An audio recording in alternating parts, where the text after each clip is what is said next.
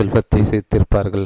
சூழ்நிலை கட்டாயத்தின் காரணமாக வேறு வழி இல்லாமல் அவர்கள் விடாமுயற்சி கற்றுக்கொள்ள வேண்டி இருந்திருக்கும். விடாமுயற்சி என்ற பழக்கத்தை வளர்த்து கொண்டவர்கள் தோல்விக்கு எதிராக இன்சூரன்ஸ் பாலிசி எடுத்து கொண்டவர்கள் போல நிம்மதி அனுபவிப்பார்கள். அவர்கள் எவ்வளவு முறை தோற்கடிக்கப்பட்டாலும் வெற்றியினை உச்சாணி கொம்பே எட்டி விடுகிறார்கள். சில சமயம் தோல்விக்காரமான அனுபவங்களை மனிதர்கள் எப்படி மீண்டு வருகிறார்கள் என்று சோதித்து பார்க்க யாரோ ஒரு பெரியவர் மறைந்து நின்று நாடகம் நடத்துவது போல தோன்றுகிறது.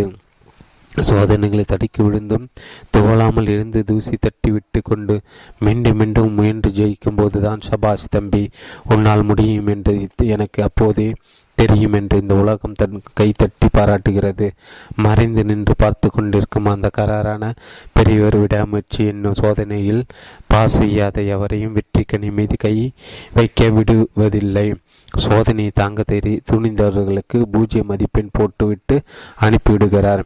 சோதனைகளை தாங்கிக் கொள்ள திடமுள்ளவர்கள் அவர்களை விடாமுயற்சிக்கான ஏராளமான சிறப்பு பரிசுகளை உலகம் பேக்க அள்ளி செல்கிறார்கள். அவர்களது முயற்சிக்கும் வழி தாங்கும் சக்திக்கும் பிரதிபலனாக அவர்களது குறிக்கோள் கனவு நனவாக கிடைக்கிறது. அது மட்டுமல்ல, பொருள் பணம் ரீதியான பலன்களை விட உன்னதமான ஒன்று கிடைக்கிறது. அதாவது ஒவ்வொரு தோல்வியிலும் அதற்கு இணையான வெற்றி விதை புதைந்திருக்கிறது என்ற மகத்தான அறிவுதான் அது. தோல்வி கற்களை படிக்கட்டுகளாக செதுக்கி முன்னேறுங்கள். இந்த விதிக்கு ஒரு சிலர் விதிவிலக்கானவர்கள். அந்த ஒரு சிலருக்கு விடாமுயற்சியின் அருமை அனுபவபூர்வமாக தெரியும். அவர்கள் தோல்வி நிரந்தரமானதல்ல, அது ஒரு தற்காலிகமான பின்னடைவுதான் என்பதை புரிந்து வைத்திருக்கிறார்கள். அவர்கள்தான் தங்கள் ஆசை கனவுகளுக்கு நிஜ வடிவம் தர விடாமுயற்சியுடன் போராடி தோல்வியை வெற்றியாக மாற்ற தெரிந்து வைத்தார்கள். சோதனை நதியின் இரு கரையிலும் நின்று கொண்டு நாம் வேடிக்கை பார்க்கும் போது ஆற்றில் குதித்து நீந்த முடியாமல் பலர் மூழ்கி போவதை பார்க்கிறோம். அதே சமயம் தோல்வி என்னும் தண்டனை கூடுதலாக முயற்சி செய்ய வேண்டும் என்பதற்கான சமிஞ்சை என்று எடுத்துக்கொள்ளும் வெகு சிலரையும் பார்க்கிறோம். இவர்கள் முன்வைத்து காலை பின் வைப்பதில்லை. இவர்கள் வண்டியில் ரிவர்ஸ் கியர் கிடையாது என்பது உண்மை.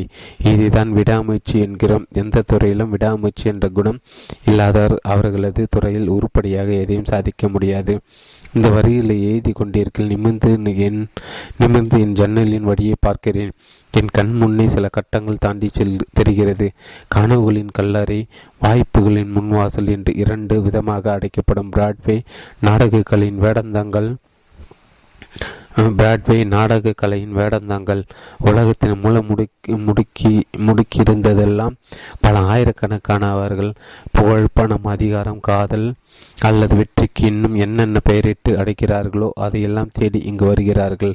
எப்போதாவது ஒரு முறை அந்த ஜனத்திரலில் ஒருத்தர் மேடையேறுகிறார். உலகம் அவரை இதோ பிராட்வேயின் இன்னொரு நம்பிக்கை நட்சத்திரம் உதயம் என்று அங்கீகரிக்கிறது. ஆனால் பிராட்வே அவ்வளவு எளிதில் கைப்பற்றிவிட முடியாது. பிராட்வே நாடக அன்னை திறமைக்கு தலை வணங்குவாள், ஜீனியஸை கண்டு கொள்வாள், பணத்தை வாரி இறைப்பாள். இது எல்லாம் எவர் விடாமுயற்சி தாரக மந்திரமாக கடைப்பிடிக்கிறாரோ அவருக்கு தான். அப்படிப்பட்ட சரக்கு டன் ஒருவர் பிராட்வேயில் நுழைந்தால் அவருக்கு பிராட்வேயை கைப்பற்றும் ரகசியம் தெரிந்திருப்பதாக சொல்லலாம். அந்த ரகசியம் ஒரே வார்த்தையில் பிட்டு வைக்க வேண்டுமானால் அது விடாமுயற்சி. இந்த ரகசியம் ஃபேன்னி ஹர்ஸ்ட் என்ற பெண்ணின் வாழ்க்கையில் செயல்வடிவும் பெற்றதை பார்க்கலாம். அந்த பெண்ணின் விடாமுயற்சிக்கு பிராட்வேயின் கனமான கதவுகள் கீறிச்சிட்டு திறந்து அவரை உள்ளே சேர்த்து கொண்டது. 1915 தன்னுடைய எழுத்தை பணமும் புகழுமாக மாற்ற பிராட்வே இருக்கும் அமெரிக்க நியூயார்க் நகருக்கு வந்தார் ஃபேன்னி ஹர்ஸ்ட். அந்த பண்டபாற்று நியூயார்க் வந்தார் ஃபேன்னி ஹர்ஸ்ட் அந்த பண்டமாற்று உடனே கைகூடவில்லை. ஆனால் எப்படியும் ஒரு நாள் கைகூடியது. செல்வி ஹர்ஸ்ட் 4 வருடங்கள் நியூயார்க் நகரத்திற்குள்ளில் அலைந்தார். பகலெல்லாம் அலைச்சலில், தேடலில், கழியறிவுகளெல்லாம் நம்பிக்கை கனவில் கரைந்தது. அவர்கள் நம்பிக்கை ஒளி மங்கிய போதெல்லாம் அந்த இளம்பெண் ஒப்புக்கொள்கிறேன், பிராட்வே நீதான், ஜெயித்தாய் என்று ஆயுதங்களை கீழே போட்டுவிட்டு நியூயார்க்கை விட்டு அகல திட்டம் போட ஆரம்பித்து விடவில்லை அவர். அதற்கு மாறையே பிராட்வே நீ பலரது மனத்தை நசுக்கி நொறுக்கி திருப்பி அனுப்பியிருக்கலாம். அந்த லிஸ்ட் நான் சேர மாட்டேன், எனக்கு நீ வழிவிட்டே ஆக வேண்டும் என்று சங்கல்பம் செய்தார். ஹர்ஸ்ட் எழுதிய கதை த சாட்டர்டே ஈவினிங். போஸ்டின் பதிப்பாளர் 36 முறை திரும்பி அனுப்பிய பிறகு ஒரு தடவை மனம் இறங்க அவரது கதைகள் ஒன்றை வாங்கி கொண்டார்.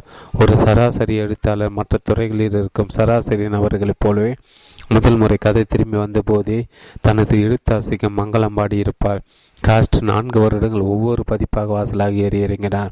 அப்புறம் தன் மகசூல் அறமானது. சோதனை கால முடிவுக்கு வந்தது. கண்ணுக்கு தெரியாத அந்த பெரியவர் மேனி ஹார்ட்டுக்கு பலவித சோதனைகள் கொடுத்தார். கொடுத்த சோதனைகள் யாரும் ஹார்ட்டுக்கு வெற்றி. அதற்கு பிறகு பதிப்பாளர்கள் நான் முந்தி என்று ஹாஸ்டத்தின் வீடு தேடி வர ஆரம்பித்து விட்டார்கள். பணம் குவிந்த வேகத்தில் அவரால் எண்ணி பார்க்க கூட நேரமில்லை. பிறகு சினிமாக்காரர்களின் கண்ணில் அவரது கதைகள் பட்டது. அவ்வளவுதான். இதுவரை சம்பாதித்தெல்லாம் பாக்கெட் மணி என்கிற அளவுக்கு செல்வ வெள்ளம் அவர் வீட்டில் நிரம்பியது. விடாமுயற்சி இருந்தால் என்ன நடக்கும் என்பதை சுருக்கமாக பார்த்தீர்கள். ஃபேனி ஹாஸ்ட் ஏதோ அதிசய பிறவி அல்ல.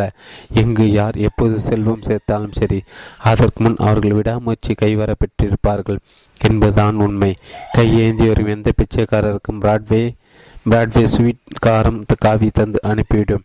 ஆனால் அதற்கு மேல் பிரம்மாண்டமாக அதனிடம் யாராவது எதிர்பார்த்தால் விடாமுயற்சி கைமாற்றாக கேட்டு வாங்காமல் பணம் போடு தராது இந்த பிராட்வே. பாடகி கேத்தி ஸ்மித் இதை பார்த்தால் வாஸ்தவம் என்பார்.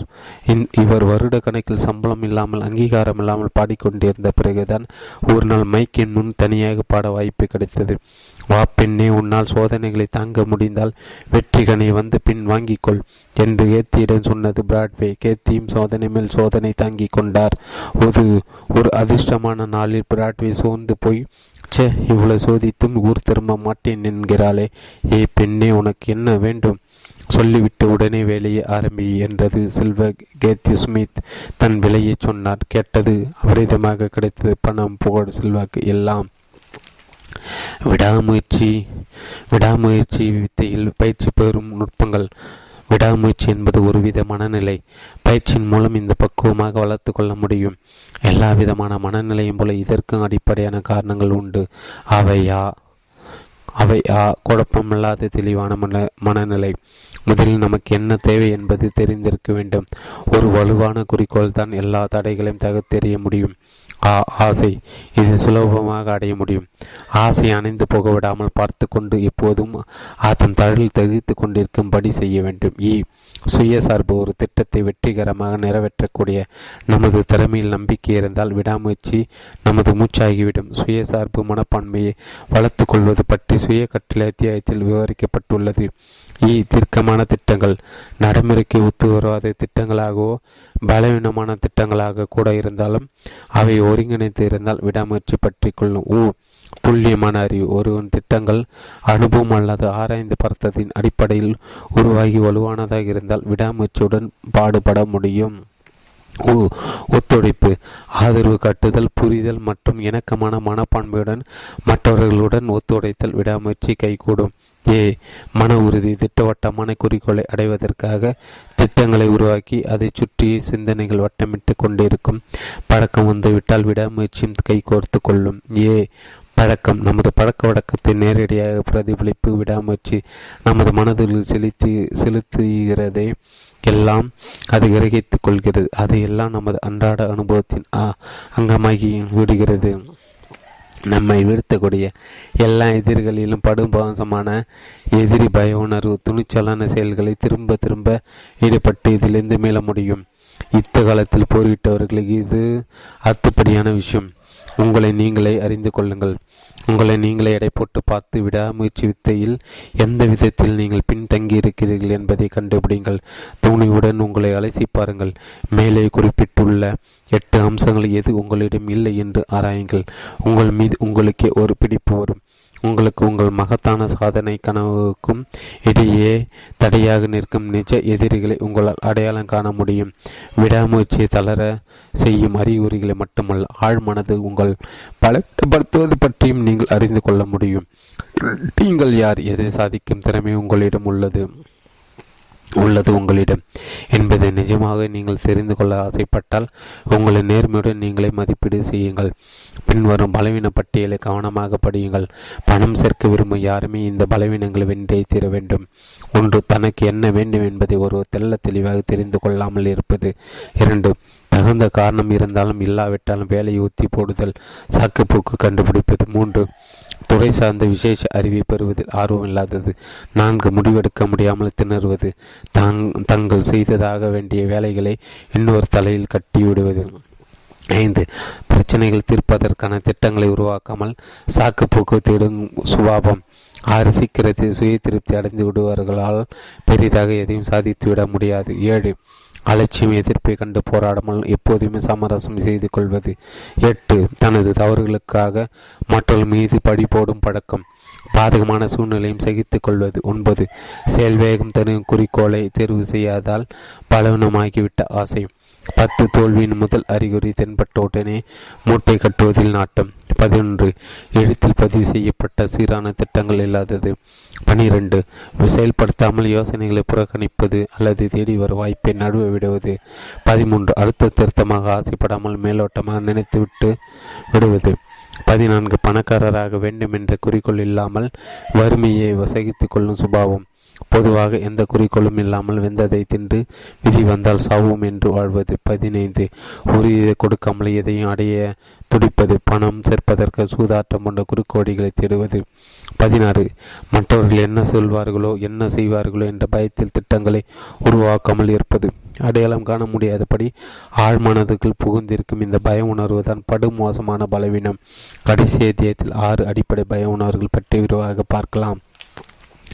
பிறர் குறை சொல்வார்களோ என்று நீங்கள் பயந்தால் மற்றவர்கள் குறை சொல்வது பற்றிய பய உணர்வின் சில அறிகுறிகளை அலசி பார்ப்போம். பெரும்பாலானவர்கள் தங்கள் நண்பர்கள், சொந்தக்காரர்கள் மற்றும் பொதுமக்கள் என பல தரப்பட்டவர்கள் கருத்திற்கும் பேச்சுக்கும் ரொம்ப இடம் கொடுத்து விடுகிறார்கள். அவர்கள் என்ன சொல்வார்களோ என்ற பயத்தில் தங்கள் சொந்த வாழ்க்கையை தாம் விரும்பியபடி அமைத்துக் கொள்வதில்லை.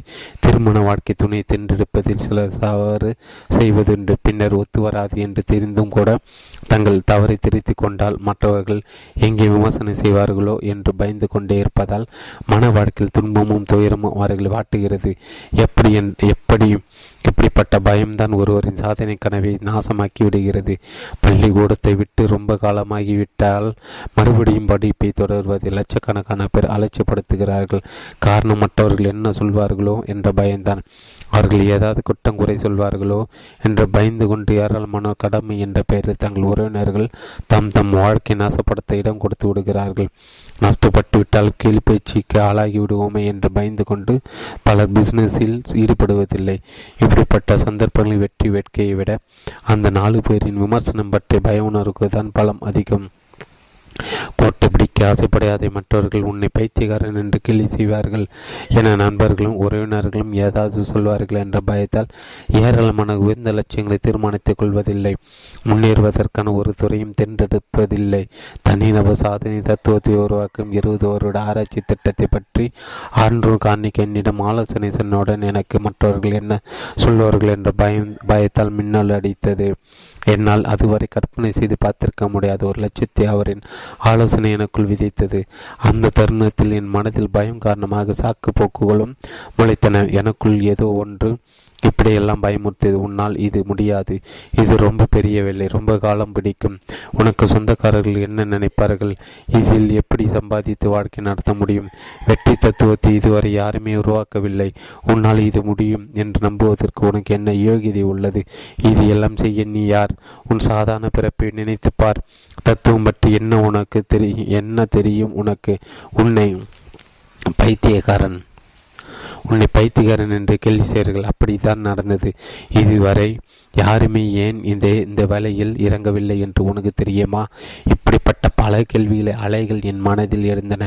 கார்னிக்கு சொன்னபடி சாதனை செய்ய என் ஆசை வெடி சாய்த்துவிடும் வகையில் உலகம் முழுவதும் எனக்கு எதிராக அணைத்திருந்து விட்டது போல் எனக்கு அப்போது தோன்றியது.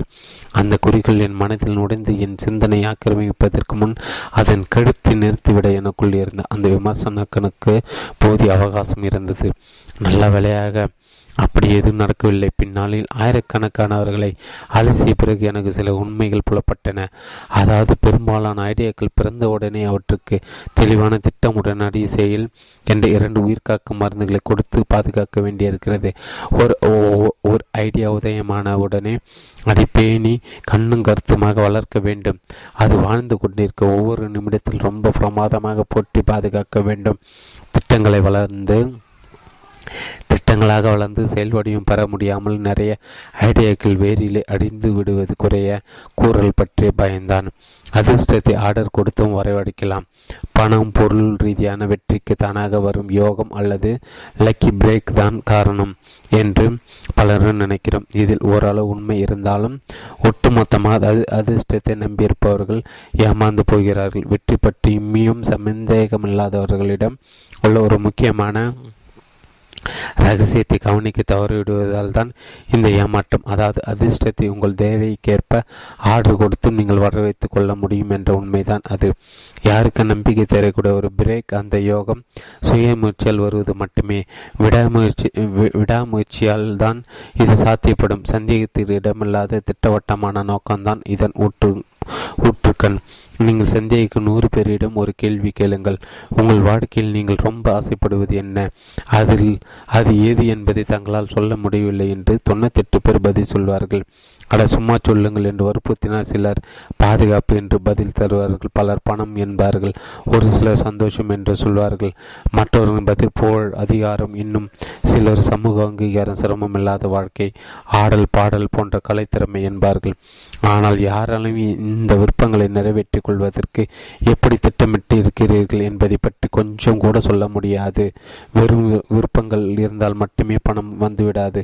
வலுவான ஆசையின் அடிப்படையில் உருவான தீர்க்கமான திட்டங்களும் அதை நிறைவேற்றுவதற்கான சளைக்காத விடாமுயற்சியும் இருந்தால் மட்டுமே பணம் வந்து சேரும். விடாமுயற்சி வளர்த்து கொள்ளும் வழிமுறைகள். விடாமுயற்சி கைவந்த கலையாவதற்கு 4 சுலபமான வழிகளை பின்பற்றினால் போதும். இதற்கு பெரிய புத்திசாலித்தனமோ பெரிய படிப்போ தேவையில்லை. கொஞ்ச நேரம் எடுத்துக்கொண்டு முயற்சி செய்ய வேண்டும், அவ்வளவுதான். 1. ஒரு திட்டவட்டமான நோக்கத்தை நிறைவேற்றுவதற்கான தகிக்கும் ஆசை. 2. தொடர்ந்து செயல்படுத்தக்கூடிய ஒரு தீர்க்கமான திட்டம். 3. மனம் தளர வைக்கும் ஏளன பேச்சுக்கும் எதிர்ப்புக்கும் துளியும் இடம் தர அத திரையிடப்பட்ட மனம். நண்பர்கள், உறவினர்கள் மற்றும் நெருக்கமானவர்களின் சொல் செயல்களால் நம் மனம் எந்த பாதிப்பும் ஏற்படாமல் பார்த்து கொள்வதும் இது அடங்கும். 4. நமது திட்டத்தின் நோக்கத்தை உற்சாகப்படுத்தக்கூடிய 1 அல்லது அதற்கு மேற்பட்டவர்கள் அமைத்துக் கொள்ளும் ஒரு தோழமையான கூட்டணி. இந்த 4 வழிகளும் பல தரப்பட்டவர்கள் வாழ்க்கை வெற்றிக்கு மிகவும் அவசியம். நான் அடிக்கடி வலியுறுத்த 13 கோட்பாடுகள் தத்துவம் மேலே விவரித்த இந்த 4 வழிமுறைகளை ஒருவர் பின்பற்றி அதை தேர்ச்சி அடைவதற்கு துணை செய்யும். தனது பொருளாதார தலைவிதியை தீர்மானிக்க இந்த 4 வழிமுறைகளும் ஒருவருக்கு உறுதுணையாக அமையும். தங்கு தடையின்றி சிந்திக்க சுதந்திரம் அளிப்பது இவைதான். கொஞ்சமாக அல்லது அதிகமாக பணத்தை அள்ளி தருவதும் இவையே. அதிகாரம், புகழ், உலக அங்கீகாரம் என்பதற்கெல்லாம் வகிவளிப்பது இந்த 4 உபாயங்கள் தான். சாதகமான திடீர் யோகங்கள் உருவாக்குவதும் இவையே. கடவாக்கும் மந்திரங்களும் இவையே. அச்சம், அலட்சியம், அதரியம் ஆகியவற்றை வெல்லும் அஸ்திரங்களும் இந்த 4 தான். இந்த 4 வழிமுறைகளும் பின்பற்றும் வித்தையில் வல்லவராகிவிட்டால் பொருத்த வெகுமதி காத்திருக்கிறது. தடைகளை வெல்லும் பலத்த விடாமுயற்சியுடன் போராடும் மனிதர்களுக்கு எந்த மாய சக்தி கொடுத்தது? விடாமுயற்சி என்பது மன வலிமையா அல்லது தெய்வீக சக்தியா? உலகம் முழுவதும் எதிர்த்து நின்று தோற்கடித்தாலும் மறுபடியும் எழுந்து வீறு கொண்டு போராடுபவர்கள் எல்லையில்லா ஞானம் அருள்பாலித்து பக்கபலமாக இருக்கிறதா? குப்பிலிருந்து ஆரம்பித்து பெரிய தொழில் சாம்ராஜ்யத்தின் நிறுவை ஹென்றி போர்டு போன்றவர்களை நான் ஆராய்ந்த போது இப்படிப்பட்ட பல கேள்விகள் மனதில் தோன்றின. 3 மாதங்கள் கூட ஒழுங்காக பள்ளிக்கூடம் போகாத தாமஸ் ஆல்வா எடிசன் தனது விடாப்பிடியான முயற்சியால் உலகத்தின் மாபெரும் கண்டுபிடிப்பாளராக மாறி அதிசயத்தை நினைத்து பார்த்த போதும் இதே கேள்விகள் எனக்குள் இருந்தன. Thomas Alva Edison, Henry Ford ஆகியோரின் வாழ்க்கை வரலாற்றை ஒரு வருடமாக அலசி ஆராய்ந்து பார்க்கும் வாய்ப்பு எனக்கு கிடைத்ததால் அவர்களை பற்றி தெல்ல தெளிவாக அறிந்து கொண்டேன்.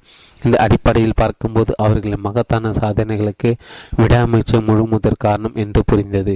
இறை தூதர்கள், தத்துவ மேதைகள், அற்புதங்கள் நிகழ்த்தோர், கடந்த காலத்தில் சமய தலைவர்கள் ஆகியோரை பற்றி பாரபட்சம் இல்லாமல் ஆராய்ந்து பார்த்தல் ஒரு உண்மை புலப்படும். விடாமற்று முன்வைத்த காலை பின் வைக்காத உறுதி, இலக்கில் இம்மி பசங்காத குறி, திட்டவட்டமான குறிக்கோள் ஆகியவைதான் அவர்களின் சாதனைகளுக்கு முக்கிய காரணங்கள் என்பதே அது. உதாரணமாக முகமது நபியின் அதிசயமான அற்புதமான வாழ்க்கை வரலாற்றை ஆராய்ந்து பார்த்து இன்றைய நவீன யுகத்தின் தொழில் மற்றும் நீதித்துறை சாதனையாளர் ஒப்பிட்டு பார்த்தால் விடாமுயற்சி என்ற மகத்தான விஷயத்தில் அவர்களிடையே ஒரு ஒற்றுமை காணலாம். விடாமுயற்சி தூண்டிவிடும் விசித்திரமான சக்தியை நீங்கள் ஆராய்ந்து பார்க்க விரும்பினால் முகமது நபியின் வாழ்க்கை வரலாறை பாடுங்கள். ஈசாத் பெய் எழுதிய நபியின் வரலாறு பற்றி ஹெரால்டு டிருப்பின் இதழில் தாமஸ் சுக்ரு என்பவர் மதிப்புரை எழுதியிருக்கிறார்.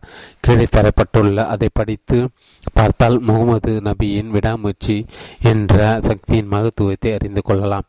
முகமது நபி ஒரு இறை தூதர், ஆனால் அவர் எந்த அதிசயத்தை நிகழ்த்தவில்லை. அவர் மாய சக்தி படைத்தவர் அல்ல. அவர் பள்ளிக்கூடம் போனதில்லை. 40 வயதாகும் வரை அவரது லட்சிய பயணம் ஆரம்பமாகவில்லை. தன்னை இறை தூதர் என்று அவர் பிறருக்கு அறிவித்த போது கேலிக்கு ஆளானார். பைத்தியகாரன் என்ற முத்திரை குத்தினார்கள். பெண்கள் குப்பையை அவர் மீது வீசினார்கள். தனது சொந்த ஊரான மெக்காவிலிருந்து அவரை வெளியேற்றினார்கள். அவரை பின்பற்றியவர்களிடமிருந்து பொருள்களை பிடுங்கிக் கொண்டு அவர் பின்னாலே பாலைவனத்திற்கு அனுப்பி வைத்தார்கள். 10 வருடங்களாக அவர் உபதேசித்து வந்தாலும் அவர் பெருமை யாரும் உணரவில்லை. ஊரை விட்டு விரட்டினார்கள். வறுமைக்கும் கிளிக்கும் ஆளானார். ஆனால் அடுத்த 10 வருடங்கள் முடிவதற்குள் அவர் தான் எல்லா அரபு நாடுகளிலும் சர்வ வல்லமை படைத்தவரானார். மெக்கா அவர் சொல்லுக்கு அடிபணிந்தது.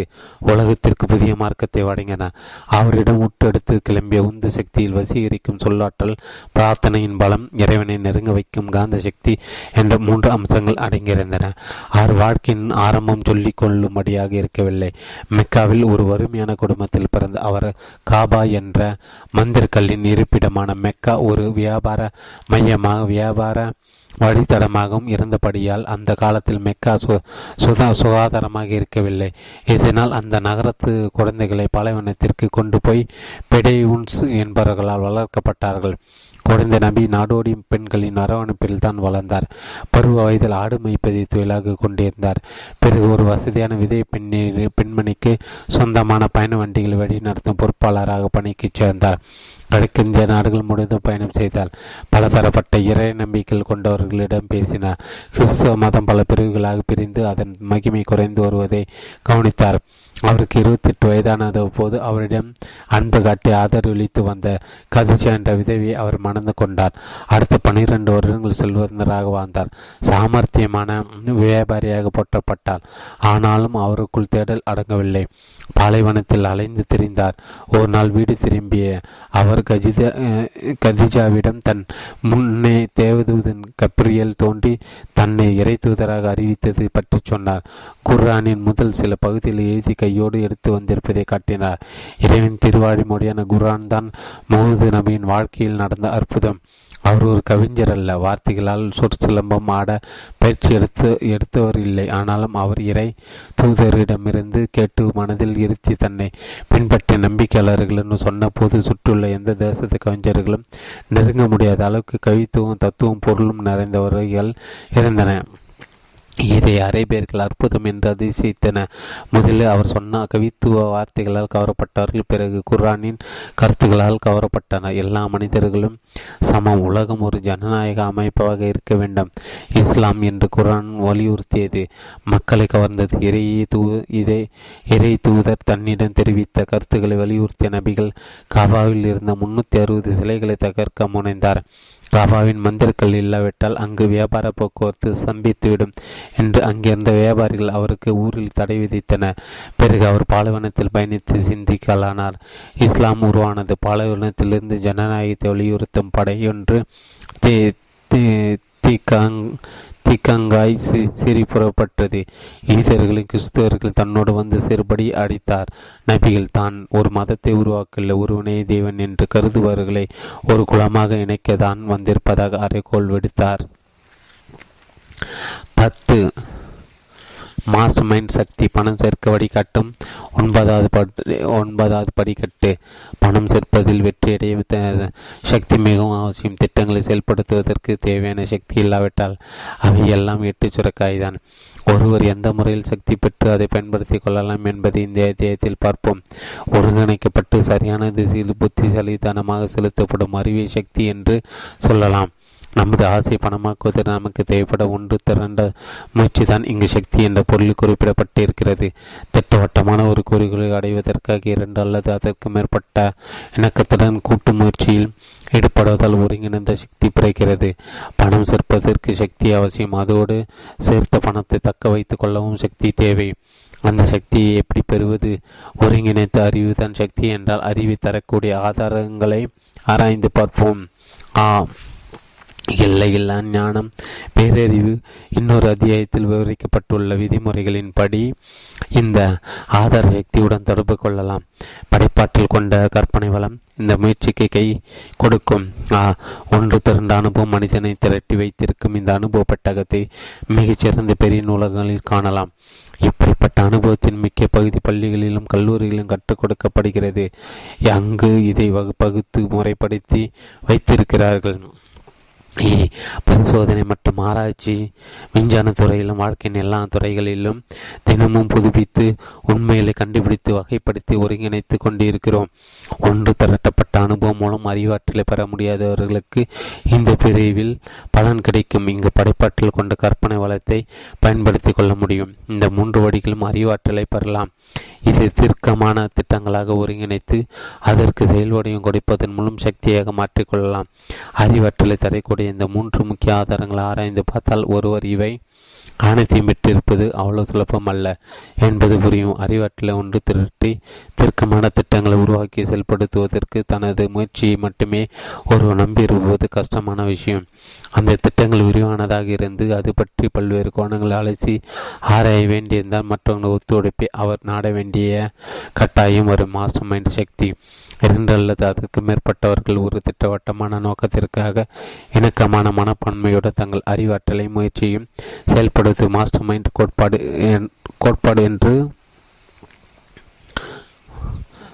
கோட்பாடு என்று சொல்லலாம். மாஸ்டர் மைண்ட் திட்டத்தில் இணைந்து செயல்படாதவருக்கும் அபார சக்தி கிடைக்காமல் இருக்கலாம். முந்தைய அத்தியாயத்தில் ஆசையை பணமாக்குவதற்கான திட்டங்களை உருவாக்குவது பற்றி விவரிக்கப்பட்டு இருக்குது. அந்த விவரங்களை விடாமுயற்சியுடன் புத்திசாலித்தனமாக பின்பற்ற வேண்டும். அத்துடன் சாதக பாதங்களை ஆராய்ந்து பார்த்து மாஸ்டர் மைண்ட் குழுவையும் அமைத்துவிட்டால் நீங்கள் எட்ட வேண்டிய இலக்கில் பாதியை அடைந்து விடுவீர்கள். மாஸ்டர் மைண்ட் கோட்பாட்டில் இரண்டு அம்சங்கள், ஒன்றும் பணம் சம்பந்தப்பட்டது, மற்றொன்று மனம் சம்பந்தப்பட்டது. முழுமனதோடு ஒட்டு உழைத்து அறிவுரை ஆலோசனை சொல்லி உதவிக்கூடியவர்கள் நல்லிணக்க குழுவோடு சேர்ந்திருக்கும். யாராலும் பொருளாதார ஆதாயங்களை பெற முடியும். இப்படி ஒத்துழைக்கும் கூட்டணி தான் எல்லா பெரும் சாதனைகளுக்கும் அடித்தளம். மனம் தொடர்பான அம்சத்தை விவரிப்பது அவ்வளவு சுலபமல்ல. கண்ணுக்கு தெரியாத விடிப்படாத ஒரு மூன்றாவது சக்தி இல்லாமல் எந்த இரண்டு மனங்களும் ஒன்று சேராது. இந்த இணைப்பு சக்தி மூன்றாவது மனம் என்று சொல்லலாம். மனித மனம் சக்தியின் ஒரு வடிவம். இதன் ஒரு பகுதி தெய்வீக தன்மை கொண்டது. இரண்டு பேரின் மனங்கள் நல்லிணக்கத்தோடு ஒன்றிணையும் போது இரண்டு மனங்களின் தெய்வீக சக்தியின் ஒன்றை ஒன்று ஈர்த்து கொள்கின்றன. இதுதான் மாஸ்டர் மைண்ட் கோட்பாட்டின் மனோசக்தியின் அம்சம். ஆண்டு காட்டியின் மூலம் இந்த கோட்பாட்டை நான் கண்டு கொண்டதால் என் வாழ்க்கை லட்சியத்தை தீர்மானிக்க முடிந்தது. காரணிக்கு அமைத்த இந்த மாஸ்டர் மைண்ட் அணியில் அவரது ஊழியர்கள் கிட்டத்தட்ட 50 பேர் இடம்பெற்றிருந்தார்கள். ஸ்டீல் உற்பத்தி செய்து விற்க வேண்டும் என்ற அவரது தலையாய நோக்கத்திற்காக அவர் இந்த 50 புடைசூட இருந்தார். மாஸ்டர் மைண்ட் அணியின் மூலம் அவர் திரட்டிய சக்தியால் தான் வெற்றி சாம்ராஜ்யத்தை அவர் உருவாக்கி கொண்டார். ஏராளமாகவோ அல்லது தொல்லு கொள்ளும்படியாகவும் பணம் சேர்த்த யாருடைய வாழ்க்கையை அலசி பார்த்தாலும் அவர்கள் அறிந்தோ அறியாமலும் மாஸ்டர் மைண்ட் கோட்பாட்டை பயன்படுத்தியவர்களை தான் இருப்பார்கள். இதை தவிர வேறு எந்த கோட்பாட்டிற்கும் இப்படிப்பட்ட மகத்தான சக்தியை திரட்டி கொடுக்கும் வல்லமை கிடையாது. நமது மூளையை எலக்ட்ரிக் பேட்டரியோடு ஒப்பிடலாம். ஒரே ஒரு பேட்டரியை காட்டிலும் பல பேட்டரிகள் ஒன்று சேர்ந்து அதிக சக்தி கொடுக்கும் என்பது தெரிந்த விஷயம்தான். இதை போலவே ஒரு பேட்டரியின் சக்தி அதில் உள்ள செல்களின் எண்ணிக்கைக்கும் திறனுக்கும் ஏற்ப அமைந்திருக்கும் என்பதை நாம் அறிவோம். மூளையும் இப்படித்தான் செயல்படுகிறது. சிலருக்கு மூளை மற்றவர்களுடைய மூளையை விட அபார சக்தியுடையதாக இருப்பதும் இப்படித்தான். ஒரு குழுவினர் மூளைகள் நல்லிணக்கத்தோடு ஒன்றிணைந்தால் தனிப்பட்ட ஒரு மூளையை காட்டில் அதிகமான சிந்தனை ஆற்றலை வெளிப்படுத்த முடியும். கூட்டணியால் மலரும் மகத்தான சாதனைகள். ஒரு அணி கூட்டு சேர்ந்துள்ளவர்களின் மூளையில் ஒருங்கிணைந்த நல்லிணக்கத்துடன் செயல்படும் போது அந்த கூட்டணி மூலம் அங்கீகரிக்கப்பட்ட சக்தி கிடைக்கும். இந்த சக்தி அந்த குழுவில் உள்ள ஒவ்வொருவரது மூளைக்கும் கிடைக்கும். ஹென்றி ஃபோர்டு பிசினஸ் ஆரம்பித்த சமயத்தில் வறுமையிலும் அறியாமையிலும் படிப்பறிவு இல்லாமலும் திண்டாடினார். ஆனால் 10 வருடத்திற்குள் இந்த 3 தடைகளை வென்றுவிட்டார். பிசினஸ் ஆரம்பித்த 25 வருடங்கள் அமெரிக்கன் மிகப்பெரிய பணக்காரராகி கொடி கட்டி பறந்தார். தாமஸ் ஆல்வா எடிசன் நெருங்கிய நண்பரான பிறகுதான் ஃபோர்டின் வாழ்க்கையில் அதிவேக வளர்ச்சி. ஒருவரின் மனோசக்தி இன்னொருவரிடமும் எந்த அளவுக்கு தாக்கத்தை ஏற்படுத்தி உயர்த்துகிறது என்பதை இதிலிருந்து புரிந்து கொள்ளலாம். மேலும் 3 மேதைகளுடன் நட்பு ஏற்பட்ட பிறகுதான் ஹென்றி ஃபோர்டின் மகத்தான சாதனைகள் மறைந்தன. ஹார்ச்சி ஃபயர்ஸ்டோன், ஜான் ஃபரே, லூதர் பர்பாங் என்று அந்த 3 பேரின் மூளையும் அபாரத்திறன் கொண்டது. தோழமை கொண்ட மனங்களின் சங்கமத்தில் பீரிட்டு கிளம்பும் சக்திக்கு இது ஒரு உதாரணம். தாமஸ் ஆல்வா எடிசன் மற்றும் மேற்குறிப்பிட்ட 3 மேதைகள் புத்திசாலித்தனம், அனுபவம், அறிவு, ஆன்மீக பலம் ஆகியவற்றுடன் தனது மூளை பலத்தையும் ஒன்றிணைத்து கொண்டு பாடுபட்டார் ஹென்றி ஃபோர்டு. இந்த புத்தகத்தில் விவரிக்கப்பட்ட அதே வழிமுறைகள் மூலம் மாஸ்டர் மைண்ட் கோட்பாட்டை பயன்படுத்தி வெற்றி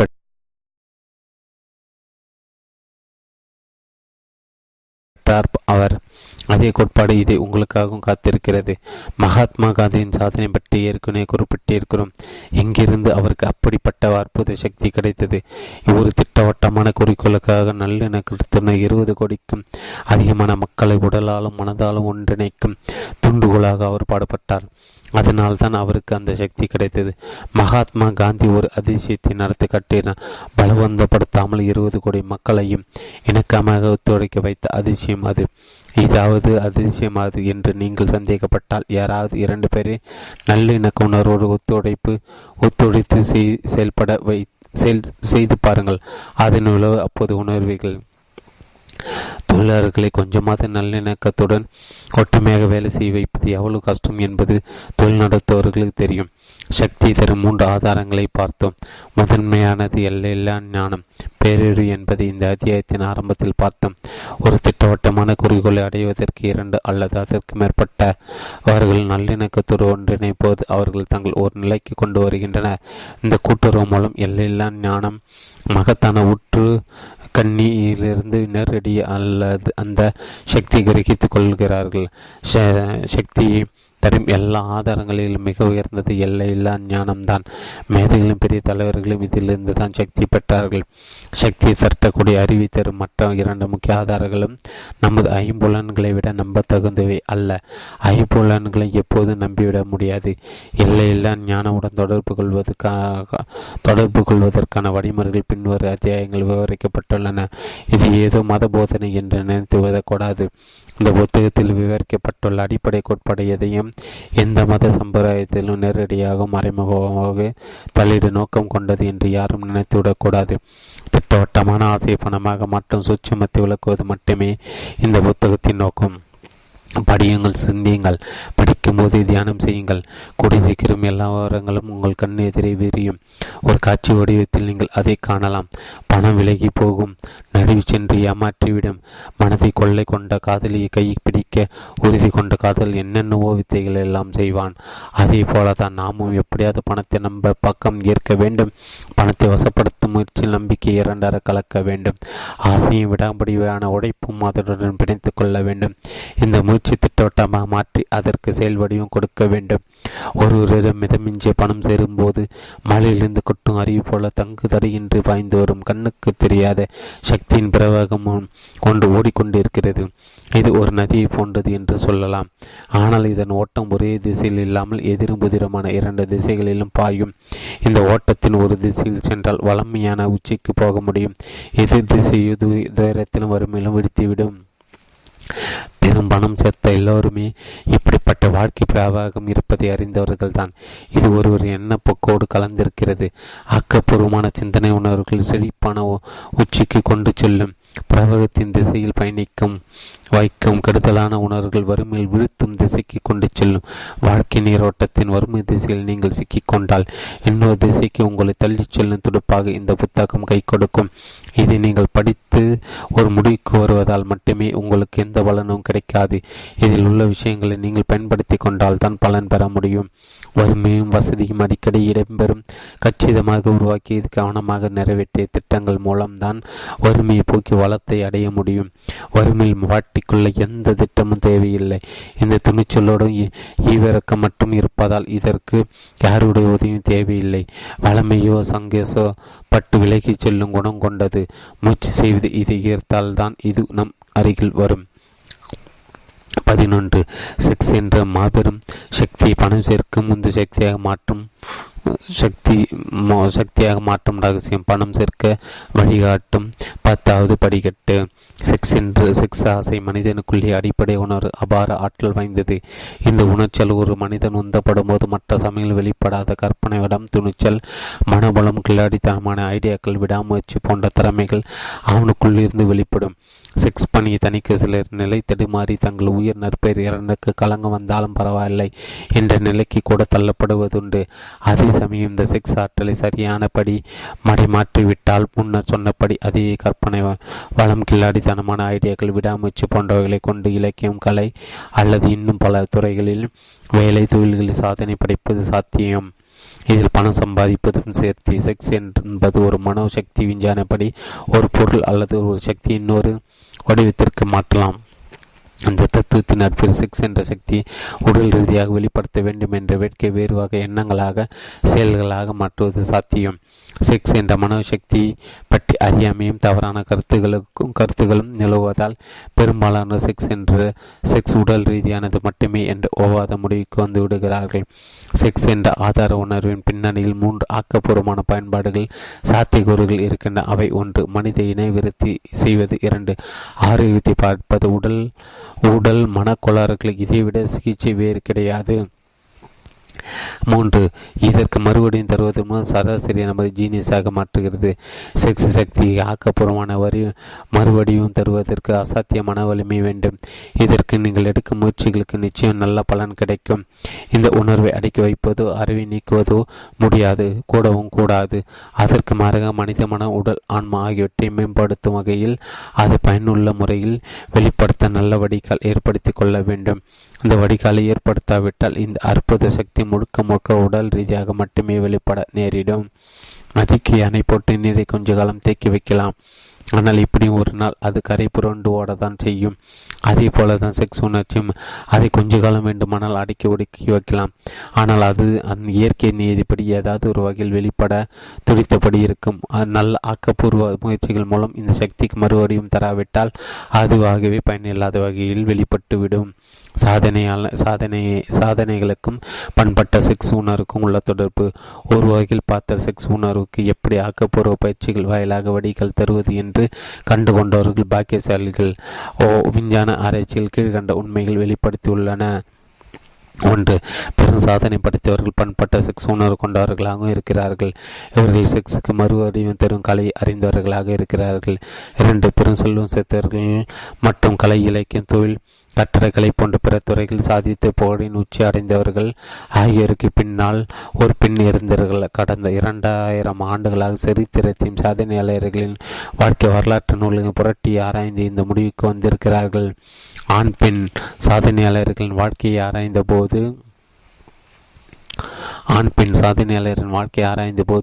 அவர்களின் குணாம்சங்களில் ஒன்றாக பண்பட்ட செக்ஸ் உணர்வு இருந்தது என்பதற்கு வலுவான ஆதாரங்கள் கிடைத்திருக்கின்றன. செக்ஸ் உணர்வு எதையும் அசைக்கவல்ல சக்தி. இந்த சக்தியின் வீச்சில் அசைக்க முடியாத ஜடம் என்று எவரும் இந்த உலகில் கிடையாது. இந்த உணர்ச்சிகரமான சக்தியால் உந்தப்படும் போது மனிதர்கள் செயல் வீரர்களாக மாறிவிடுகிறார்கள். இந்த உண்மையை புரிந்து கொண்டீர்கள் என்றால் செக்ஸ் சக்திக்கு மறுபடியும் தருவதுதான் ஆக்கப்பூர்வமான செயல்திறனின் ரகசியம் என்ற கருத்தின் முக்கியத்துவம் உங்களுக்கு பிடிபட்டுவிடும். மனிதன் அல்லது ஒரு மிருகத்தின் உடலிலிருந்து பாலியல் சுரப்பைகளை அகற்றிவிட்டால் செயல் வேகத்தின் முக்கியமான ஒரு ஊற்றுக்கண்ணை அடைத்தது போல் ஆகிவிடும். இதற்கு ஆதாரமாக விரைச்சிதைப்பு செய்யப்பட்ட ஒரு காளை மாட்டை கவனித்து பாருங்கள். ஒரு அப்புராணி பசுவை போல் அதுவும் அடங்கி ஒடுங்கி நடக்க ஆரம்பித்துவிடும். செக்ஸ் சுரப்பி நீக்கப்பட்ட ஆணோ பெண்ணோ அல்லது மிருகமோ தங்கள் இயல்பான போர்க்குணத்தை இழந்துவிட நேரிடுகிறது. மனதை உடைக்கும் 10 தூண்டுகோள்கள். மனித மனம் சில தூண்டுதல் மூலம் சிறப்பாக செயல்பட உந்தப்படுகிறது. இந்த தூண்டுகோள் மனத்தில் உற்சாகம், ஆக்கப்பூர்வமான கற்பனைகளும், அடங்காத ஆசை போன்ற உணர்வுகளை கிளர்த்திட செய்யும் வல்லமை பற்றி அந்த மன தூண்டுகோள்கள். 1 செக்ஸை வெளிப்படுத்தும் ஆசை, 2 காதல், 3 புகழ், அதிகாரம், பணம், லாபம் போன்றவற்றை அடைய தகிக்கும் ஆசை, 4 இசை, 5 ஒரே பாலினத்தை அல்லது எதிர்பாலினத்தை சேர்ந்தவர்களிடையே நட்பு, 6 ஒத்த எண்ணங்களை கொண்ட 2 நபர்களோ அல்லது அதற்கு மேற்பட்டவர்கள் கூட்டிச் சேர்ந்த மாஸ்டர் மைண்ட், ஆன்மீகம் அல்லது பொருளாதார மேம்பாட்டிற்கு பாடுபடும் அவா, 7 ஒடுக்கப்படுதல் அல்லது தாழ்த்தப்படுதல் போன்ற சூழ்நிலைகளில் சிரமப்படுவர்கள் பரஸ்பர வேதனை பகிர்ந்து கொண்டு அதில் மீள ஒன்று சேர்ந்து போராடும் தாகும், 8 சுயக்கட்டு, 9 பயம், 10 புகை, மது போன்ற போதைப் பொருட்கள் தரும் ஊக்கம். இந்த 10 தூண்டுகோளில் மனதை முழுமையாக முறிக்கட்டி உடல் ரீதியாக அதை செயல்படுத்த உந்துவதில் முதலிடம் பெறுவது செக்ஸ் உணர்வு தான். அந்த பட்டியலிட்டு 8 தூண்டுதல் இயற்கையானவை, ஆக்கப்பூர்வம் மீது 2 அடி தருவை. மன தூண்டுகளுக்குள் எத்தனை வகை உண்டு என்று நீங்கள் ஒப்பிட்டு பார்க்கத்தான் இந்த பட்டியல் உங்களுக்கு இங்கே தந்திருக்கிறேன். இந்த சிறு அலைசல் மூலம் மனதை தகிக்க வைத்து செயல்பட தூண்டவல்ல முடுக்கைகளை செக்ஸ் உணர்வை முதலிடம் பெறுகிறது என்பதை புரிந்து கொண்டிருப்பீர்கள். ஜீனியஸ் என்று யாரை சொல்லலாம் என்பதற்கு நகைச்சுவையாக ஒருவர் இப்படி சொன்னார். நீளமாக முடி வளர்த்து கொண்டு கண்டத்தை சாப்பிட்டு யாரோடும் ஒட்டாமல் தனிமையில் வாழ்ந்து பலரது கேலிக்கும் கண்டலுக்கு ஆளாக பிறந்தவன் தான் ஜீனியஸ். ஆனால் உண்மையில் சராசரி சிந்தனைக்கும் புலப்படாத இடங்கள் தன் உயர்ந்த சிந்தனை தரும் உத்வேகத்தை தெளிவுடன் தேடி எளிதில் விடை காணும் வழியை கண்டு கொண்ட மனிதரை தான் ஜீனியஸ் என்று சொல்லலாம். இதை படித்தது உங்களுக்கு சிலருக்கு சில கேள்விகள் எழலாம். முதலாவது, சராசரி சிந்தனைக்கும் புலப்படாத அறிவு ஊற்று கண்களை திறப்பது எப்படி? அடுத்த கேள்வி, ஜீனியஸ்களுக்கு மட்டும் கதையை திறக்கக்கூடிய அறிவு ஊற்று கண்கள் என்று எதுவும் இருக்கிறதா? உண்டு என்றால் அந்த கதவுகளுக்கு இட்டுச் செல்லும் பாதி எது? சில ஆதாரங்களை உங்கள் கண் முன் வைக்கிறேன்.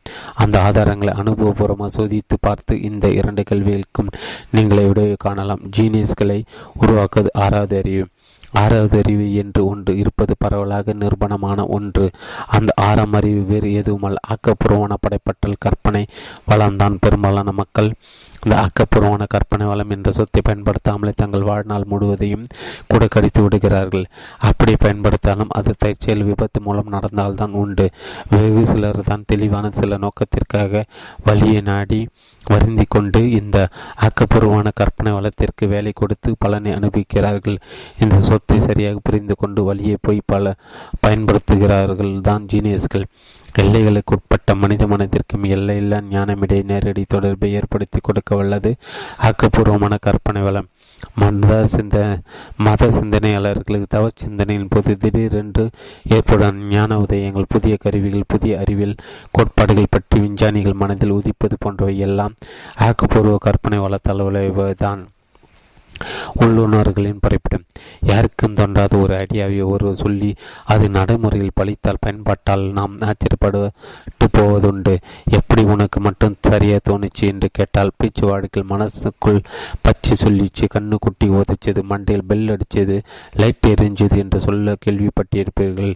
இதை உள்ளுணர்வு என்று சொல்வார்கள். இந்த உள்ளுணர்வு அது எந்த துறை சேர்ந்தவராக இருந்தாலும் கீழ்கண்ட தோற்றுவாழிகள் இருந்து தான் உதிக்க முடியும். 1 இல்லையில்லா ஞானம், பேரறிவு. 2 நம் ஐம்புலன்கள் மூலம் உணரப்பட்டு நம் ஆழ்மனம் கிடங்கில் பதிந்த உணர்ச்சிகள், எண்ணாலைகள். 3 வேறு ஒருவர் மனதில் தோன்றிய ஐடியா, கருத்து, விளக்கம் போன்றவற்றை பேச்சுவாக்கில் நம்மோடு பகிர்ந்து கொள்வது. 4 வேறு ஒருவர் ஆழ்மன கிடங்கில் உதித்த யோசனைகள். இவை தவிர வேறு எந்த இடத்திலும் நம்மளுக்கு ஐடியாக்கள், உள்ளுணர்கள் வர வாய்ப்பு இல்லை. தீர்வு தேடி 4 கல்பாய்ச்சில் பறக்கும் மனம். தேர்வு தேடி நாள்கள் பாய்ச்சல் பறக்க மனம். ஒருவர் தன் சொந்த அல்லது தொழில் ரீதியான பிரச்சனைகளை தேர்வு காண ஆழ்ந்து யோசனை முழுக்கும் போது மனிதன் 10 தூண்டுகளில் 1 அல்லது அதற்கு மேற்பட்ட தூண்டுகோள்கள் மனித மொழியில் உந்தப்படுகிறது. இதனால் சராசரி சிந்தனை மட்டத்திலிருந்து மேலெழும்பி ஆழமாகவும் அகலமாகவும் சிந்தனை முடுக்கிவிடுகிறது. சராசரி சிந்தனை புழுதி மூட்டத்திற்குள்ளும் ஊடுருவி தெளிவாக பார்த்து தரமான யோசனைகளை ஐடியாக்களை பொறுக்கெடுத்து மூளை நமக்கு உணர்த்துகிறது. மன தூண்டுதல் கொள்களால் உந்தப்பட்டு பயிற்சி எண்ண ஓட்டத்திற்கு மேலெழும்பி உயர்நிலை சிந்தனைக்கு போவதை இப்படி விளக்கலாம். நாம் தரையில் நின்று கொண்டு பார்க்கையில் குறிப்பிட்ட தூரம் வரை தான் பார்க்க முடியும். அது ஒரு விமானத்தை ஏறி உயிரை போகும்போது காடு, மலை, நதி போன்ற குறுக்கீடுகள் இல்லாமல் வெகு தொலை தூரங்களை தெளிவாக ஒட்டுமொத்தமாக பார்க்க முடியும். அதே போல தான் ஒருவர் முன்பு சொன்ன 10 மன தூண்டுதல்கள் உதவியுடன் உந்தப்பட்டு தினசரி பிரச்சனைகளான உணவு, உடை, வசிப்பிடம் போன்ற அடிப்படை தேவைகள் கண்ணை கருத்தை மறைக்காத உயரத்திற்கு சிந்தனை கொண்டு போக முடியும். அப்படி போனால் மனம் நங்கர் மறுபட்டு 7 முழு சுதந்திரத்துடன் நாம் யோசிக்கும் பிரச்சனைக்கு விடையை தேடி நாள்கள் பாய்ச்சலில் பறக்கும். ஆறாவது அறிவு செயல்பட முட்டுக்கட்டைகள் நீங்கியவுடன் சராசரி சிந்தனைக்கு எட்டாத பிடிபடாத ஐடியாக்கள் தீர்வுகள் பிடிபடும். அந்த ஆறாவது அறிவுதான் ஒரு ஜீனியஸுக்கும் சராசரி மனிதனுக்கும் உள்ள வித்தியாசம். ஆக்கப்பூர்வ சிந்தனையை வளர்த்துக் கொள்வது எப்படி? ஆழ்மனத்திற்கு வெளியே உள்ள தூண்டுதல்களை எந்த அளவுக்கு நாம் உள்வாங்கிக் கொள்ள தயாராக இருக்கிறோம் என்பதை பொறுத்து ஆக்கப்பூர்வ சிந்தனை வளம் தரும். எந்த அளவுக்கு ஒரு வலிய இந்த சிந்தனை செல்வத்தை தூண்டுகிறாரோ, வேலை கொடுக்கிறாரோ, அந்த அளவுக்கு பலன் இருக்கும். உடற்பயிற்சியின் மூலம் உடல் தசைகளை உறுதியாக்கி பலத்தை பெருக்க முடிவது போல ஆக்கப்பூர்வ கற்பனை வளத்திற்கு சரியான வேலை கொடுத்தபடி இருந்தால் எவரும் இந்த சிந்தனையின் செல்வத்தை பெருக்கிக் கொள்ளலாம். புகழ்பெற்ற ஓவியர்கள், எழுத்தாளர்கள், இசை மேதைகள், கவிஞர்கள் எல்லோரும் அவரவர் துறையில் ஜீனியஸ் ஆனதற்கு காரணம் அவர்கள் தங்கள் ஆழ்மனத்தில் ஏழும் மெல்லிய குரலை உன்னிப்பாக கேட்கும் பழக்கத்தை கடைபிடித்ததுதான். இந்த மெல்லிய குரல் ஆக்கப்பூர்வமான சிந்தனையிலிருந்து கிளம்பி வருவதுதான். உள்ளுணர்கள் மூலமாகத்தான் நல்ல ஐடியாக்கள் கிடைக்கும் என்பது செறிந்த கற்பனை வளம் உள்ளவர்களுக்கு தெரிந்த தகவல்தான்.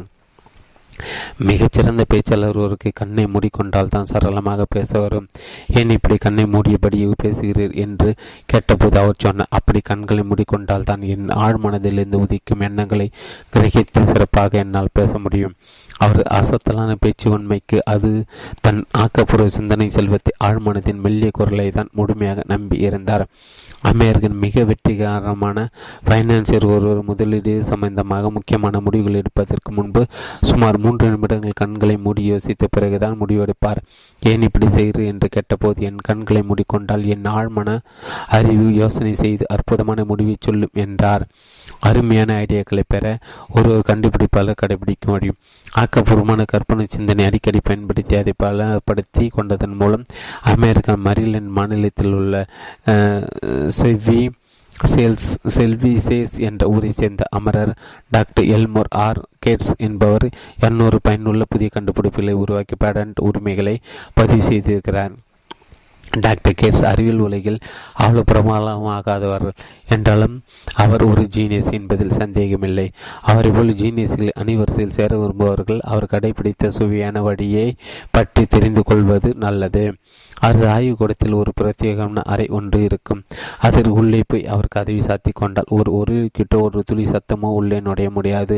அந்த விசேஷ அறைக்குள் ஒரு மேசையும் நாற்காலியும் ஒரு கத்தி பேப்பரும் பேனாவும் எப்போதும் தயாராக இருக்கும். மேசைக்கு முன்னால் ஒரு சிறு விளக்கும் சுவிட்சும் உண்டு. அடிக்கடி இவர் தன் ஆழ்மன சிந்தனை வலுப்படுத்தி பயன்படுத்த நினைக்கும் போதெல்லாம் அந்த அறைக்குள் போய் மேசை மின் அமர்ந்து விளக்கி அணைத்து விடுவார். பிறகு அவர் ஆய்வு செய்து கண்டுபிடிக்க நினைக்கும் விஞ்ஞான கண்டுபிடிப்பு பற்றி இதுவரை தனக்கு தெரிந்துள்ள தகவல் பற்றி மனதை ஒருமுகப்படுத்தி தீவிரமாக யோசிப்பார். பிறகு அடுத்து என்ன தெரிய வேண்டும் என்பது பற்றி யோசிப்பார். புதிய ஐடியாக்கள் பொறி தட்ட ஆரம்பித்ததும் விளக்கை போட்டு வேகமாக நிறுத்தாமலே ஆரம்பித்து விடுவார். ஒரு முறை ஐடியாக்கள் படிவேகமாக வந்தவுடைய 3 மணி நேரம் நிறுத்தாமல் எழுதி குவித்தார். ஐடியாக்கள் வருவது ஓய்ந்த பின் நிறுத்திவிட்டு தன் குறிப்புகளை புரட்டி பார்த்தார்.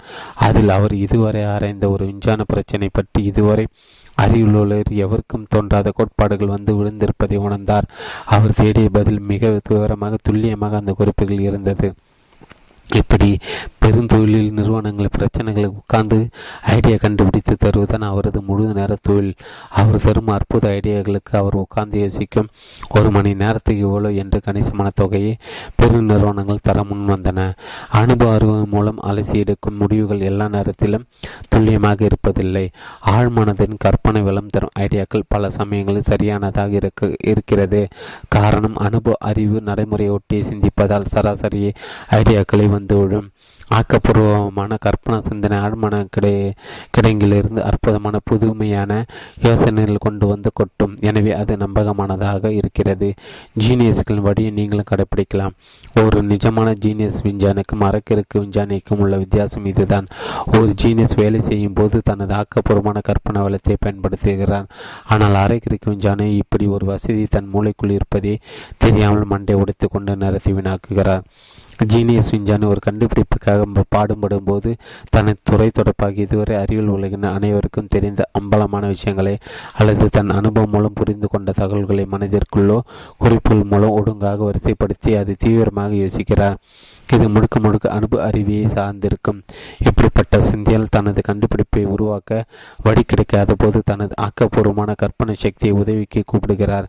இந்த வழிமுறைக்கு நபருக்கு கொஞ்சம் வேறுபட்டால் அடிப்படையில் இந்த சிந்தனை முறையின் சாரம் இதுதான். ஒன்று, ஒரு சராசரி சிந்தனை தாண்டி சில படிகள் மேலே போய் சிந்திக்க முன்னர் சொன்ன 10 மன தூண்டுகோளில் ஒன்று அதுக்கு மெட்பாட்டைகளை பயன்படுத்தி தன் மனதை முடுக்கிவிட்டு யோசிக்கிறார். 2, முதல் கையில் இருக்கும் விஞ்ஞான பிரச்சனை பற்றி தனக்கு இதுவரை தெரிந்த காரணிகளை நிறைவான பகுதி பற்றி கவனமாக யோசிக்கிறார். பிறகு தனக்கு தெரியாத காரணிகளை பற்றி நிறைவடாத பகுதி சுத்தேசமாக இப்படி இருக்கலாம் என்ற ரீதி தன் மனதில் சிந்தனை ஓடவிடுகிறார். அப்படி அவர் மனக்கண்ணில் உருவாக்கும் படத்தை முழுமையாக ஆழ்மனம் உள்வாங்கும் வரை சிந்தித்து பிறகு மனதில் மீந்து போன என்ன குப்பைகளை அகற்றிவிட்டு விடை மனத்தில் பளிச்சிடும் வரை ஓய்வாக காத்திருக்கிறார். சில சமயம் விடைகள் உடனே துல்லியமாக சரியாக வந்துவிடும். மற்ற சமயம் அவரது 6வது அறிவை அல்லது கற்பனை சக்தி எந்த அளவுக்கு செம்மைப்படுத்தி வளர்த்து கொண்டிருக்கிறார் என்பதை பொறுத்து விடை சரியாக தாறுவாறாக கிடைக்கலாம். தாமஸ் ஆல்வா எடிசன் புதுவகை மின்விளக்கு ஒன்றை கண்டுபிடிக்க தனது அறிவை கொண்டு 10,000 விதமான யோசனைகள் முயன்று பார்த்துவிட்ட பிறகுதான் தன் கற்பனை சக்தியை முடுக்கிவிட்டார். உடனே மின்னடை பல்புக்கான ஐடியா பளிச்சிட்டது. அவர் போனோகிராஃப் என்ற கருவியை கண்டுபிடித்ததும் இதே சிந்தனை முறை மூலம்தான். ஆக்கப்பூர்வமான கற்பனை வளம் என்ற 6ஆம் அறிவு உண்மையில் இருக்கிறது என்பதற்கு ஏராளமான நம்பக ஆதாரங்கள் உண்டு. அதிகம் படிக்காமல் பல்வேறு துறைகள் மேதைகளான பல முன்னோடி சாதனையாளர்களின் அணுகுமுறைகளை அலசி பார்த்தால் உங்களுக்கு இது புரிந்துவிடும். ஆப்ரகாம் லிங்கன் இதற்கு ஒரு உருதானம். அவர் ரூட்லெட்ஜ் என்ற பெண் மீது கொண்ட காதலால் உந்தப்பட்டு சிந்திக்க தொடங்கும் போது அவருக்கு இந்த ஆக்கப்பூர்வமான கற்பனை சக்தியின் மகத்துவம் புரிந்தது. அதன் தன் தலைமை பண்புகளை செம்மைப்படுத்த, மக்களை விசைப்படுத்த, தன் பேச்சு திறனை செறிவு பயன்படுத்தி ஜனாதிபதியானார். ஆக்கப்பூர்வமான கற்பனை வளத்தை தொடர்ந்து பயன்படுத்தினால் அவர் விரும்பிய துறை ஜீனியஸ் ஆகலாம் என்பதற்கு இதைவிட முக்கியமான ஆதாரம் வேறு என்ன வேண்டும் உங்களுக்கு? செக்ஸ் என்ற மகா உந்து சக்தி, பெரும் சாதனை படுத்தியவரின் தலைவரின் உந்து சக்தி எது என்று தோண்டி பார்த்தால் அதற்கு மூலக்கான ஒரு பெண் தந்த மோக கிளர்ச்சியாகத்தான் இருக்கிறது. இதற்கான ஆதாரங்கள் வரலாற்றின் ஏடுகளில் ஏராளமாக நிரம்பி ஒழிக்கின்றன.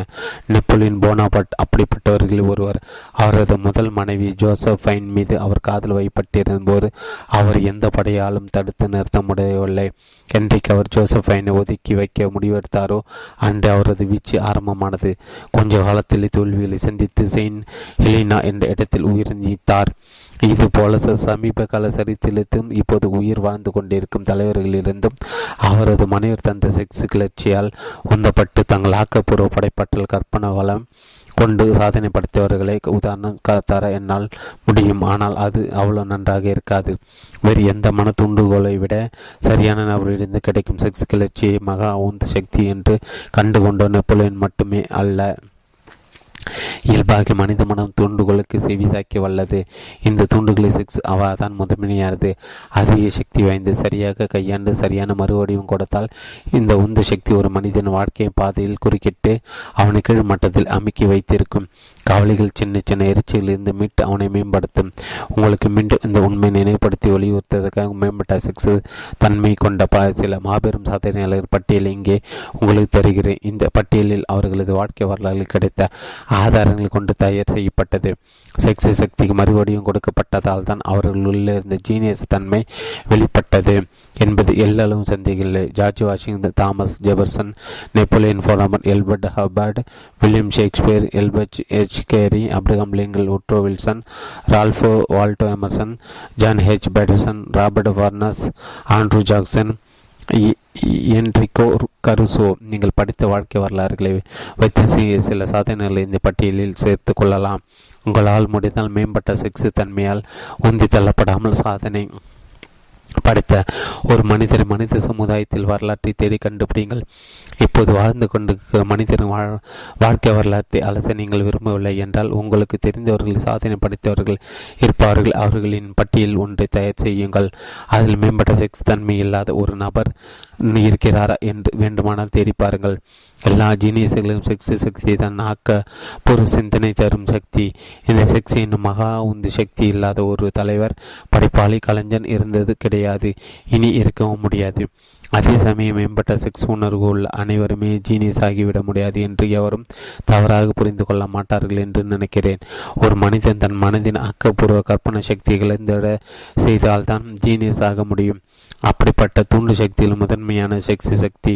இந்த சக்தி இறந்துவிட்டால் தான் மட்டுமே ஒரு ஜீனியஸ் ஆகிவிட முடியாது. உடலை தீண்டும் இன்ப நாட்டத்திலிருந்து இந்த சக்தியை திருப்பி அதற்கு வேறு ஒரு வடிவம் தந்தால்தான் ஒரு ஜீனியஸாக உயர முடியும். செக்ஸ் உணர்ச்சி படிக்கட்டாக வைத்துக்கொண்டு ஜீனியஸாக உயர்வதற்கு பதிலாக பெரும்பாலான இந்த உணர்ச்சி தவறாக புரிந்து கொண்டு தவறாக பயன்படுத்தி தங்களை மிருக நிலைக்கு தாய்த்து கொள்கிறார்கள். 40 வயதுக்கு முன் சாதிப்பவர்கள் அரிதாக இருப்பது ஏன்? நான் இதுவரை 25,000 பேர்களுக்கு மேல் கவனித்து அலசி பார்த்துவிட்டேன். இதன் மூலம் பெயரும் சொல்லும் அளவுக்கு சாதனை புரிவர்கள் பெரும்பாலும் 40 வயதுக்கு மேற்பட்டவர்களாக தான் இருக்கிறார்கள் என்பதை கவனித்தேன். குறிப்பாக 50 தாண்டி பிறகு தங்களுக்கென தனிப்பானை வகுத்து கொண்டு மலமளவென்று முன்னேறுகிறார். இதற்கு விஷயம் என்ன? என் கவனத்தை கவர இதற்கு என்ன காரணம் என்று தெரிந்து கொள்ள தீவிர ஆராய்ச்சியில் இறங்கினேன்.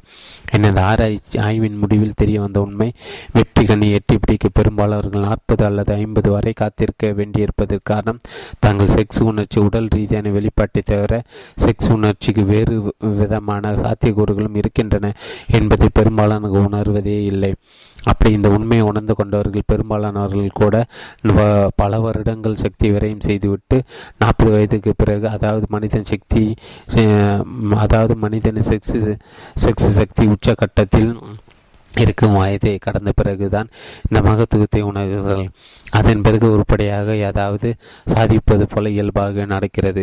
பெரும்பாலானவர்கள் வாழ்க்கையை கவனித்தால் 40 வயது வரை, சில சமயம் அதை தாண்டி தங்கள் திறனியை விரையும் செய்கிறார்கள். இதை உருப்படியான வேலைகளை நோக்கி மன திருப்பிவிட்டு இருந்தால் லாபமும் முன்னேற்றமும் சுலபமாக வந்திருக்கும். அவர்களுக்கு செக்ஸ் உணர்வு தான் மனித உணர்வுகளை மிக வேகமும் உறுதியும் வாய்ந்தது. இந்த ஒரு காரணத்திற்காக இதை முறையாக கையாண்டு மறுபடியும் தந்து ஒரு குறிப்பிட்ட நோக்கத்திற்கான செயலில் இறங்கினால் எவரும் மிகப்பெரிய சாதனையாளராக உயர முடியும். மன தூண்டுகோள்களின் உன்னதமானது செயற்கையான மன தூண்டுகோள்களான புகை, மது போன்றவற்றை சார்ந்திருந்து ஜீனியஸ் ஆனவர்களும் வரலாற்றின் ஏடுகளில் இது இருக்கத்தான் செய்கிறது. எட்கர் ஆலன் போ மது போதையில் இருக்கும்போதுதான் கவிதையில் எழுதின. ஜேம்ஸ் விட்கோம்ப் ரயிலையும் கூட மதுமயக்கத்தில் தான் தன் மிகச்சிறந்த எழுத்தாற்றலை வெளிப்படுத்தினார். ராபர்ட் பர்னஸும் கூட அப்படியே. ஆனால் அவர்களது முடிவு மிக மோசமானதாக இருந்தது என்பதை நாம் மறந்துவிடக்கூடாது. மனதை தூண்டி மிக அருமையான எண்ணங்களை எங்கிருந்து பெறுவதற்கென்ற மனிதன் இயற்கை அன்னை சில அருமருந்துகளை தந்திருக்கிறார். இந்த இயற்கையான மன தூண்டுதலுக்கு சரியான மாற்று இதுவரை கண்டுபிடிக்கப்படவில்லை. செக்ஸ் உணர்வுக்கு ஆன்மீக உணர்வுக்கு நெருங்கிய தொடர்பு உண்டு என்பது உளவியல் வல்லுநர்களுக்கு தெரிந்த விஷயம்.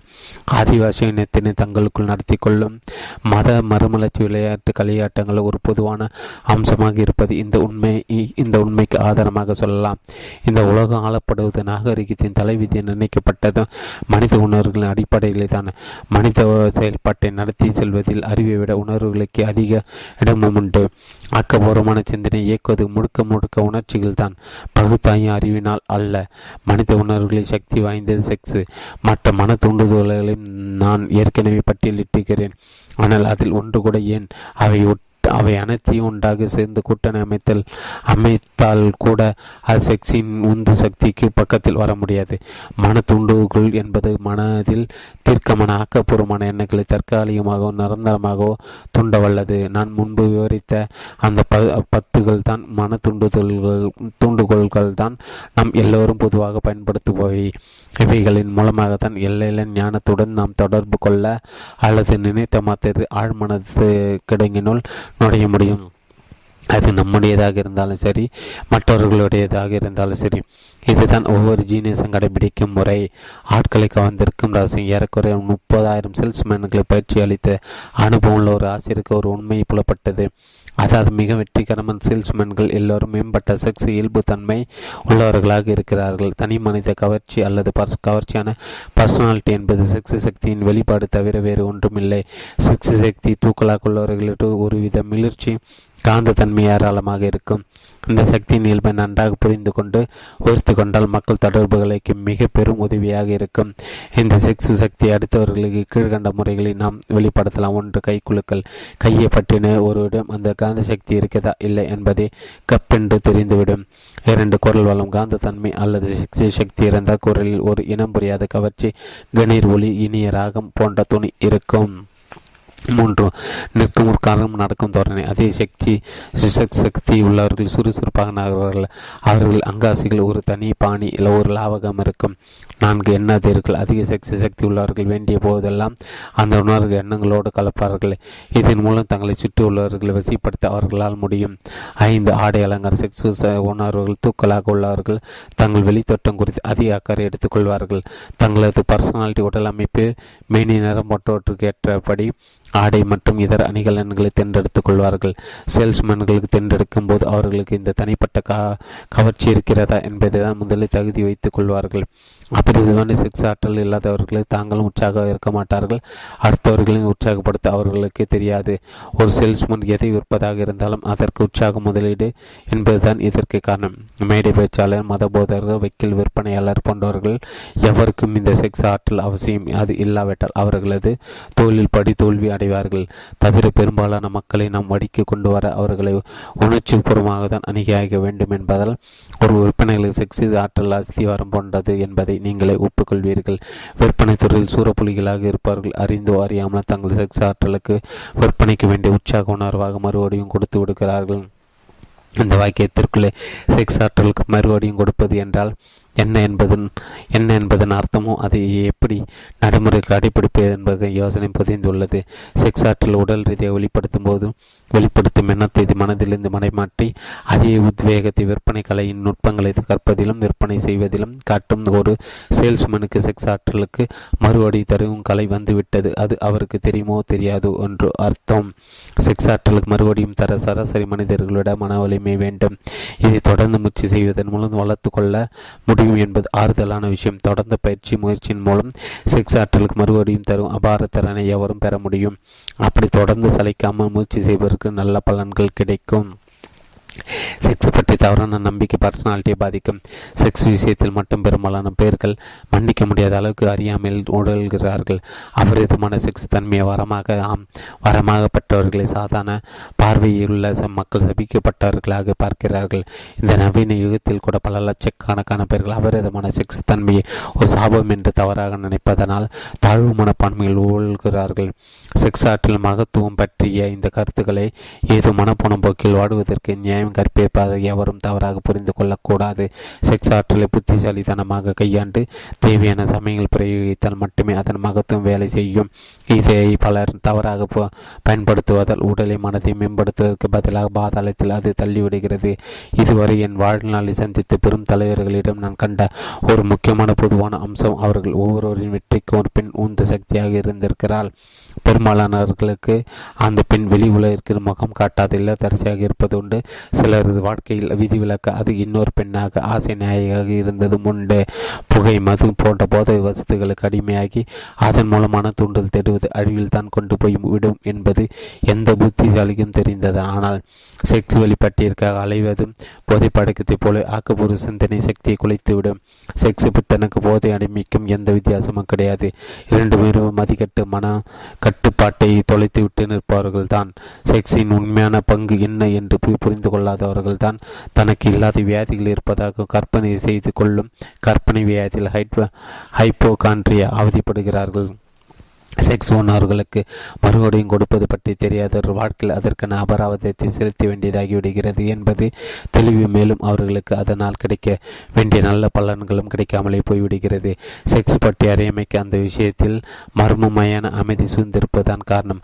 செக்ஸ் விஷயத்தில் இப்படி மர்மத்தை அவனத்தை புகுத்தியது மதுவிலக்கு தரும் அதே விளைவுகளை தான் தருகிறது. இதன் விளைவாக அதை தடை செய்யப்பட்ட விஷயம் பற்றி அதிகம் தெரிந்து கொள்ள குறிப்பாக இளைஞருக்கு ஆர்வம் பிறக்கிறது. இந்த வகையில் சட்டம் இயற்றுபவர்களும் மருத்துவர்களும் இளைஞர்களுக்கு தகுந்த செக்ஸ் கல்வி தராதற்கு வருத்தப்பட்டே ஆக வேண்டும். 40 வயதுக்கு மேல் வரும் அறுவடை நாட்கள் எந்த துறை சேர்ந்த ஒரு 40 வயதிற்கு மேல் முன் கிரியேட்டிவான முயற்சிகள் பெருமும் சாதனை படைப்பது அபூர்வம். சராசரி மனிதன் அதிகபட்ச படைப்பாற்றல் திறனை பெறுவது 40 வயதிலிருந்து 60 வயதிற்கு தான். ஆயிரக்கணக்கான ஆண் பெண் சாதனைகளை ஆராய்ந்த பிறகு இந்த முடிவுக்கு வர முடிந்தது. இந்த முடிவுகள் 40 வயதிற்குள் சாதிக்க முடியாமல் ஒரு தோற்றவர்களுக்கும் 40 மைல் கல்லை தாண்டி வயதாகிவிட்டது என்று வருந்தும் அவர்களுக்கும் ஆறுதல் தருவதாக இருக்க வேண்டும். 40க்கும் 50க்கு இடைப்பட்ட வருடங்கள் தான் மிகவும் பயன் தரும் வருடங்கள் என்பது இயற்கை நீதி. இந்த வயதை ஒரு மனிதன் மிகுந்த தன் நம்பிக்கையோடும் ஆர்வத்தோடும் நெருங்க வேண்டுமே தவிர விரக்தியோடும் நடுக்கத்தோடும் அல்ல. பெரும்பாலான சாதனையாளர்கள் 40க்கு முன் எந்த சாதனையும் படைத்ததில்லை என்பதற்கு உங்களுக்கு ஆதாரம் வேண்டுமென்றால் அமெரிக்காவின் மாபெரும் சாதனையாளர்களின் பட்டியலை அரசியல் ஹென்றி போர்டு 45 தாண்டிய பிறகுதான் கார் உற்பத்தி துறையில் சாதனை படைத்தார். ஆண்ட்ரூ காரிங் தனது முயற்சியில் வெற்றி பெற துவங்கியது 40 கடந்த பிறகுதான். ஜேம்ஸ் ஜே ஹில் 40 வயதுக்கு தந்தி ஆபீஸில் தான் வேலை செய்து கொண்டிருந்தார். அவரது அரிய சாதனைகள் அந்த வயதை கடந்த பிறகுதான் மலர்ந்தன. அமெரிக்க தொழிலதிபர் பைனான்சியர்களின் வாழ்க்கை அலசினால் அவர்கள் எல்லோரும் 40க்கும் 60க்கும் இடையே தான் உச்சகட்ட வேகத்தில் சாதித்தார்கள். 30 வயதிலிருந்து 40 வயதுக்கு இடைப்பட்ட காலத்தில் தான் மனித செக்ஸாற்றலுக்கு மறுபடியும் தரும் பாடத்தை படிக்கிறான். இந்த பாடத்தை அவன் கண்டறிந்து கற்றுக்கொள்வது தற்செயலாக அவர்களுக்கே தெரியாமல் நடக்கிறது. தனது குறிக்கோளை நோக்கி காரிய மாற்றும் திறன் 35 வயது முதல் 40க்குள் அதிகரித்து இருப்பதை அவன் உணர்ந்தாலும் பெரும்பாலானவர்களுக்கு இந்த முன்னேற்றத்திற்கு காணப்படுவதில்லை. இந்த காலகட்டத்தில் தான் இயற்கை தனிமனிதனுக்குள்ளே காதலுக்கும் காமத்திற்கு ஒரு சமச்சீர் நிலையை உண்டாக்கி தருகிறது. இந்த இரண்டு சக்திகளை மன தூண்டுதலாக வைத்த செயலில் இறங்க இயற்கையை செய்த ஏற்பாடு இது. உங்கள் உணர்வுகளுக்கு என்னும் சக்தி வங்கியை பயன்படுத்துங்கள். செக்ஸ் மற்றும் செயலுக்கான உத்வேகத்தை தரவல்ல சக்தி, ஆனால் அதன் சக்தி சுறாவளியை போன்றது. அதை கட்டுப்படுத்துவது கடினம். காதல் என்னும் உணர்வு காமம் என்னும் உணர்வோடு கலக்கும் போது ஒரு தீர்க்கமான அமைதி பக்குவம் துல்லியமாக முடிவெடுக்கும் திறனை தானம் எல்லாம் விளைகிறது. இந்த உண்மைகளை 40 தொட்ட எந்த மனிதர்கள் அனுபவபூர்வமாக இதை உணர்ந்து கொள்ள மாட்டார். ஒரு பெண்ணை திருப்திப்படுத்த செக்ஸை மட்டும் உந்துதலாக வைத்து ஒருவன் செயல்பட்டால் அவன் சாதனையில் படைக்கக்கூடும்.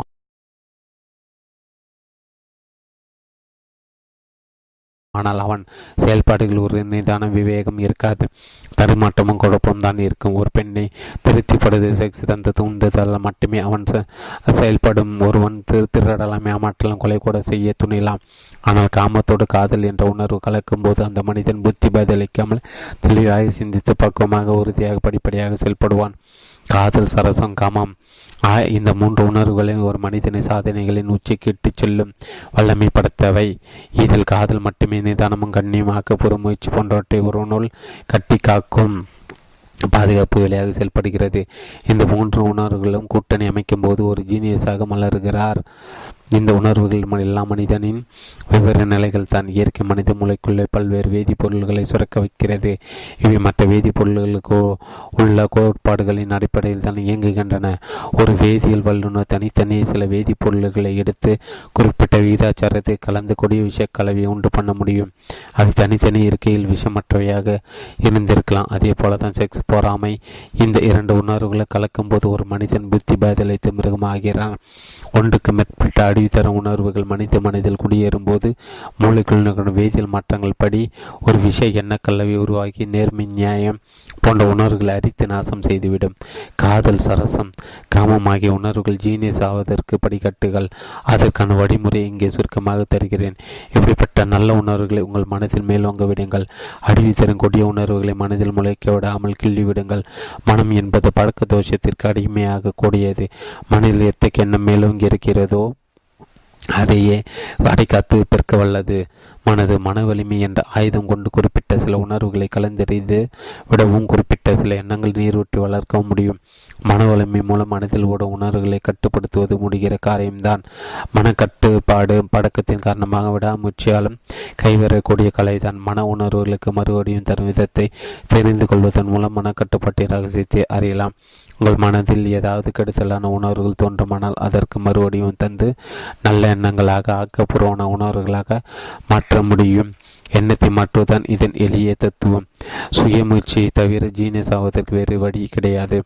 வெறும் செக்ஸ் ஆற்றலின் உந்துதலை வைத்து ஒருவர் தொழிலில் கொடிகளை குவிக்க முடியும். ஆனால் அந்த சொத்துக்களை தக்க வைத்து அனுபவிக்க முடியாத வகையில் அவரிடம் சில அவசியமான குண அம்சங்கள் இல்லாமல் போகக்கூடும் என்பதற்கு வரலாற்றின் நிறைய உதாரணங்கள் உண்டு. இந்த உண்மையை பற்றி கொஞ்சம் ஆழமாக யோசித்து பாருங்கள். ஏனென்றால் இதை புரிந்து கொள்ளாத பல ஆண்களும் பெண்களும் குபேர சொத்துக்கள் அவர்களிடம் இருந்த மகிழ்ச்சியாக அனுபவிக்க முடியாமல் ஆண்டியாகி இருக்கிறார்கள். நிஜமான நேசம் உள்ள மனிதனின் முற்றிலுமாக தோற்பதில்லை. நிஜமான நேசம் உள்ள மனிதன் முற்றிலுமாக தோற்பதில்லை. காதல் நினைவுகளை நெஞ்சம் மறப்பதில்லை.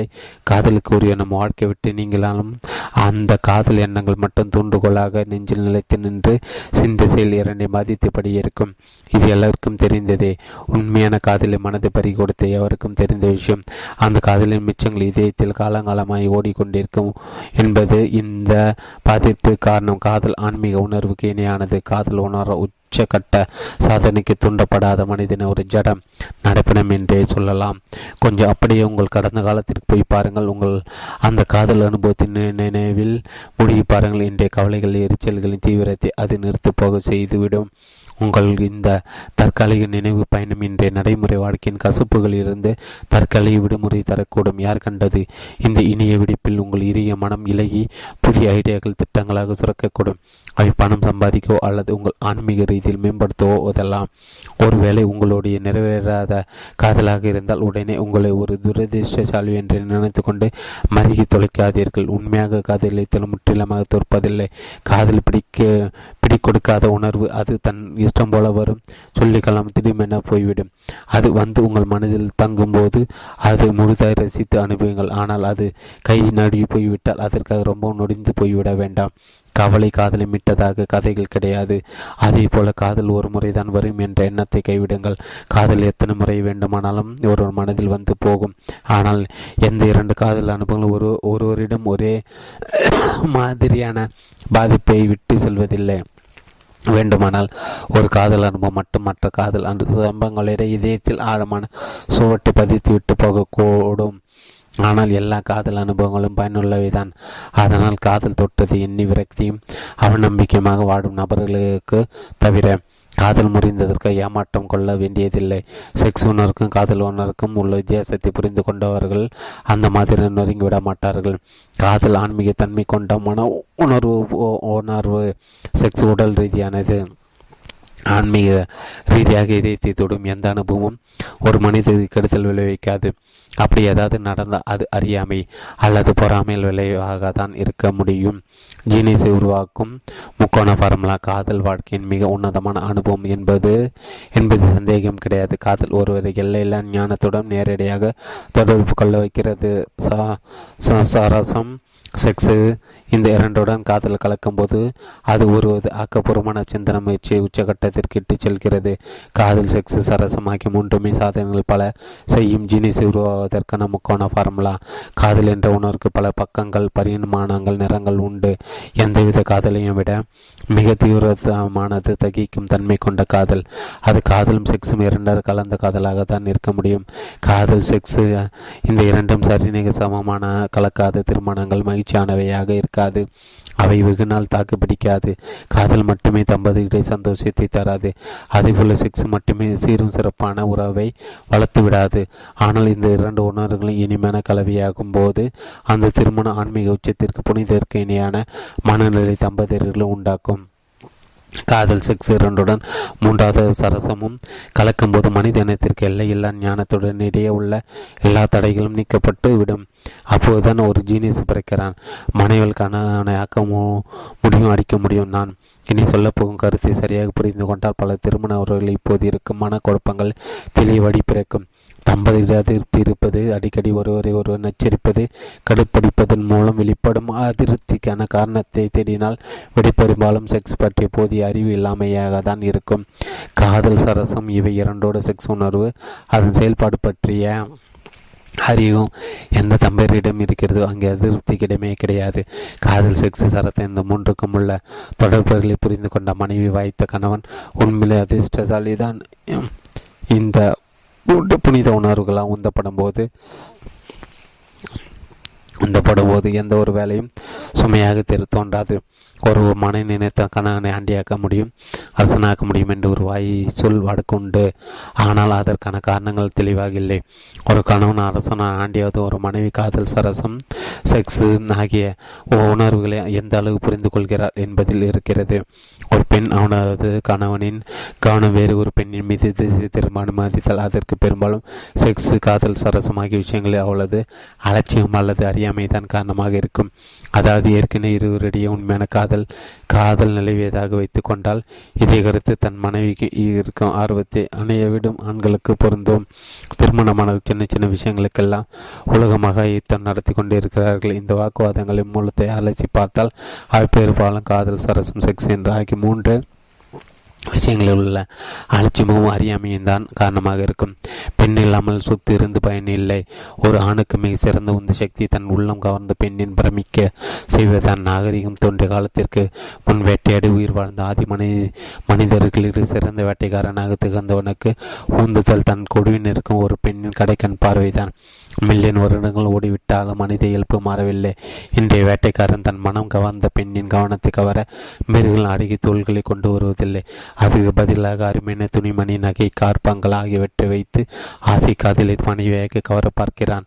ஆண்களை எக்கச்சக்கமான பணம் போடு அதிகாரத்தை குவிப்பதற்கு அடிப்படை காரணம் பெண்களை கவரும் திருப்திப்படுத்தும் உந்துதல் தான். அத்தகைய ஆண்களின் மையமாக இருக்கும் பெண்களை அவர்களுடைய வாழ்க்கையிலிருந்து நீக்கிவிடுங்கள். பெரும் சொத்துகள் அவர்களுக்கு அர்த்தம் இல்லாமல் போய்விடும். ஒரு பெண்ணை திருப்திப்படுத்த வேண்டும் என்று ஒவ்வொரு ஆணுக்குள்ளும் இருக்கும் இயல்பான உந்துதல் தான் ஒரு மனைவிக்கு கணவனை அக்கவும் அடிக்கவும் உந்து சக்தியை தருகிறது. தன் கணவனின் இயல்பை பலத்தை புரிந்து கொண்டு இங்கிதமாக அவனது தேவைகளை பூர்த்தி செய்யும் பெண் வேறு எந்த பெண்ணிடமிருந்து போட்டி வருமோ என்று பயப்பட வேண்டியதில்லை. ஒரு ஆண் மற்ற ஆண்களை நிர்வகிக்கும் மனவர்களில் ஜாம்பானாக இருக்கலாம். ஆனால் அவனது மனம் கவர்ந்த பெண் அவனை ஆட்டுவிக்க முடியும். தன் மனம் கவர்ந்த காதலி அல்லது மனைவியின் சொல்படியெல்லாம் தான் கேட்பதாக எந்த ஆணும் ஒப்புக்கொள்ள மாட்டான். ஏனெனும் வீட்டிலும் வெளியிலும் ஆதிக்கம் செலுத்தும் அளவு தான் வலிமையானவன் என்று காட்டிக்கொள்ளும் எண்ணம் அவன் இயல்பு. தவிர ஆண்களின் இந்த மனப்போக்கை அறிந்த புத்திசாலி பெண் இதை கண்டும் காணாது போல் இருந்து விடுகிறாள். தன் மனத்துக்கு பிடித்த பெண்ணுக்கு இதில் காதலிகள், மனைவிகள், அம்மாக்கள், சகோதரிகள் ஆகியோரும் அடக்கம். வளர்ந்து கொடுக்கிறோம் என்பதை சில ஆண்கள் புரிந்தும் அடக்குமுறையில் இறங்காமல் அனுசரணையாக இருக்கிறார்கள். காரணம், ஒரு நல்ல பெண் நெறிப்படுத்தல் இல்லாமல் எந்த ஆணும் முழுமை பெறுவதில்லை, முயற்சி அடைவதில்லை என்பது அந்த சில புத்திசாலி ஆண்களுக்கு தெரிந்திருக்கிறது. இந்த முக்கியமான உண்மை புரிந்து கொள்ளாத ஆண் அவன் வெற்றியடைவது ஈடு இணையற்ற ஒரு சக்தியை பயன்படுத்தி கொள்ள தவறிவிடுகிறான். மனம் தரும் பணம் 217 அத்தியாயம் 12 ஆழ்மனம். பணம் சேர்க்க வழிகட்டும் 11வது படிகட்டு. ஆழ்மனதில் நினைத்தளம் பொதிந்துள்ளது. ஐம்புலன்கள் வழியாக நமது மனத்தை சென்றடையும் எல்லா எண்ணம்புறைகளையும் இந்த நினைத்தளம் பகுத்து பதிவு செய்து கொள்கிறது. கோப்புகளில் இருந்து கடிதங்கள் எடுக்க முடிவது போல நினைவு தளங்களில் இருந்து எதை வேண்டுமானால் திரும்ப வரவழைத்துக் கொள்ளலாம். புலன்களின் தாக்கம் ஏற்படுத்த விஷயங்கள் அல்லது எண்ணங்கள் எப்படிப்பட்டதாக இருந்தாலும் அதையெல்லாம் இந்த நினைவுதளம் கிரகித்து பதிவு செய்து கொள்கிறது. நிஜமாக்கி காட்ட அல்லது படமாக்கி காட்ட நீங்கள் ஆசைப்படும் எந்த திட்டத்தையும் எண்ணத்தையும் அல்லது நோக்கத்தை உங்கள் ஆழ்மனத்தில் நீங்கள் விதித்துக் கொள்ளலாம். நம்பிக்கை போட்டு உணர்வு பெருக்கோடு இரண்டு கலந்த வலுவான ஆசைக்கேற்ப ஆழ்மனம் பெறப்படும். ஆசைப்பட்ட அத்தியாயத்தில் சொல்லப்பட்டுள்ள ஆறுபடிகளும் புதிய திட்டங்களை உருவாக்கி செயல்படுத்துவது பற்றி அத்தியாயத்தில் குறிப்பிடப்பட்டுள்ள விஷயங்களை இப்போது நீங்கள் நினைவுபடுத்திக் கொள்வது நல்லது. ஆழ்மனம் இரவு பகலாக செயல்பட்டு கொண்டிருக்கிறது. நமக்கு பிடிப்படாத நம்மால் புரிந்து கொள்ள முடியாத ஒரு விதிமுறையின்படி எல்லையில்லா ஞானத்திலிருந்து அது சக்தியை கிரகித்துக் கொள்கிறது. இந்த சக்தியை கொண்டுதான் ஒருவரின் ஆசையை அதை நிஜமாக்கி காட்டுகிறது. உங்கள் ஆழ்மனத்தை முழுமையாக உங்களால் கட்டுப்படுத்த முடியாது, ஆனால் எந்த திட்டத்தையும் ஆசையின் நோக்கத்தையும் நீங்கள் அதனிடம் சேர்க்க முடியும். ஆழ்படுத்தப்படுத்தும் வித்தை சுய கட்டளையத்தில் ஆழ்மனத்தை பயன்படுத்திக் கொள்வது பற்றி சொல்லப்பட்டுள்ள குறிப்புகளை மறுபடியும் ஒரு முறை படியுங்கள். ஆழ்மனம் நமது மனக்கும் எல்லையில்லா ஞானத்திற்கும் இடையே இணைப்பு பாலமாகி செயல்படுகிறது. எல்லையில்லா ஞானத்தின் சக்தியை நாம் விரும்பியபடி ஆழ்மனத்தில் கிரகித்துக் கொள்ளலாம். எண்ண பொறிகளை சீர்படுத்தி தெய்வீக தன்மை கொண்டதாக மாற்றக்கூடிய ஒரு ரகசிய பொருள் செயல்முறை ஆழ்மானத்துக்குள் புதிந்திருக்கிறது. நமது பிரார்த்தனையை நிறைவேற்றக்கூடிய சக்தியிடம் அதை அஞ்சல் செய்யும் ஒரே சாதனம் ஆழ்மானம்தான். இது நாட்டில் செயல்பாடு பற்றியெல்லாம் நீங்கள் அறிந்து கொண்டால் ஆசை தியாயத்தில் சொல்லப்பட்டுள்ள குறிப்புகள் மகத்துவம் உங்களுக்கு புரியும். உங்கள் ஆசையை தெளிவாக எழுத்தில் பதிவு செய்யுங்கள் என்று திரும்ப திரும்ப வலியுறுத்துவது எதற்காக என்பதையும் நீங்கள் புரிந்து கொள்வீர்கள். உங்கள் ஆழ்மனதை வசப்படுத்தும் வித்தையில் நீங்கள் வரலாறாவதற்கு இந்த 13 கோட்பாடுகளையும் உந்து சக்தியாக செயல்படும். முதல் முயற்சியிலே இது சாத்தியப்படாமல் போனால் மனம் தளர்ந்து விடாதீர்கள். நம்பிக்கை ஐத்தியத்தில் சொல்லப்பட்டுள்ள பழக்கத்தின் மூலமாக மட்டுமே ஆழ்மனதை உங்களால் ஆட்டுவிக்க முடியும் என்பதை மறந்து விடாதீர்கள். நம்பிக்கை வளர்த்து கொள்ளும் கலையில் வல்லவராகவும் வரை பொறுமையுடன் விடாமுயற்சியுடன் செயல்படுங்கள். உங்கள் ஆழ்மனத்தை வசப்படுத்த நீங்கள் முயற்சி செய்தாலும் அது தானாகவே செயல்படுகிறது என்பதை நினைவில் கொள்ளுங்கள். கெடுதலான எண்ண பொறிகளை கலந்தெறிந்துவிட்டு ஆழ்மனத்துக்கு நல்ல திணி போடாவிட்டால் பயம், வறுமை போன்ற எதிர்மறை எண்ணங்கள் தான் புகுந்துவிடும். ஆழ்மனம் எப்போதும் தெய்மை என்று ஓய்ந்து கிடப்பதில்லை. அதில் உங்கள் ஆசைகளை விதைக்காவற்றில் வேறு எண்ணங்கள் நுழைந்துவிடும். எண்ண பொறிகள் நல்லதோ கெட்டதோ எப்படி இருந்தாலும் தொடர்ச்சியாக ஆழ்மனத்துக்குள் பிரவேசித்து கொண்டிருக்கும் என்பது ஏற்கனவே விளக்கப்பட்டு இருக்கிறது. தினம் தினம் உங்களுக்குள் தெரியாமல் எண்ண பொறிகள் ஆழ்மனத்தை அடைந்து கொண்டிருக்கின்றன என்பதை நினைவில் வைத்துக் கொள்வது நல்லது. கெடுதலான எண்ண பொறிகள் உருவாவதை நீங்கள் அனுமதிக்க கூடாது. நல்ல விதமான எண்ண பொறிகள் மூலம் உங்கள் ஆசை நிஜமாக ஆக்குவதற்கு ஆழ்மனத்தை பயன்படுத்தி கொள்ளும் முயற்சியில் இப்போது நீங்கள் இறங்கி இருக்கிறீர்கள். இதை நீங்கள் சாதித்துவிட்டால் ஆழ்மனதின் திறகுள் உங்களுக்கு கிடைக்கும்.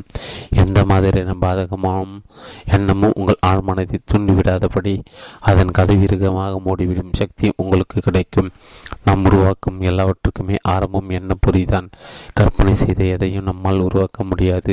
கற்பனையின் திறன் உதவியால் எண்ண பொறிகள் திட்டங்களாக வடிவம் பெறுகின்றன. கற்பனை வளத்தை நமது கட்டுக்குள் வைத்து கொண்டால் நமக்கு விருப்பமான துறையில் வெற்றியை தரும் திட்டங்களை நோக்கங்களை உருவாக்குவதற்கு அது உதவி செய்யும். எல்லா எண்ண பொறிகளும் நிஜமாக கூடியவைதான். கற்பனை இலாக்கா மூலம் ஆழ்மனத்துக்கு அஞ்சல் செய்யப்படும் எல்லா எண்ண பொறிகளோடு நம்பிக்கையும் பிணைத்து கொள்ள வேண்டும். ஆழ்மனத்தில் பதிய வைப்பதற்கு ஒரு திட்டம் நல்லது நோக்கத்துடன் நம்பிக்கை பிணைக்கும் காரியத்தை கற்பனை இலாக்காவால் தான் செய்ய முடியும். உணர்வு மயமாக்கப்பட்ட எண்ணங்கள் மட்டும்தான் ஆழ்மனத்தில் ஒரு தாக்கத்தை ஏற்படுத்தும். உணர்ச்சி அல்லது உணர்வு தான் பெரும்பாலானவர்களை ஆட்டிப்படைக்கிறது என்பது நமக்கு தெரிந்த விஷயம்தான். எனவே முக்கியமான 7 நல்ல உணர்ச்சிகளையும் 7 கெடுதலான உணர்ச்சிகளையும் நாம் தெரிந்து கொள்ள வேண்டும். கெடுதலான தாமாக எண்ணெய் பொறிகளில் கலந்து ஆழ்மனதுகள் புகுந்துவிடும். நல்ல உணர்வை நாம் தான் புகுத்த வேண்டும். சுய கட்டளை கோட்பாடு மூலம் நல்ல விதமான உணர்வுகளை எண்ணெய் பொறிகளோடு கலக்க செய்ய வேண்டும். அப்போதான் நாம் விரும்பதை ஆழ்மனதுகள் செலுத்த முடியும். இப்படிப்பட்ட உணர்ச்சிகள் அல்லது உணர்வு பொறிகள் தான் ஒரு விஷயத்திற்கு செயல்வடிவம் கொடுக்கின்றன. நம்முடைய ஆழ்மனதை நாம் மோசப்படுத்த முயலும் போது அதை எப்படி அணுக வேண்டும் என்பதை தெரிந்து கொள்ள வேண்டும். அதற்கு புரிந்த மொழியில் தான் நாம் பேச வேண்டும். அப்படி பேசவிட்ட நமது சொல்லி அது கேட்காது. உணர்ச்சி அல்லது உணர்வு அதற்கு நன்றாக புரிந்த மொழி, அதை கவர்ந்த மொழி. இப்படிப்பட்ட நிலையில் 7 முக்கியமான நல்ல உணர்ச்சிகளையும் கெடுதலான உணர்ச்சிகளை பகுத்து பார்ப்பது பயனுள்ளது.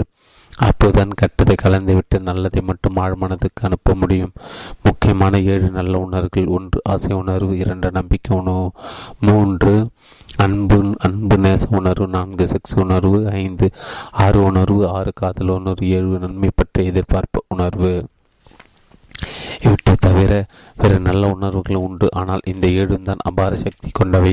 பொதுவாக ஆக்கப்பூர்வ முயற்சிகளில் அதிகமாக பயன்படுவது இவைதான். இந்த 7 உணர்வுகளும் பயன்படுத்துவது பழக்கப்படுத்தி கொண்டு தேர்ச்சி அடைந்துவிட்டால் மற்ற நல்ல உணர்வுகள் எல்லாம் குறிப்பிட்ட குள்ளுக்கு ஓடி வந்து நமக்கு சேவை செய்யும். முக்கியமான 7 கெடுதலான உணர்வுகள்: கை கழுவ வேண்டியவை. 1. அச்ச உணர்வு. 2. பொறாமை உணர்வு. 3. வெறுப்புணர்வு. 4. பழிவாங்க உணர்வு. 5. பேராசை உணர்வு. 6. மூட நம்பிக்கை உணர்வு. 7. கோப உணர்வு. நல்ல உணர்வுகள் கெடுதலான உணர்வுகள் ஒரே சமயத்தில் மனதில் இடம் பிடித்து விட முடியாது. ஏதாவது ஒன்றுதான் மனதை ஆக்கிரமித்துக் கொள்ளும். மனதில் நல்ல உணர்வுகளின் வலுவான தாக்கத்தை ஏற்படுத்திக் கொள்வது நமது கையில் தான் உள்ளது. இந்த சந்தர்ப்பத்தான் சித்திரமும் கைப்பழக்கம் என்ற விதி நமக்கு கை கொடுக்கும். நல்ல உணர்வுகளுக்கு சிம்மாசனம் போட்டு கொடுத்து அதையெல்லாம் பயன்படுத்திக் கொள்வதை பழகப்படுத்திக் கொள்ள வேண்டும். இதை சாதித்துவிட்டால் மனம் முழுவதையும் நல்ல உணர்வுகள் ஆக்கிரமித்து கொண்டு கெடுதலான உணர்வுகள் நுழைவதை தடுத்துவிடும். இந்த விஷயங்களை எல்லாம் தொடர்ந்து பின்பற்றினால் மட்டுமே ஆழ்மனத்தை நாம் வசப்படுத்தி கொண்டு பலன் பெற முடியும். ஏதாவது ஒரு கெடுதலான உணர்வு மனதில் இடம் பிடித்து விட்டால் போதும். ஆழ்மனம் மூலம் நமக்கு கிடைக்கக்கூடிய ஆக்கப்பூர்வமான எல்லா உதவிகளுக்கான வாய்ப்பை அது நாசமாக்கிவிடும். எல்லா முயற்சிகளிலும் தொற்றுப்போன பிறகுதான் பலரும் பிரார்த்தனையில் இறங்குகிறோம். அப்போது சந்தேகமும் பயமும் நிறைவானதோடு பிரார்த்திக்கிறோம். இதனால் இந்த உணர்வுகளை ஒட்டி ஆழ்மனம் செயல்பட்டு எல்லையில்லா ஞானத்திற்கு அப்படியே அஞ்சல் செய்யும்.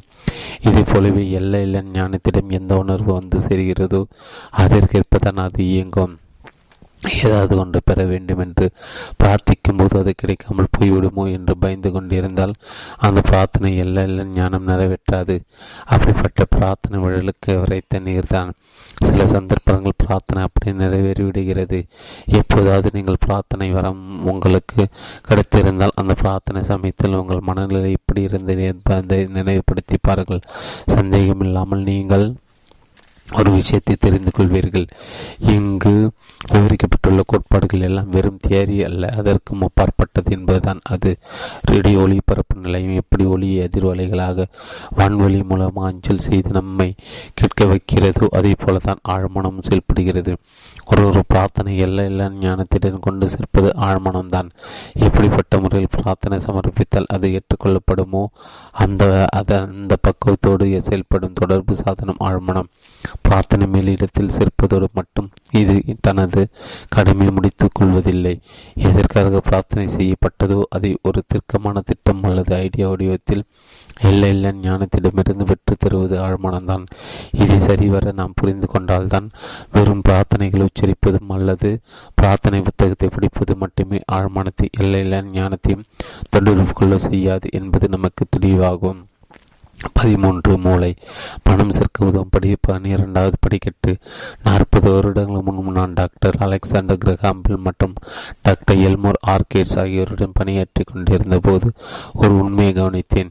அதாவது ஒவ்வொரு மனிதன் மூலம் சிந்தனை அதிர்வலைகளை வெளியே அனுப்பவும் வெளியிலிருந்து உள்வாங்கி கிரகித்து கொள்ளவும் வல்ல ஒரு ஒளிபரப்பு நிலையம் என்பதுதான் அது.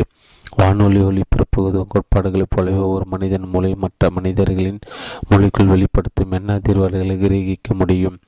நான் மேலே குறிப்பிட்ட கருத்தை இதற்கு முன்பு கற்பனை வளம் என்ற அதியத்தில் படைப்பாற்றல் கற்பனை பற்றி குறிப்பிட்டுள்ள விளக்கத்தோடு ஒப்பிட்டு பாருங்கள். இந்த கற்பனை வளம்தான் மற்றவர்களின் மூளைகள் வெளிப்படுத்தும் எண்ண அலைகளை ஆண்டனா அல்லது ஏரியில் போல உங்கள் மூளைக்குள் கிரகித்துக் கொள்ளும் கருவி. இதுதான் ஒருவது பகுத்தாயும் அறிவிக்கும் சிந்தனை தூண்ட உதவும் பிற 4 தூண்டுகளுக்கும் இடையே தகவல் தொடர்பு வேலை செய்கிறது. மூளை தூண்டினாலோ அல்லது உயர் அதிர் வலைக்கு போகுமாறு அதை முடுக்கினாலோ வெளியிலிருந்து வரும் எண்ணங்களை சிதறாமல் உள்வாங்கும் திறனை மூளை பெறுகிறது.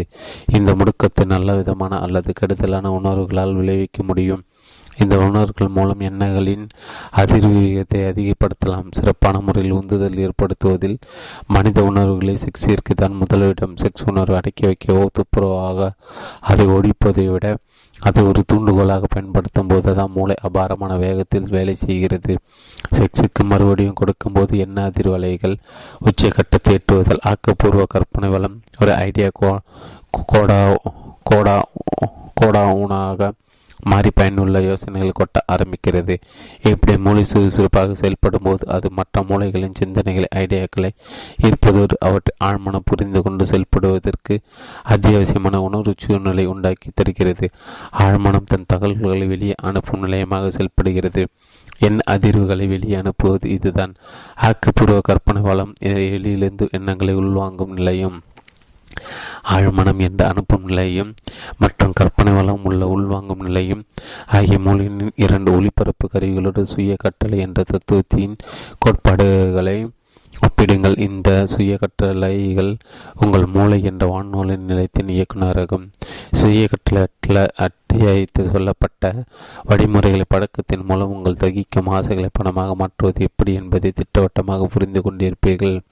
உங்கள் மன வானொலி நிலையத்தை எப்படி இயக்குவது என்பதற்கான வழிமுறைகள் ரொம்ப சுலபமானவை. உங்கள் வானொலி நிலையத்தில் செயல்படுத்த நீங்கள் 3 கொள்கைகளை மனக்கண்ணில் கொண்டு வந்து செயலில் இறங்க வேண்டும். அவை ஆழ்மனம், படைப்பாற்றல், கற்பனை வளம் மற்றும் சுய கட்டளை. இந்த 3ஐயும் செயலில் இறக்கிவிட தேவையான தூண்டுகோள்களை பற்றி விளவாரையாக முன்பே சொல்லியிருக்கிறோம். அவை தகிக்கும் ஆசையிலிருந்து துவங்குகிறது. கண்ணுக்கு புலப்படாத மகத்தான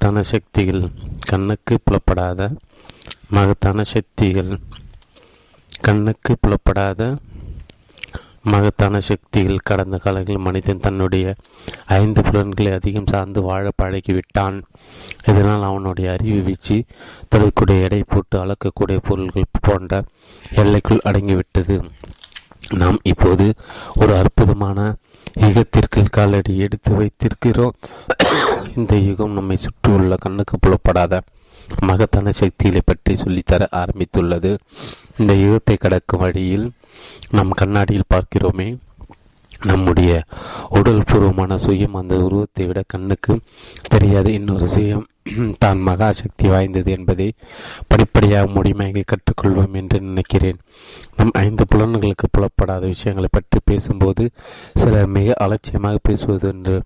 அப்படிப்பட்ட பேச்சுகளை கேட்கும் போதெல்லாம் கண்ணுக்கு புலப்படாத சக்திகள் தான் நம் எல்லாரும் ஆட்டுவிக்கப்படுகிறோம் என்ற உண்மையை நினைவில் நிறுத்தி கொள்ள வேண்டும்.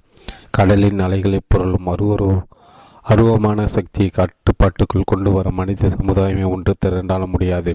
இந்த பூமி அந்தரத்தில் நிறுத்தவும் இந்த சின்ன உருண்டையில் வாழும் மனிதனின் அதிலிருந்து விழுந்து விடாமல் காக்கவும் உதவும் புவியீர்ப்பு என்னும் விசையை இன்னும் மனிதனால் சரியாக புரிந்து கொள்ள முடியாமல் இருக்கும்போது அதை கட்டுப்படுத்துவது என்பது சாத்தியமில்லை. ஒரு இடிமுழக்கத்திலிருந்து தெரிக்கும் புலப்படாத சக்திக்கு மனிதன் இன்னும் அடிமைதான். மின்சாரம் என்ற கண்ணுக்கு தெரியாத சக்திக்கு முன் மனிதனை இன்னும் மாணவன்தான். கண்ணுக்கு தெரியாத சக்திகளை பற்றி மனிதன் அறியாமை பட்டியல் ஈர்த்தோடு முடிந்து விடவில்லை. இந்த பூமியினால் புதைந்து கிடக்கும் கண்ணுக்கு தெரியாத சக்தி மற்றும் அறிவை மனிதன் முழுமையாக அறிந்து பாடில்லை. அதாவது அவன் உண்ணும் ஒவ்வொரு பருக்கை சொற்றையும் உடுத்தும் ஒவ்வொரு உடையும் அவன் பாக்கெட்டில் வைத்திருக்க ஒவ்வொரு கரன்சி நோட்டையும் தரும் பூமி என்னும் மகாசக்தி இன்னும் மனிதன் புரிந்து கொள்ளவே இல்லை. மூளையில் மகாத்மியம், கடைசியாக கலாச்சாரம், கல்வி என்று பலதை சொல்லி மார்த்தட்டி கொள்ளும் மனிதன் கண்ணுக்கு புலப்படாத சக்திகளில் மகா சக்தியான சிந்தனை என்னும் சக்தி இன்னும் தெரிந்து கொள்ளவே இல்லை. மூளையின் உள்ளமைப்பை பற்றி அவனுக்கு வெகு சுருப்பமான அளவை தெரிந்து வந்திருக்கிறது. சிந்தனையை பணமாக மாற்றவிடும் சக்தி சுமந்து செல்லும் நுட்பமான சிக்கலான பின்னல்களை பற்றி அவனுக்கு இன்னும் அவ்வளவாக தெரியவில்லை. ஆனால் இப்போது அதை பற்றி நிறைய தெரிந்து கொள்ளும் காலகட்டத்தில் மனிதன் நுழைந்திருக்கிறான். இந்த புரிதல் இன்னும் எல்கேஜி அளவில் தான் இருக்கிறது என்றாலும் ஒரு சுவிட்ச் போர்டு போல செயல்படும் மூளையின் இயக்க மையத்தையும் மூளையின் ஒவ்வொரு செல்களையும் இணைக்கும் லட்சக்கணக்கான இணைப்புகளை பற்றியும் ஓரளவு புரிந்து கொள்ளும் அளவுக்கு போதுமான விவரங்களை சேகரித்திருக்கிறார்கள். அந்த இணைப்புகளின் அளவு எவ்வளவு தெரியுமா? 1 போட்டு அதற்கு பிறகு 1.5 கோடி பூஜ்ஜியங்கள் போட வேண்டும். இந்த எண்ணிக்கையில் பிரம்மாண்டத்தை பார்க்கும்போது விண்வெளியில் இயங்கும் புழங்கும் பில்லியன் கணக்கான ஒளிவரிடம் போன்ற எண்ணிக்கையில் அற்பமாக படுகிறது என்கிறார் சிகாகோ பல்கலைக்கழகத்தை சேர்ந்த டாக்டர் சி ஹட்சன் ஹெர்க்யூ. மூளையின் ஒரு பகுதியில் மட்டும் சுமார் 10 முதல் 14 வரையிலான நரம்பு செல்கள் இருக்கின்றன. இவை எல்லாம் தார்மாக சிக்கலாக இணைந்திருப்பது போல தோன்றினாலும் இந்த இணைப்புகளின் அமைப்பில் ஒரு திட்டவட்டமான ஒழுங்கு இருப்பது நிச்சயம். சமீபத்தில் விஞ்ஞான வளர்ச்சியால் உருவாக்கப்பட்ட மின் உடலியல் முறைகளின் உதவியால் மூளையின் ஒரு குறிப்பிட்ட செல்லில் நமக்கு மின்னியல் மாற்றங்களை மைக்ரோ எலக்ட்ரோடு என்னும் கருவின் மூலம் பெரிதாக்கி பதிவு செய்து காட்டியிருக்கிறார்கள் என்று மேலும் விவரித்திருக்கிறார் அவர். இந்த அதிசிக்கலான மூளை இணைப்புகள் எல்லாம் உடலின் வளர்ச்சி மற்றும் பராமரிப்புக்காக மட்டுமே பயன்படும் வகையில் இயற்கை உருவாக்கி இருக்கிறது என்று சொல்ல முடியாது. தன் பில்லியன் கணக்கான செல்கள் ஒன்றோடு ஒன்று தொடர்புகளும் சக்தியை கொண்ட மூளை அமைப்புக்கு வேறு சில கண்களுக்கு தெரியாத சக்திகளுடன் தொடர்பு கொள்ள வல்ல தன்மை இருக்கலாம் என்றே படுகிறது. டி பல்கலைக்கழகத்தை சேர்ந்த டாக்டர் ரைன் மற்றும் அவரது சகாக்கள் மூளையின் திறன்களை பற்றி விரிவாக ஆராய்ச்சி செய்து வருகிறார்கள். அவர்களது சில கண்டுபிடிப்புகளும் முடிவுகளும் இந்த அத்தியாயத்திலும் அடுத்த அத்தியாயத்திலும் சொல்லப்பட்டுள்ள கருத்துக்களோடு ஒத்துப்போகின்றன. டாக்டர் ரைன் செய்த ஆய்வுகளை அலசி நியூயார்க் டைம்ஸ் செய்தித்தாள் ஒரு கட்டுரை வெளியிட்டுள்ளது. அதிலிருந்து டெலிபதி என்றால் என்ன? ஒரு மாதத்திற்கு முன்பு இந்த செய்தித்தாளை டியூர்க் பல்கலைக்கழகத்தின் பேராசிரியர் ரைன் மற்றும் அவரது சகாக்களுக்கும் மனித மூளைத்திறனை பற்றிய ஆயிரக்கணக்கான சோதனைகளை செய்து டெலிபதி கருவிகள் சைகை பேச்சு இல்லாமல் தொலைவில் இருப்பவருடன் தொடர்பு கொள்வது மற்றும் ஞான சிருஷ்டி பற்றி கண்டுபிடித்தவைகளை வெளியிட்டிருந்தோம். இந்த ஆய்வு முடிவுரைகளை ஹார்ப்ஸ் பத்திரிகையும் சுருக்கமாக ஒரு கட்டுரையாக வெளியிட்டிருக்கிறது. சமீபத்தில் வெளியாகியுள்ள அந்த கட்டுரையில் புலனுக்கு அப்பாற்பட்டவர்களை உணரும் வல்லமை பற்றிய இதுவரை என்னென்ன தெரிய வந்துள்ளது, அதிலிருந்து நாம் என்னென்ன நியாயமான முடிவுக்கு வர முடியும் என்பது பற்றிய கட்டுரையாளர் E.H. ரைட் சுருக்கமாக விவரித்திருக்கிறார். பேராசிரியர் ரைன் அறிவித்த முடிவுகளுக்கு பிறகு டெலிபதி மற்றும் ஞான திருஷ்டி போன்ற சாத்தியம் என்று சில விஞ்ஞானிகள் நம்ப துவங்கியுள்ளனர். ஒரு சோதனை கலந்து கொண்டவருக்கு முன்னால் ஒரு சீட்டுக்கட்டை வைத்தனர். அதில் வெவ்வேறு படங்கள் எடுத்துகள் இருந்தன. அதில் பங்கேற்பாளர்கள் முன்பின் பார்த்ததில்லை. இருந்தாலும் அதில் என்னென்ன சீட்டுகள் இருக்கின்றன என்று தங்கள் மூளைத்திறனை பயன்படுத்தி கண்டுபிடிக்க சொன்னார்கள். அதில் சில ஆண்களும் பெண்களும் வெவ்வேறு கட்டுகளில் உள்ள பெரும்பாலான சீட்டுகளை சரியாக அடையாளம் சொன்னார்கள். இப்படி அவர்கள் கண்டுபிடித்தது அதிர்ஷ்டம், தற்செயல் என்று காரணம் சொல்வதற்கு மில்லியனில் ஒரு வாய்ப்பு கூட கிடையாது. பிறகு எப்படி அவர்கள் இதை செய்து காட்டினார்கள்? இப்படி ஒரு விசேஷ திறன் இருப்பதாக வைத்துக் கொண்டாலும் அவை புலன்கள் சார்ந்தவையாக இருக்க முடியாது. இத்தகைய திறனுக்கு உடலில் ஒரு தனி உறுப்பு கிடையாது. இந்த சோதனையில் பல 100 மைல் தொலைவு இடைவெளியில் உள்ள இரு நபர்களுக்கு இடையே நடத்திய போதும் சரி, ஒரே அறையில் உள்ள இருவருக்கும் இடையே நடத்திய போதும் சரி, விடை சரியாக இருந்தது. ஆனால் வேறு சிலர் சொல்வதைப் போல டெலிபதியும் ஞான சிஸ்டம் ஒருவேளை பௌதிக கதிர்வீச்சு கோட்பாடுகளை ஒட்டி இயக்கக்கூடும் என்பதை திரு ரைட் அவர் கண்டறிந்த உண்மைகளை அடிப்படையாக வைத்து மறுக்கிறார். எனினும் பௌதிக ரீதியான சக்தி வீச்சுகளை தொலைவு அதிகம் ஆக ஆக பலவீனம் அடைவதுண்டு. ஆனால் டெலிபதி ஞான திருஷ்டி அப்படி ஆவதில்லை. அதே சமயம் மூளையின் பிற திறன்களை போல உடலின் சில தன்மைகள் இந்த இரு திறன்களை பாதிக்கின்றன. சிலர் நம்புவது போல இந்த விசேஷ சக்தி உள்ள நபர்கள் தூங்கும்போதோ அல்லது பாதி தூக்கத்தில் இருக்கும்போதோ இவர்களது விசேஷ திறன்கள் பெருகுவதில்லை. மாறாக அவர்கள் சுறுசுறுப்பாக முழுமையாக விழித்திருக்கும் போதுதான் இந்த திறன்கள் அவர்களுக்கு நன்கு கை வருகிறது. அதே போல அவர்கள் ஏதேனும் போதைப் பொருளை உட்கொண்டிருந்தால் அவர்களது டெலிபதி திறன் மங்குகிறது. ஆனால் ஏதேனும் மன தூண்டுதல் இருக்கையில் இத்திறன் பெருகிறது. அதே போல இத்திறன் உள்ளவர்கள் சிறப்பாக செயல்பட முயற்சி எடுத்துக்கொள்ளாவிட்டால் சோதனைகள் அவர்களது மதிப்பெண் பெருகுவதில்லை என்று பேராசிரியர் ரைன் கண்டறிந்திருக்கிறார். டெலிபதி மற்றும் ஞான திருஷ்டி என்ற இரண்டு சக்திகளுமே ஒன்றுதான் என்று ரைன் உறுதியாக நம்புகிறார். அதற்கு பிறகு விழுந்து வைத்திருந்த வீட்டில் சீட்டில் என்ன இருக்கிறது என்பதை மனக்கண்ணில் பார்க்க உதவும் அதே திறன்தான் அடுத்தவர் மனதில் இருப்பதை படிக்க உதவுகிறது என்கிறார் அவர். இப்படி ஒரு முடிவுக்கு வர சில காரணங்கள் இருக்கின்றன. உதாரணமாக, ஒரு திறன் உள்ளவருக்கு மற்ற திறனும் கூடவே இருக்கிறது. இவர்கள் ஒரு திறன் இருக்கும்போது அதே வேகத்துடன் மற்ற திறனும் இருக்கிறது. அவர்கள் சுவர்கள், திரைகள், தொலைவுகள் எவையும் இந்த இரு திறன்களை மதிப்பதில்லை. எதிர்காலத்தில் நடக்க உள்ளது, நல்லது கெட்டதுகள் கனவுகள் மூலம் வெளிப்படுவது போல அறிவு உலனுக்கு அப்பாற்பட்ட அனுபவங்கள் எல்லாமே இந்த திறன்களின் ஒரு பகுதியாகவே இருக்கக்கூடும் என்ற கோட்பாட்டை ரைன் முன்வைக்கிறார். இந்த முடிவுகளை தங்களுக்கு சரி என்று பட்டால் தவிர இவைகளை வாசகர்கள் ஏற்க வேண்டும் என்று நான் வற்புறுத்தவில்லை. ஆனால் பேரரசர் ரைன் முன் வைத்துள்ள ஆதாரங்கள் நம்மை வெகு காலம் பிரமிப்பில் ஆய்த்திருக்கும் என்பதில் சந்தேகமில்லை. மூளைகளின் கூட்டணி அமைப்பது எப்படி, எந்தெந்த சூழ்நிலையில் மூளையின் புலனுக்கு அப்பாற்பட்ட திறன் வேலை செய்கிறது என்பதை குறித்து டாக்டர் ரைன் சொல்லியிருக்கும் உண்மைகளின் அடிப்படையில் நானும் என் சகாக்களும் சில முறைகளை உங்கள் முன் வைப்பதில் பெருமைப்படுகிறோம். எந்த மாதிரி சூழ்நிலையில் மூளையை தூண்டினால் அடுத்த அத்தியாயத்தில் விவரிக்கப்பட்டிருக்கும் 6வது அறிவு நடைமுறையில் செயல்படும் என்பதை இங்கு சொல்லப் போகிறேன். நானும் எனது 2 சகாக்களும் நெருக்கமான கூட்டணியாக செயல்பட்டோம். பல பரிசோதனைகள் பயிற்சிகள் மூலம் எங்கள் மனதை எப்படி தூண்டி விடுவது, அடுத்த அத்தியாயத்தில் சொல்லப்பட்டுள்ள கண்ணுக்கு தெரியாத ஆலசூர் என்ற கோட்பாட்டை செயல்படுத்துவதன் மூலம் என்று கண்டறிந்திருக்கிறோம். இந்த முறைகளை கடைபிடித்து எங்கள் மூவரது மூளை திறன்கள் ஒன்றாக்குவதன் மூலம் எங்களிடம் ஆலோசனைக்கு வருபவர்களின் சொந்த பிரச்சனைகள் பலவற்றுக்கு தீர்வுகளை கொண்டு சொல்லி இருக்கிறோம். நாங்கள் கடைபிடிக்கும் முறை வெகு சுலபம். ஒரு மேஜை சுற்றி நாங்கள் மூவர் அமர்ந்து கொள்வோம். தீர்க்கப்பட வேண்டிய பிரச்சனை என்ன என்பதை தெளிவாக சொல்லிக் கொள்வோம். பிறகு அதை பற்றி தீவிரமாக விவாதிப்போம். ஒவ்வொரு மனதிலும் உதிக்கும் எண்ணங்களை பகிர்ந்து கொள்வோம். இந்த முறையில் உள்ள விரோதம் என்னவென்றால், இதில் பங்கேற்க ஒவ்வொருவரையும் அவரவர் அனுபவீச்சை தாண்டி இருக்கும் அறிவோடு தொடர்பு கொள்ள செய்வதுதான். மாஸ்டர் மைண்ட் அத்தியாயத்தில் விவரிக்கப்பட்ட தத்துவத்தை நீங்கள் புரிந்து கொண்டிருந்தால் இந்த வட்டமேஜை மாநாடு அந்த மாஸ்டர் மைண்ட் முறையின் ஒரு பகுதி தான் என்பதை புரிந்து கொள்வீர்கள். ஒரு தெளிவான தலைப்பை 3 நபர்களுக்கு இடையே நடக்கும் சுமூகமான விவாதம் ஒரு அருமையான மூளை தூண்டல் என்பதோடு மாசும் என்ற தத்துவத்தின் மிக எளிமையான நடைமுறை உதாரணம் கூட. இந்த முறையை கடைபிடிக்கும் எவருக்கும் முன்பு அறிமுக அத்தியாயத்தில் சுருக்கமாக விவரிக்கப்பட்டுள்ள கார்னகி சூத்திரம் கைவரப்பெறும். இப்போதைக்கு இந்த உண்மை உங்களுக்கு பிடிப்படவில்லை என்றால் கடைசி அத்தியாயத்தை படித்து முடித்த பிறகு மீண்டும் ஒரு முறை இதை படித்து பாருங்கள், புரிந்து கொள்வீர்கள். அத்தியாயம் 14, 6வது அறிவு. பணம் சேர்க்குவது 13வது படிக்கட்டு. நமது 13ஆம் கோட்பாடு 6வது அறிவு. இதன் மூலமாக தான் எல்லையில்லா பெருஞானம் எந்த முயற்சியும் எடுக்காமலே தன்னிச்சையாக ஒருவருடன் தொடர்பு கொள்ளும். இந்த தத்துவத்தின் அச்சாணி இந்த கோட்பாடு தான். இதை புரிந்து கொண்டு செயல்படுத்த வேண்டுமென்றால் முதலில் மற்ற 12 கோட்பாடுகளையும் கடைபிடித்து தேர வேண்டும். 6வது அறிவு என்பது படைப்பாற்றல், கற்பனை வளம் என்று முன்பு சொல்லப்பட்ட ஆழ்மனத்தின் ஒரு பகுதி தான். இதைதான் ஐடியா திட்டங்கள், எண்ணங்கள் மனதில் புரி தட்ட வைக்கக்கூடிய உள்வாங்கும் கருவி என்று சொன்னோம்.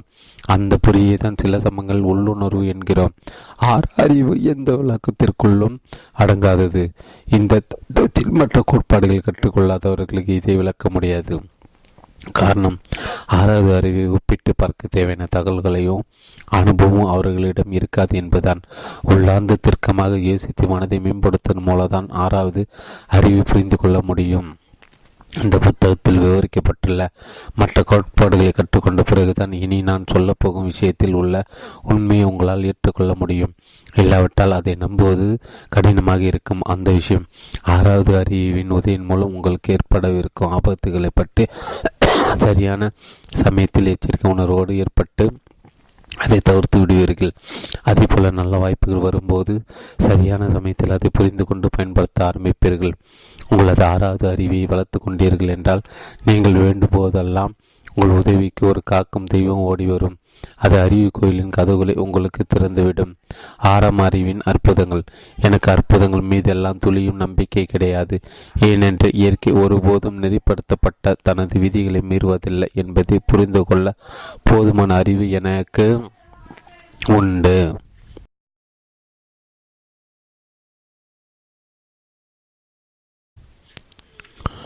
எனக்கு ஒன்று, இயற்கையின் சில விதிகள் நமக்கு புரியாதால் அவற்றுக்கு உட்பட்ட சில விஷயங்கள் நடக்கும்போது அவை அற்புதங்கள் போன்ற தோற்றமளிக்கின்றன. நான் இதுவரை அனுப்பித்த விஷயங்களை ஆறாவது அறிவையை தான் அற்புதங்களுக்கு இணையாக சொல்வேன்.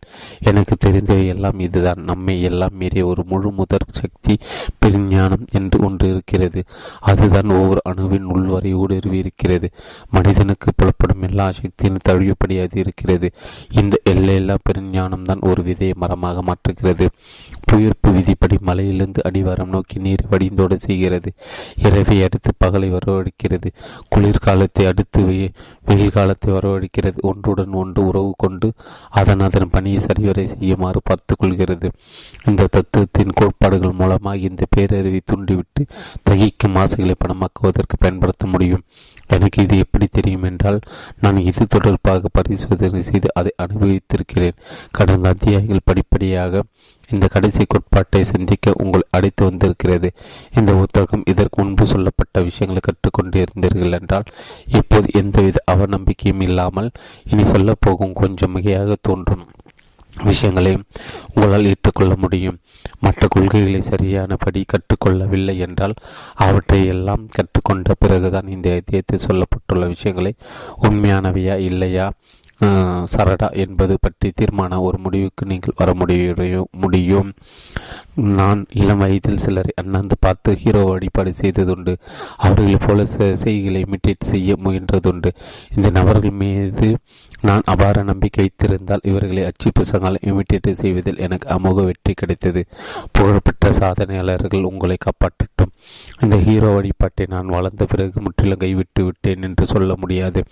என்னை பொறுத்தவரை நீங்களே ஒரு சாதனையாளராகும் வரை இன்னொரு சாதனை செய்கையில் சிந்தனைகள் முன்மாதிரியாக வைத்துக்கொண்டு அவற்றை அச்சாக பின்பற்ற முயற்சிப்பது நல்ல பலத்தரன் என்பது அனுபவபூர்வமான உண்மை.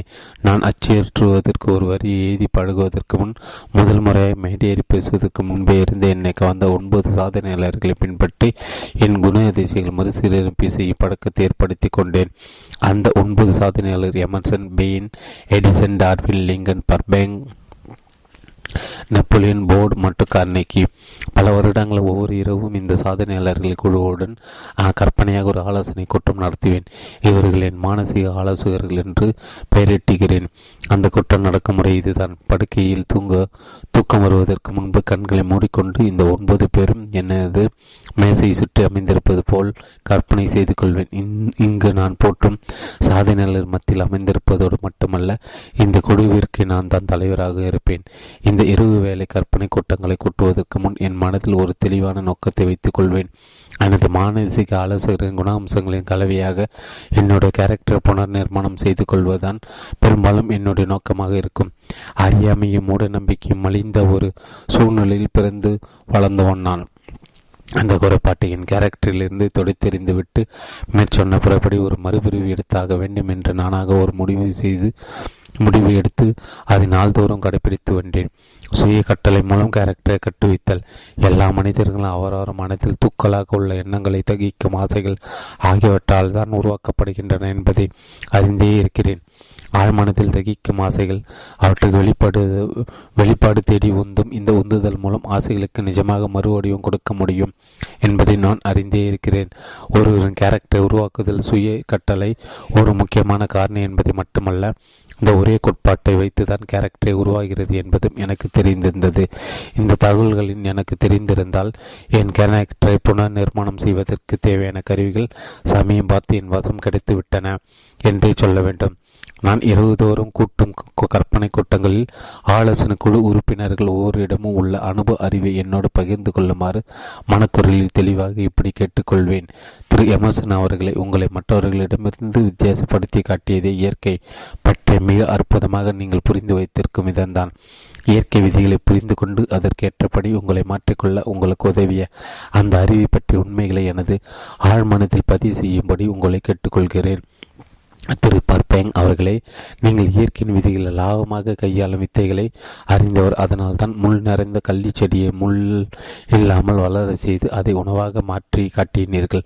ஒரு பழம் கனிந்த செடியில் 2 பழங்களை கனிய வைத்த அறிவை எனக்கு தருமாறு உங்களை கேட்டுக்கொள்கிறேன். திரு நெப்போலியன் அவர்களை மற்றவர்களை சிறப்பாக செயல்பட தூண்டும் அபாரமான திறனை உங்களை பின்பற்றி கற்றுக்கொள்ள விரும்புகிறேன். அதேபோல் தோல்வி வெற்றியாக மாற்றவல்ல எந்த தடையும் மீறி வெற்றி காணக்கூடிய உங்களது அசைக்க முடியாத நம்பிக்கையை நான் கற்றுக்கொள்ள விரும்புகிறேன். திரு பேயின் அவர்களே, உங்களை மற்றவர்களிடமிருந்து வித்தியாசப்படுத்தி கட்டி சுதந்திரமான துணிச்சலான தெளிவான சிந்தனை பின்பற்றி கற்றுக்கொள்ள விரும்புகிறேன். திரு டார்வின் அவர்களை, இயற்கையில் அறிவியல் துறையில் நீங்கள் வெளிப்படுத்திய உங்களின் அபார பொறு நடுநிலைமையாக சிந்திக்கும் திறன் காரியங்களை ஆலோசும் ஆற்றல் போன்றவைகளை நானும் கற்றுக்கொள்ள விரும்புகிறேன். திரு லிங்கன் அவர்களே, நீதிக்காக போராடும் உங்கள் உணர்வு, தளராத மனம், அருமையான நகைச்சுவை உணர்வு, மனிதர்கள் புரிந்து கொள்ளும் திறமை, சகிப்புத்தன்மை போன்ற குணங்களை உங்களிடமிருந்து கற்று என்னுடைய கேரக்டரை செதுக்கிக் கொள்ள விரும்புகிறேன். திரு கார்னிக் அவர்களே, ஒரு மாபெரும் தொழில் சாம்ராஜ்யத்தை உருவாக்க நீங்கள் எடுத்த சீரான முயற்சிகள், அதன் கோட்பாடுகள் உங்களிடமிருந்து நான் பயில விரும்புகிறேன். திரு போர்ட் அவர்களே, வறுமை வெல்ல நீங்கள் கடைபிடித்த விடாமுயற்சி, தன்னம்பிக்கை, நிதானம் போன்ற குணங்களையும் ஒரு நோக்கத்திற்கு பிற மனிதர்கள் முயற்சிகளை ஒருங்கிணைந்த எளிமைப்படுத்த நீங்கள் கடைபிடித்த முறைகளையும் நானும் கடைபிடித்து உங்கள் வெற்றி பாதையில் மற்றவர்களும் செல்வதற்கு உதவ விரும்புகிறேன். அதற்கு உங்கள் ஆலோசனை தேவை. திரு எடிசன் அவர்களை, இயற்கையின் ரகசியங்களை கண்டு மனித குலத்தின் நன்மைக்கு பயன்படுத்தல் நீங்கள் காட்டிய தீவிர நம்பிக்கையும் தோல்வியின் கோரப்படியிலிருந்து வெற்றியை மீட்டெடுக்க நீங்கள் மேற்கொண்ட கடும் உழைப்பையும் நான் பின்பற்ற விரும்புகிறேன். கற்பனையின் அதிசயத்தை காற்றல், அந்தந்த தருணத்தில் நான் எந்த விதமான குணத்தை பெற விரும்புகிறேனோ அதை பொறுத்து என் கற்பனை ஆலோசனை குழுவிடம் நான் கூறும் விஷயங்களும் மாறுபடும். இந்த சாதனையாளர்கள் வாழ்க்கையை நான் அக்குவேற ஆணிவராக அலசியிருக்கிறேன். இந்த இரவு நேர பழக்கத்தை கடைபிடிக்க துவங்கிய சில மாதங்களில் இந்த கற்பனை பாத்திரங்கள் என்னை பொறுத்தவரை நிஜமானவர்களாகி போனதை கண்டு ஆச்சரியமடைந்தேன். இந்த 9 மாமனிதர்களும் என் மனக்கண் முன் தனித்தன்மைகளோடு உலா வந்து என்னை பிரமிக்க வைத்தது. உதாரணத்துக்கு, இந்த கற்பனை கூட்டங்களுக்கு லிங்கன் எப்போதும் தாமதமாக தான் வருவார், தவிரப்படு சீரியஸான முகத்துடன் இங்கும் அங்கமாக உலர்த்தி கொண்டு இருப்பார். அவர் சிரித்து நான் என் மனக்கண்ணில் பார்த்ததே இல்லை. மற்றவர்கள் அப்படியல்ல. பார்பேங் மற்றும் பெயின் ஆகிய இருவரும் பற்றென்று கிண்டல் அடிப்பது சில சமயங்களில் மற்ற உறுப்பினரை திகைக்க வைக்கும். ஒரு பர்பேங் தாமதமாக வந்தார். வரும்போது ஏக உற்சாகத்துடன் வந்தவர் தான் ஒரு தீவிர ஆராய்ச்சியில் இருப்பதாகவும் அது பழித்தால் எந்த மரத்திலும் ஆப்பிள் காய்க்க வைக்க முடியும் என்று அறிவித்தார். அப்போது பேமெண்ட் சும்மா இருக்காமல் ஒரு ஆப்பிள் தான் வானுக்கும் பெண்ணுக்கும் தீராது சண்டை துவங்க காரணமாக இருந்தது என்று நக்கல் செய்தார். இப்படி ஒவ்வொரு ஆப்பிளை மையமாக வைத்து அவரவர் பாணியில் கருத்துக்களை பரிமாறிக்கொண்டார்கள். நாளடியில் இந்த கற்பனை கூட்டங்கள் படும் நிஜமானவர்களை தோன்றவே நான் சற்றே பயந்து போய் சில மாதங்கள் இந்த கற்பனை பழக்கத்தை நிறுத்திவிட்டேன். இந்த ஆலோசனை கூட்டங்கள் வெறும் கற்பனை தான் என்ற உண்மையை நான் மறந்து விடுவேனோ என்ற அஞ்சியேதான் காரணம். இந்த விஷயத்தை இதுவரை நான் வேறு யாரிடமும் பகிர்ந்து கொள்ளாமல் சுருக்கமுக்கமாக இருந்து வந்தேன். இப்போதுதான் முதல் முறையாக இந்த புத்தகத்தின் மூலமாக உங்களோடு பகிர்ந்து கொள்ளும் துணிச்சல் எனக்கு வந்தது. இந்த விஷயத்தை நான் யாரிடமாவது சொன்னால் என்னை பற்றி தப்பாக புரிந்து கொள்வார்களோ என்ற தயங்கியதால் தான் நான் இதை பற்றி அடுக்கி வாசித்து வந்தேன். ஆனால் மற்றவர்கள் என்ன சொல்வார்களோ என்று பல வருடங்கள் முன்பு தயங்கியது போல இப்போது நினைப்பதில்லை என்பதால் தான் இந்த விஷயத்தை பகிரமாக அச்சலியற்ற துணிந்தேன். ஒரு விஷயத்தை நான் இங்கே தெளிவாக வலியுறுத்த விரும்புகிறேன். சாதனையாளர்கள் கலந்து கொள்ளும் என் கற்பனை ஆலோசனை கூட்டங்களை என் கற்பனையில் மட்டும் நிகழ்வு என்பதில் தான் எனக்கு எந்தவித குழப்பமும் கிடையாது. அதே சமயம் இந்த கற்பனை கூட்டங்களில் பலனாக என் நிஜ வாழ்க்கையில் பல சாகச பாதைகளில் போய் வந்திருக்கிறேன். என் ஆக்கப்பூர்வ சிந்தனை பெருக்கியிருக்கிறது. என் சொந்த சிந்தனைகளை தெளிவாக துணிச்சலாக வெளிப்படுத்த முடிகிறது. மனது தூண்டுகோலை பயன்படுத்துதல், உள்ளுணர்வு என்னும் விசேஷ எண்ண அதிர்வலைகளை மூளையின் சிக்கலான சொல்லமைப்புகளில் ஏதோ ஒரு பகுதி உள்வாங்கமோ வல்லமை பெற்றுள்ளது. அந்த 6ஆம் அறிவுக்கான உறுப்பு எது என்ற மர்மத்தை விஞ்ஞானம் என்றும் அபிவிக்கவில்லை என்றாலும் இப்போது அது முக்கியமல்ல. ஐப்புலன்கள் அல்லது வேறு சில தொற்றுவாய்கள் மூலமாகவும் மனிதனுக்கு துல்லியமான தகவல்கள் கிடைக்கின்றன என்பது மட்டும் உறுதி செய்யப்பட்டுள்ளது. அப்படிப்பட்ட அறிவு மனித மூளை வலுவாக தூண்டப்படும் போதுதான் பெறப்படுகிறது. உணர்வுகளை உச்சத்திற்கு கிளப்பி இதே துடிப்பை அதிகரிக்க செய்யும் எந்த ஆபத்தும் அவசரமும் அறிவு செயல்பட வைக்கும் தூண்டுகோலாகிறது. கார் ஓட்டும்போது மயிரிடையில் விபத்திலிருந்து தப்பித்த அனுபவம் உள்ள எவருக்கும் இந்த உண்மை புரிந்திருக்கும். இந்த மாதிரியான எமர்ஜென்சி சூழ்நிலைகளில் கடைசி நொடி பொழுதில் ஆறாம் அறிவு செயல்பட்டு அந்த விபத்திலிருந்து நம்மை மீட்டெடுக்கும். அதே போல தான் என் மானசீக ஆலோசகர்கள் கூட்டத்தின் போது ஆறாவது அறிவு சுபப்பட்டு விடுவதால் என் மனம் புது புது ஐடியாக்கள் சிந்தனைகளை அப்படியே உறிஞ்சிக்கொள்ளும் தன்மை பெற்று விடுகிறது. என் வாழ்க்கையில் நான் சந்தித்த பல நெருக்கடியான சூழ்நிலைகளின் போது இவற்றில் சில என் வாழ்க்கையை பாழ்படுத்தும் அளவுக்கு நாசகாரமானவை. எனது மானசீக ஆலோசகர்களின் வழிகாட்டுதலால் அழிவை அற்புதமான விதத்தில் தவிர்த்திருக்கிறேன். கற்பனை பாத்திரங்களுடன் நான் ஆலோசனை கூட்டங்கள் நடத்த துவங்கிய போது எனது நோக்கம் இதுதான். அதாவது நான் சுய கட்டளை மூலம் என் ஆழ்மானத்தில் சில குணங்களை பதிவு வைத்துக் கொள்வதுதான். ஆனால் சமீப காலமாக எனது பரிசோதனையின் நோக்கம் ரொம்பவும் மாறியிருக்கிறது. எனக்கோ என்னிடம் ஆலோசனை ஒருவர்களுக்கோ இருக்கும் எந்த பிரச்சனைகளையும் பற்றி விவாதித்து தீர்வு பெற என் ஆலோசனைகளை நாட ஆரம்பித்திருக்கிறேன். இதை மட்டும் முழுவதாக நான் நம்பியிருக்கவில்லை என்றாலும் இதன் மூலம் எனக்கு அமோகமாக கிடைக்கும் தீர்வுகள் அபாரமானவையாக இருக்கின்றன. மெல்ல வளர்வதில் உள்ள மேன்மையான ஆற்றல். ஆறாம் அறிவு என்பது நினைத்த மாத்திரத்தில் ஒரு ஒரு மனதில் செயல்பட தொடங்கிவிடும் சமாச்சாரம் அல்ல.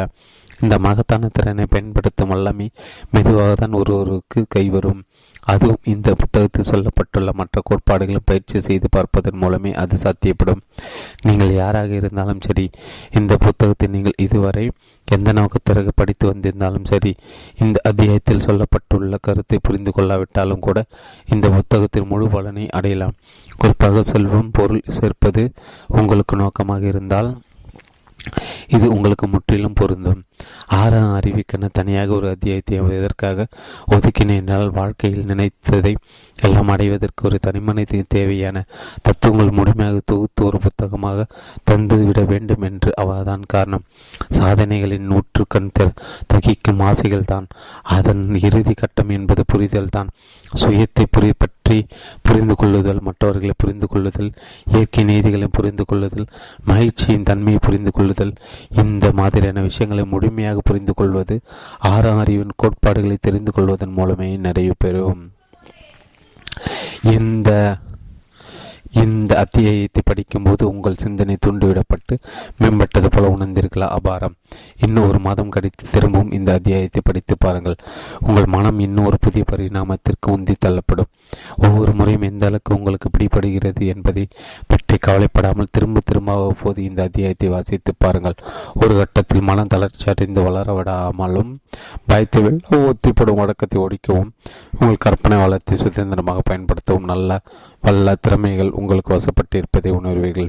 இதன் மூலம் பெரும் சிந்தனையாளர்கள், எழுத்தாளர்கள், தலைவர்கள், கலைஞர்கள், இசை மேதைகள் போன்றவர்களை இயக்கும் அந்த ஆன்மாபலம் அல்லது விவரணைக்கு உட்படாத அந்த ஏதோ ஒன்று நீங்களும் உணர்வீர்கள். பிறக்கென்ன, அதில் எதிர்பார்ப்பு அல்லது தோல்வியை கண்டதுமே தளர்ந்து விடாமல் தொடர்ந்து முயன்று உங்கள் தகிக்கும் ஆசைகளை பணமாக்கி அவற்றை அனுபவிக்கும் உன்னத நிலைக்கு நீங்கள் உந்தப்படுவீர்கள். 15. பயம் என்னும் ஆறு பூதங்கள். பணம் சேர்க்கும் தத்துவத்தின் எந்த அம்சத்தை அது நாம் பயன்படுத்த விரும்பினால் முதலில் நமது மனம் அதை ஏற்றுக்கொள்ள தயார் நிலையில் இருக்க வேண்டும். இது ஒன்று கஷ்டமான விஷயம் அல்ல. நாம் ஒழித்து கட்ட வேண்டிய 3 எதிரிகளின் ஜாதகத்தை பற்றிய விழாவாரியாக தெரிந்து கொள்வதுதான் முதற்கட்ட வேலை. தீர்மானமின்மை, சந்தேகம், பயம் என்ற 3 தான் அந்த எதிர்கள். இந்த 3 கெட்ட சக்திகளும் அதில் அல்லது இதில் ஏதாவது ஒன்றோ மனதில் குடியேறிவிட்டால் ஆறாவது அறிவு வேலை செய்யாது. இந்த நாசகார கூட்டணி சேர்ந்த 3ம் ஒன்றோடு ஒன்று பின்னி பிணைந்தவை. இதில் ஒரு எதிர்க்கு இடம் கொடுத்து விட்டால் அடுத்த 2க்கு வெற்றிலை பார்க்க வைத்தது போல ஆகிவிடும். தீர்மானம் என்பதன் பயத்தின் அறிகுறி. இது சந்தேகமாக மாற்றமடைந்து இந்த 2 கூட்டு சேர்ந்து பிறகு பய உணர்வாக உருவெடுக்கும். இப்படி ஐயக்கமாக வேலை மெதுவாக நடக்கும். இது உட்புகுத்து விட்ட தடயத்தை நாம் கவனிக்க முடியாத வகையில் நம் கண்ணில் மண்ணை தூவிவிட்டு பலத்தை பெருக்கிக் கொள்ளும். இந்த மாதிரி ரகசிய சதி செய்யும் பயங்கரமான எதிரிகள் இவை. 6 அடிப்படை பய உணர்வுகளை வெட்ட வெளிச்சமாக்கி இவை நம்மை ஆட்டி படைப்பதற்கான காரணங்கள், இவற்றை வீழ்த்துவதற்கான வழிமுறைகள் பற்றி விவரிப்பதுதான். இந்த அத்தியாயத்தின் நோக்கம். ஒரு எதிரி வீழ்த்த வேண்டுமென்றால் அந்த எதிரியின் பெயர், பழக்க வழக்கங்கள், பதுங்கியிருக்க இடம் பற்றி எல்லாம் விரிவாக தெரிந்து கொள்ள வேண்டும். பொதுவான 6 பய உணர்வுகளை பற்றி படிக்கும் போது இதில் எது நமக்கு குடிப்பறிக்கிறது என்பதை கவனமாக அலசி பார்க்க வேண்டும். கண்ணுக்கு தெரியாத இந்த எதிரிகளின் மர்மமான நடவடிக்கைகளில் நாம் ஏமாந்து போய்விடக்கூடாது. சில சந்தர்ப்பங்கள் இவை நமது ஆழ்மனதுக்குள்ளே பதுங்கிக் கொள்ளும். அங்கு இந்த எதிரிகளை கண்டுபிடித்து தீர்த்து கட்டுவது அவ்வளவு சுலபமல்ல. 6 அடிப்படை பய உணர்வுகள்.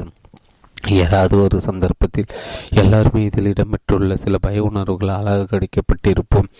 ஒட்டுமொத்தமாக இந்த 6 வகை எதிரிகளின் தாக்குதலுக்கு ஆளாகாமல் தப்பித்து கொண்டால் அவர்கள் அதிர்ஷ்டசாலிகள். ஆட்டிப்படைக்கும் தன்மைக்கு ஏற்ப இவை வரிசைப்படுத்தப்பட்டுள்ளன. 1 வறுமை பற்றிய பயம், 2 பிறர் நம்மை குறை சொல்வது பற்றிய பயம், 3 உடல் நலம் பாதிப்பு பற்றிய பயம். இந்த 3 மிக தொல்லை தருபவை. 4 காதல் தொற்று பற்றிய பயம், 5 முதுமை பற்றிய பயம், 6 மரணம் பற்றிய பயம். மற்ற பய உணர்வுகள் எல்லாம் சாதாரணமானவை தான். இந்த 6 பிரிவுகளிலே மற்ற எல்லா விதமான பய உணர்வுகளும் அடக்கம். பயப்படுவது என்பது ஒரு வித மனநிலை தான். இந்த மனநிலையை கட்டுப்படுத்த முடியும், விரும்பிபடி ஆட்டுவிக்க முடியும். என்னபடியாக நம் மனதில் மின்னணு அளிக்காத எதையும் நம்மால் உருவாக்க முடியாது. சுயமாகவோ அல்லது வேறு தூண்டுதலோ பழிச்சிடும் எண்ண பொறிகள் செயல்படியும் பெரும் வேலையை உடனடியாக தாமாக ஆரம்பித்து விடுகின்றன. மற்ற மனங்களிலிருந்து கிரகிக்கப்பட்ட எண்ண பொறிகள் கூட ஒருவரின் பணம், பிசினஸ், தொழில் மற்றும் சமூக அந்தஸ்தை நிர்மாணிக்கக்கூடும். யோகக்காரர்களாக தெரியும் சிலரிடம் உள்ள அதே போன்ற அபார திறமை, பயிற்சி, அனுபவம் எல்லாம் இருந்தும் மற்றவர்கள் துரதிருஷ்டம் பிடித்தவர்களாக அல்லப்படுவது ஏன்? ஒவ்வொருவருக்கும் தனது மனத்தை முழுமையாக கட்டுப்படுத்த சக்தி உள்ளது. மற்ற மூலையிலிருந்து வெளியேறும் எண்ண பொறிகளுக்கு தனது மனக்கதவை திறந்துவிட்டு கொள்ளலாம் அல்லது திறந்துவிட்டுக்கொள்ள அல்லாது இறுக்கமாக மூடிக்கொண்டு தனக்கு விருப்பமான எண்ண பொருள்கள் மட்டும் இடம் தரலாம். கட்டுப்படுத்தும் சக்தி என்பது மனிதனுக்கு இயற்கை தந்த வரப்பிரசாதம். இருந்தாலும் சிந்தனை கட்டுப்படுத்துவது அவ்வளவு சுலபமல்ல. எல்லா எண்ணங்களுமே நிஜமாக கூடிய தன்மையுடையவை என்பது எப்படி உண்மையோ அதே போல பயம், வறுமை பற்றிய எண்ண பொறிகள் துணிச்சலாகவோ பண ஆதாயமாக மாறிவிடாது என்பது உண்மை. வறுமை பற்றிய பயம். வறுமையும் வளமையும் இரு துருவங்கள். வளமையான நிலைக்கு உயர வேண்டும் என்றால் வறுமைக்கு வழிகாட்டும் எந்த சூழ்நிலைக்கும் அடிப்படைந்து விடக்கூடாது. பணம், சொத்து, சுகம், ஆன்மீக, மனம் என்ற எல்லாமே இங்கு வளமையாக குறிப்பிடப்பட்டிருக்கிறது. ஆசை பயன்படுத்தி கொள்ளும் பக்குவத்தை முதல் அத்தியாயம் தெள்ள தெளிவாக விளக்கியிருக்கிறது.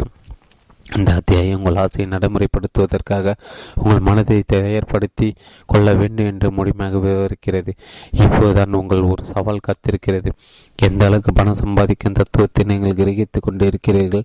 எதிர்காலம் உங்களுக்கு எதையெல்லாம் மல்லி கொடுக்க காத்திருக்கிறது என்பதை துல்லியமாக கணிக்கும் அளவுக்கு தெரிவிட்டீர்களா?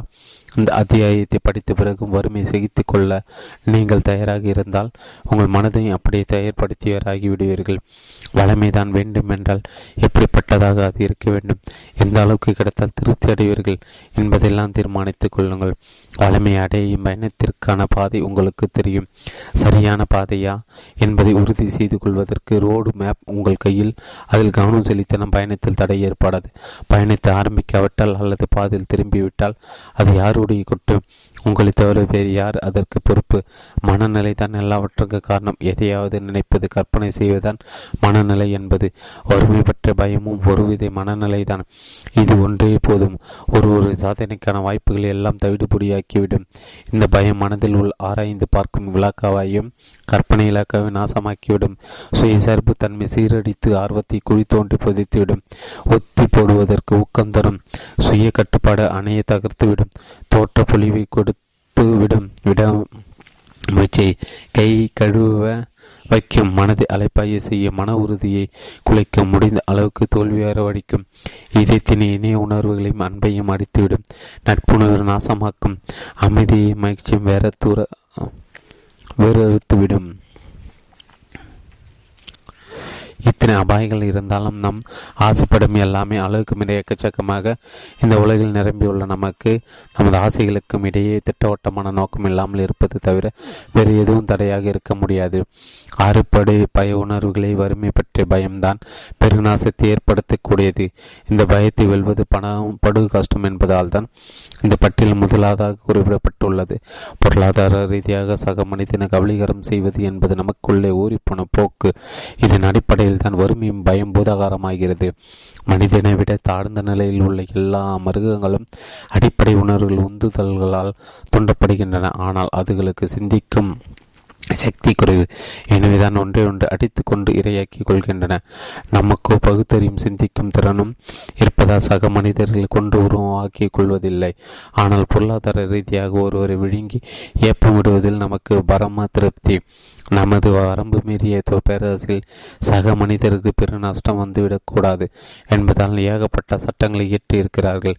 வறுமையால் வரும் வேதனையும் துன்பமும் போல வேறு எந்த பாதிப்பும் மாட்டி வதிக்காது. வறுமை அனுபவித்தவர்களால் மட்டும்தான் அதன் கொடுமை எப்படிப்பட்டது என்பதை முழுமையாக அறிய முடியும். வறுமை கண்டு நாம் அஞ்சுவது சகஜம்தான். நீண்ட நெடிய அனுபவங்கள் மூலம் நாம் ஒன்றை சந்தேகிக்காமல் தெரிந்து கொண்டு இருக்கிறோம். பணம் சொத்து சம்பந்தப்பட்ட விவகாரங்களை சிலரை நம்ப முடியாது என்பதுதான். அது எப்படிப்பட்ட வழியாக இருந்தாலும் சரி செல்வ சேர்க்க நாம் தயார். சாத்தியப்பட்டால் சட்டபூர்வமான முறைகளும் தேவை ஏற்பட்டால் வேறு வழிகளும் பணம் சேர்க்க நமக்கு ஆசைதான். சுய ஆலோசனை நமது பலவீனங்களை அம்பலப்படுத்தும். ஆனால் யாருமே அதை ஒப்புக்கொள்ள மாட்டோம். சாமானியமான வறுமையான வாழ்க்கையை தாண்டி வசதி பெற துடிக்கும் எல்லாருக்குமே இந்த சுய விசாரணை மிகவும் அவசியம். அங்கலம் மங்கலமாக உங்களை சோதனை போட்டு கொள்ளும் போது கோர்ட்டும் நீங்களே, நீதிபதியும் நீங்களே, இரு தரப்பு வகிப்புகளும் நீங்களே, வாதியும் நீங்கள்தான், பிரதிவாதியும் நீங்கள்தான். விசாரிக்கப்படுவது நீங்களே. உண்மையை நேர்மையுடன் எதிர்கொள்ளுங்கள். உங்களிடம் ஒரு திட்டவட்டமான கேள்வியை எழுப்புங்கள். மழுப்பு இல்லாத நேரடி பதில்கள் கேளுங்கள். இந்த விசாரணை முடிந்த பிறகு உங்களை பற்றி இன்னும் விரிவாக தெரிந்து கொள்வீர்கள். நடுநிலை தவறாத நீதிபதியாக இருந்து சுய விசாரணை உங்களால் நடத்த முடியாது என்று சந்தேகம் வருகிறதா? உங்களை நன்கு அறிந்து ஒருவரை உதவிக்கு வைத்து கொண்டு நீங்களே உங்களை குறுக்கு விசாரணை செய்யுங்கள். தற்காலிகமாக அது உங்கள் தர்ம சங்கடத்தில் மாட்டிவிட்டாலும் எப்பாடுபட்டாது அந்த உண்மையை வரவடைங்கள். எதை கண்டு ரொம்ப பயப்படுகிறீர்கள் என்று கேட்டால் பெரும்பாலானவர்கள் நானா எதுக்கும் பயப்பட மாட்டேன் என்று தான் சொல்வார்கள். பய உணர்வு மனதின் ஆழத்தில் மறைந்து கொண்டிருப்பதால் அதை அடையாளம் கண்டு கொள்ள முடிவதில்லை. அதன் பாதிப்பையும் சகித்து கொண்டுதான் வாழ்க்கையை கடிக்கிறீர்கள். துணிச்சலான சுய அலசல் தான் இந்த பரம வயிறின் ஊடுருளை வெட்ட வெளிச்சமாகும். நீங்கள் கவனம் செலுத்த வேண்டிய அறிகுறிகள் பட்டியல் இதோ. வறுமை பற்றிய பயத்தின் அறிகுறிகள்: அலட்சியம், ஒரு குறிக்கோள் இல்லாமல் இருப்பது, வறுமை சகித்துக் கொள்ளும் சுபாவம், வாழ்க்கையில் கிடைப்பது எதுவானாலும் ஆட்சேபனை இல்லாமல் ஏற்றுக்கொள்வது, உடல் ஆழமானதாலும் சோம்பி இருப்பது, ஆர்வம், முனைப்பு, கற்பனை திறன், சுய கட்டுப்பாடு என்பதை எல்லாம் இழந்து நிற்பது, தீர்மானமின்மை, முடிவெடுக்க முடியாமல் குழம்பி போவதால் நான் நினைப்பதெல்லாம் மற்றவர் செய்வதற்கு இடமளிப்பது, சந்தேகம், சாக்குப்போக்கு சொல்லி தப்பித்துக் கொள்வது, தோல்விக்காக மன்னிப்பு கேட்பது, சில சந்தர்ப்பங்களில் வெற்றி பெற்றவர்கள் மீது பொறாமை ப்படுவது அல்லது அவர்களை குறை கூறுவது, கவலை, மற்றவர்களிடம் குறை காண்பதில் பொதுவாக இந்த அறிகுறி வெளிப்படும். வருமானத்தை மீறிய செலவு செய்யும் போக்கு, உருவ தோற்றம் பற்றி அக்கறை காட்டாது, மட்டுக்கு மீறி மதுபானங்கள் குடிப்பது, போதை வசதிகளை பயன்படுத்துவது, சுய உணர்வு இழந்து நடுங்கிக் கொண்டிருப்பது, அது இதை எச்சரிக்கை. எல்லா சந்தர்ப்பங்களும் அது நடக்காது, இது ஒத்து வராது, இது தேராது என்று எதை பற்றி முடிவு கட்டுவது, வெற்றி தரும் வழிமுறையில் கவனம் செலுத்தாமல் தோல்விக்கான சாத்தியக்கூறுகள் பற்றி சிந்திப்பது, பேசுவது, சீரழிவுக்கான காரணங்களை எல்லாம் தெரிந்து கொண்டு தோல்வியை தவிர்ப்பதற்கான திட்டங்கள் பற்றி மூச்சு விடாமல் இருப்பது, ஐடியாக்களையும் திட்டங்களை செயல்படுத்துவதற்கான சரியான நேரத்திற்காக காத்திருந்து பிறகு இதுவே சாஸ்வதமான பழக்கமாகி விடுவது, தோல்வி அடைந்தவர்களை எல்லாம் ஞாபகத்தில் வைத்து கொண்டு வெற்றி பெற்றவர்களை எல்லாம் மறந்து விடுவது, ஒத்தி போடுதல், போன வருடமே செய்து முடித்திருக்க வேண்டிய வேலையை நாளை செய்யலாம் என்று தள்ளி போடும் பழக்கம், சாக்குப்போக்கு, துடிகளில் ரொம்ப நேரத்தை வீணடிப்பது. இந்த அறிகுறிக்கும் அதீத எச்சரிக்கை, சந்தேகம், கவலை பற்றிய அறிகுறிகளுக்கும் நெருங்கிய தொடர்பு உண்டு. வாய்ப்பு வரும்போது மறுப்பது, கடுமையாக எதிர்க்க வேண்டிய சந்தர்ப்பங்களை சமரசம் செய்து கொள்வது, கஷ்டங்கள் வந்தால் அவற்றை முன்னேற்ற பாதையின் படிக்கற்களாக மாற்றிக்கொள்ளாமல் சகித்துக் கொள்வது, செழிப்பு, ஐஸ்வர்யம், பணம், சந்தோஷம் என்ற எல்லாவற்றையும் வாழ்க்கையினிடம் கேட்டு குரல் கொடுக்காமல் சல்லி காசுக்காக பேரம் பேசுவது, முன்வைத்து காலை பின் வைக்காமல் சாதிக்க முடியாததை கூட சாதித்து காட்டுவதற்கு பதிலாக தோல்வி வந்துவிட்டால் என்னவெல்லாம் செய்ய வேண்டும் என்று திட்டமிடுவது, வசதிக்கு ஆசைப்படாமல் வறுமையை எதிர்பார்ப்பது, பணம் சேர்த்தவர்களிடம் பழக்கம் வைத்துக் கொள்ளாமல் வறுமையை ஏற்றுக்கொண்டவர்கள் சகவாசத்தை நாடுவது. என்னிடம் பணம் பற்றி எதற்காக ஒரு புத்தகம் எழுதினீர்கள் என்று சிலர் கேட்டார்கள். செழிப்பு வளமை என்பதை கரசி நோட்டுகளாக கொண்டுதான் அளவிட வேண்டுமா? பணத்தை விட வேறு விஷயங்களின் அடிப்படையிலும் இதை மதிப்பிடலாம். நிஜம்தான், செழுமையை ரூபாய் நோட்டுகளால் மதிப்பிட்டு விட முடியாது. ஆனால் லட்சக்கணக்கான மக்களின் விருப்பம் என்ன? எனக்கு தேவைப்படும் எல்லா பணத்தையும் கொடுங்கள், எனக்கு வேண்டியது எல்லாத்தையும் எல்லாம் அடைந்து விடையும். இவர்கள் எல்லாம் வறுமை வீதியில் முடங்கி கிடப்பதால் தான். பணத்தை அடைவது எப்படி என்பது பற்றி இந்த புத்தகத்தை எழுதினேன். பிறர் நம்மை குறை சொல்வது பற்றிய பயம், சக மனிதன் பொருள்களையும் உடைமைகளையும் அபகரித்துக் கொள்வது, மனித இனத்திடம் வழி வழியாக வந்த ஊறிப்போன சுபாவம், பருகி கொடுத்த நடத்தை குறை சொல்லி தனது செயலை நியாயப்படுத்தி கொள்ள தூண்டி விடுவதும் இந்த சுபாவத்தான். திருடன் கூட யாரிடம் திருடினானோ அந்த நபரை பற்றி குறை கூறுவதும் தெரிந்த விஷயம்தான். பதவிக்காக போட்டியிடும் அரசியல்வாதிகள் கூட தம் தம் தகுதி சிறப்புகளை விவரிக்காமல் எதிரை மட்டும் தட்டி பேசுவதை பார்க்கிறோம். மற்றவர்கள் என்ன நினைப்பார்கள் என்று சொல்வார்கள் என்று நாம் பயந்து கொண்டு அந்த மனிதரின் கருத்துக்களை மதிப்பளிக்கிறோம். இந்த மனப்பான்மையை பயன்படுத்தி கொண்டு ட்ரெஸ், கார் தயாரிப்பாளர்கள் எல்லாம் பணம் பார்க்கிறார்கள். ஒவ்வொரு சீசனிலும் ஃபேஷன் ஸ்டைல் மாறுகிறதே, யார் இப்படி மாற்றுகிறார்கள்? நிச்சயமாக காசு கொடுத்து வாங்க நாம் அல்ல, தயாரிப்பாளர்கள் புது புது ஸ்டைலை, மாடலை அறிமுகப்படுத்துகிறார்கள். லேட்டஸ்டாக இருந்தால்தான் நமக்கு வாங்குவோம் என்று விற்பனை பிடித்து கொண்டு போகும். மனித உறவு தொடர்பான முக்கியமான சந்தர்ப்பங்களில் இந்த பய உணர்வு எல்லாம் எப்படியெல்லாம் பதுகிறது தெரியுமா? 35-40 வயது அடைந்த மன முதிர்ச்சியுள்ள யாருடைய மனதில் வேண்டுமானால் மறைந்துள்ள ரகசியமான எண்ணங்களை நம்மால் அறிய முடிந்தால் ஒரு உண்மை புலப்படும். பல வருடங்களுக்கு முன்பு அவர்களுக்கு கற்பிக்கப்பட்ட கட்டுக்கதையில் இது நம்பிக்கை இருக்காது என்பதுதான் அந்த ரகசியம். ஆனால் அதை வெளியே சொல்ல மாட்டார்கள். மற்றவர்கள் என்ன சொல்வார்கள் என்ற பயம்தான் அவர்கள் கழுத்துக்கு மேலே தொங்கும் கத்தி. ஆவிகள் என்பதெல்லாம் பூ சுற்றும் சமாச்சாரம் என்று சொன்னால் துணிச்சல் இருந்தாலோ ஆண்களும் பெண்களும் உயிரோடு கொளுத்தப்பட்டிருக்கிறார்கள். இதையெல்லாம் வைத்து பார்க்கும்போது பிறர் குறை சொல்வது பற்றிய பயம் காலங்காலமாக நமக்குள் ஊறிப்போயிருப்பதில் வியப்பதற்கு ஒன்றுமில்லை. சமீப காலம் வரை குற்றக்குறை சொன்னால் கடுமையான தண்டனை கொடுத்திருக்கிறார். சில நாடுகளில் இன்னும் இது தொடர்கிறது. குழந்தை குறை சொல்லும், அப்பா அம்மா குற்றவாளி. பிறர் குறையை சொல்வது பற்றிய பயம் நமது முனைப்பையும் கற்பனை சக்தியையும் மழுங்கடித்துவிடும், தனித்தன்மை காப்பு அடித்துவிடும். குழந்தைகளை குறை கூறும் பெற்றோர்களை குணப்படுத்த முடியாத ரணம் ஏற்படுவதற்கு காரணமாகி விடுகிறார்கள். எனது பாலிய கால நண்பன் ஒருவனின் அம்மா அவனை கிட்டத்தட்ட தினமும் தண்டிக்கும் போதெல்லாம் ஒரு சாபம் கொடுத்து போக்கொள்வார். 20 வயதுகளில் நீ ஒரு சிறுவர் செயலுக்கு தான் சீர்திருத்த பள்ளி போவாய் என்பார். அந்த சபம் அப்படி பழித்தது. 17 வயதில் என் நண்பன் சீர்திருத்த பள்ளிக்கு அனுப்பப்பட்டான். குறை சொல்வதில் எல்லோரும் இஷ்டத்துக்கு புகுந்து விளையாடுகிறார்கள். இதை ஏராளமாக ஸ்டாக் வைத்திருக்கிறார்கள். கேட்டாலும் கேட்காவிட்டாலும் குறை சொல்வதை இலவச வேலை சேவையாக செய்கிறார்கள். பெரும்பாலும் ஒருவரின் நெருங்கிய உறவினர்கள் தான் இப்படி பாதகம் செய்யும் குற்றவாளிகள். தேவையில்லாமல் குறை சொல்லி ஒரு குழந்தையின் மனதில் தாழ்வுமான பன்மையை உருவாக்கும். எந்த அம்மா அப்பாவையும் குற்றவாளி என்றே தான் சொல்ல வேண்டும். உண்மையில் இது படு பாதகமான குற்றம். மனித இயல்பை சரிவர தெரிந்து கொண்ட முதலாளி தன்னிடம் வேலை செய்பவர்களை குறை சொல்ல மாட்டார். பயனுள்ள அபிப்பிராயமாக எடுத்துச் சொல்லி மிக சிறப்பாக அவர்களை வேலை செய்ய வைப்பார். பெற்றோரும் குழந்தைகளிடம் இப்படித்தான் நடந்து கொள்ள வேண்டும். குற்றம் குறை சொல்வது மனதில் பயத்தையும் ஆவேசத்தையும் வளர்த்துவிடும், அன்பையும் பாசத்தையும் வளர விடாது. குறை சொல்வது பற்றிய பயத்தின் அறிகுறிகள். வறுமை பயத்தை போல இதுவும் எல்லாரிடம் காணப்படும் பொதுவான பயம்தான். சாதிக்க வேண்டும் என்ற துடித்துடிப்பை இது ஒடுக்கிவிடும்.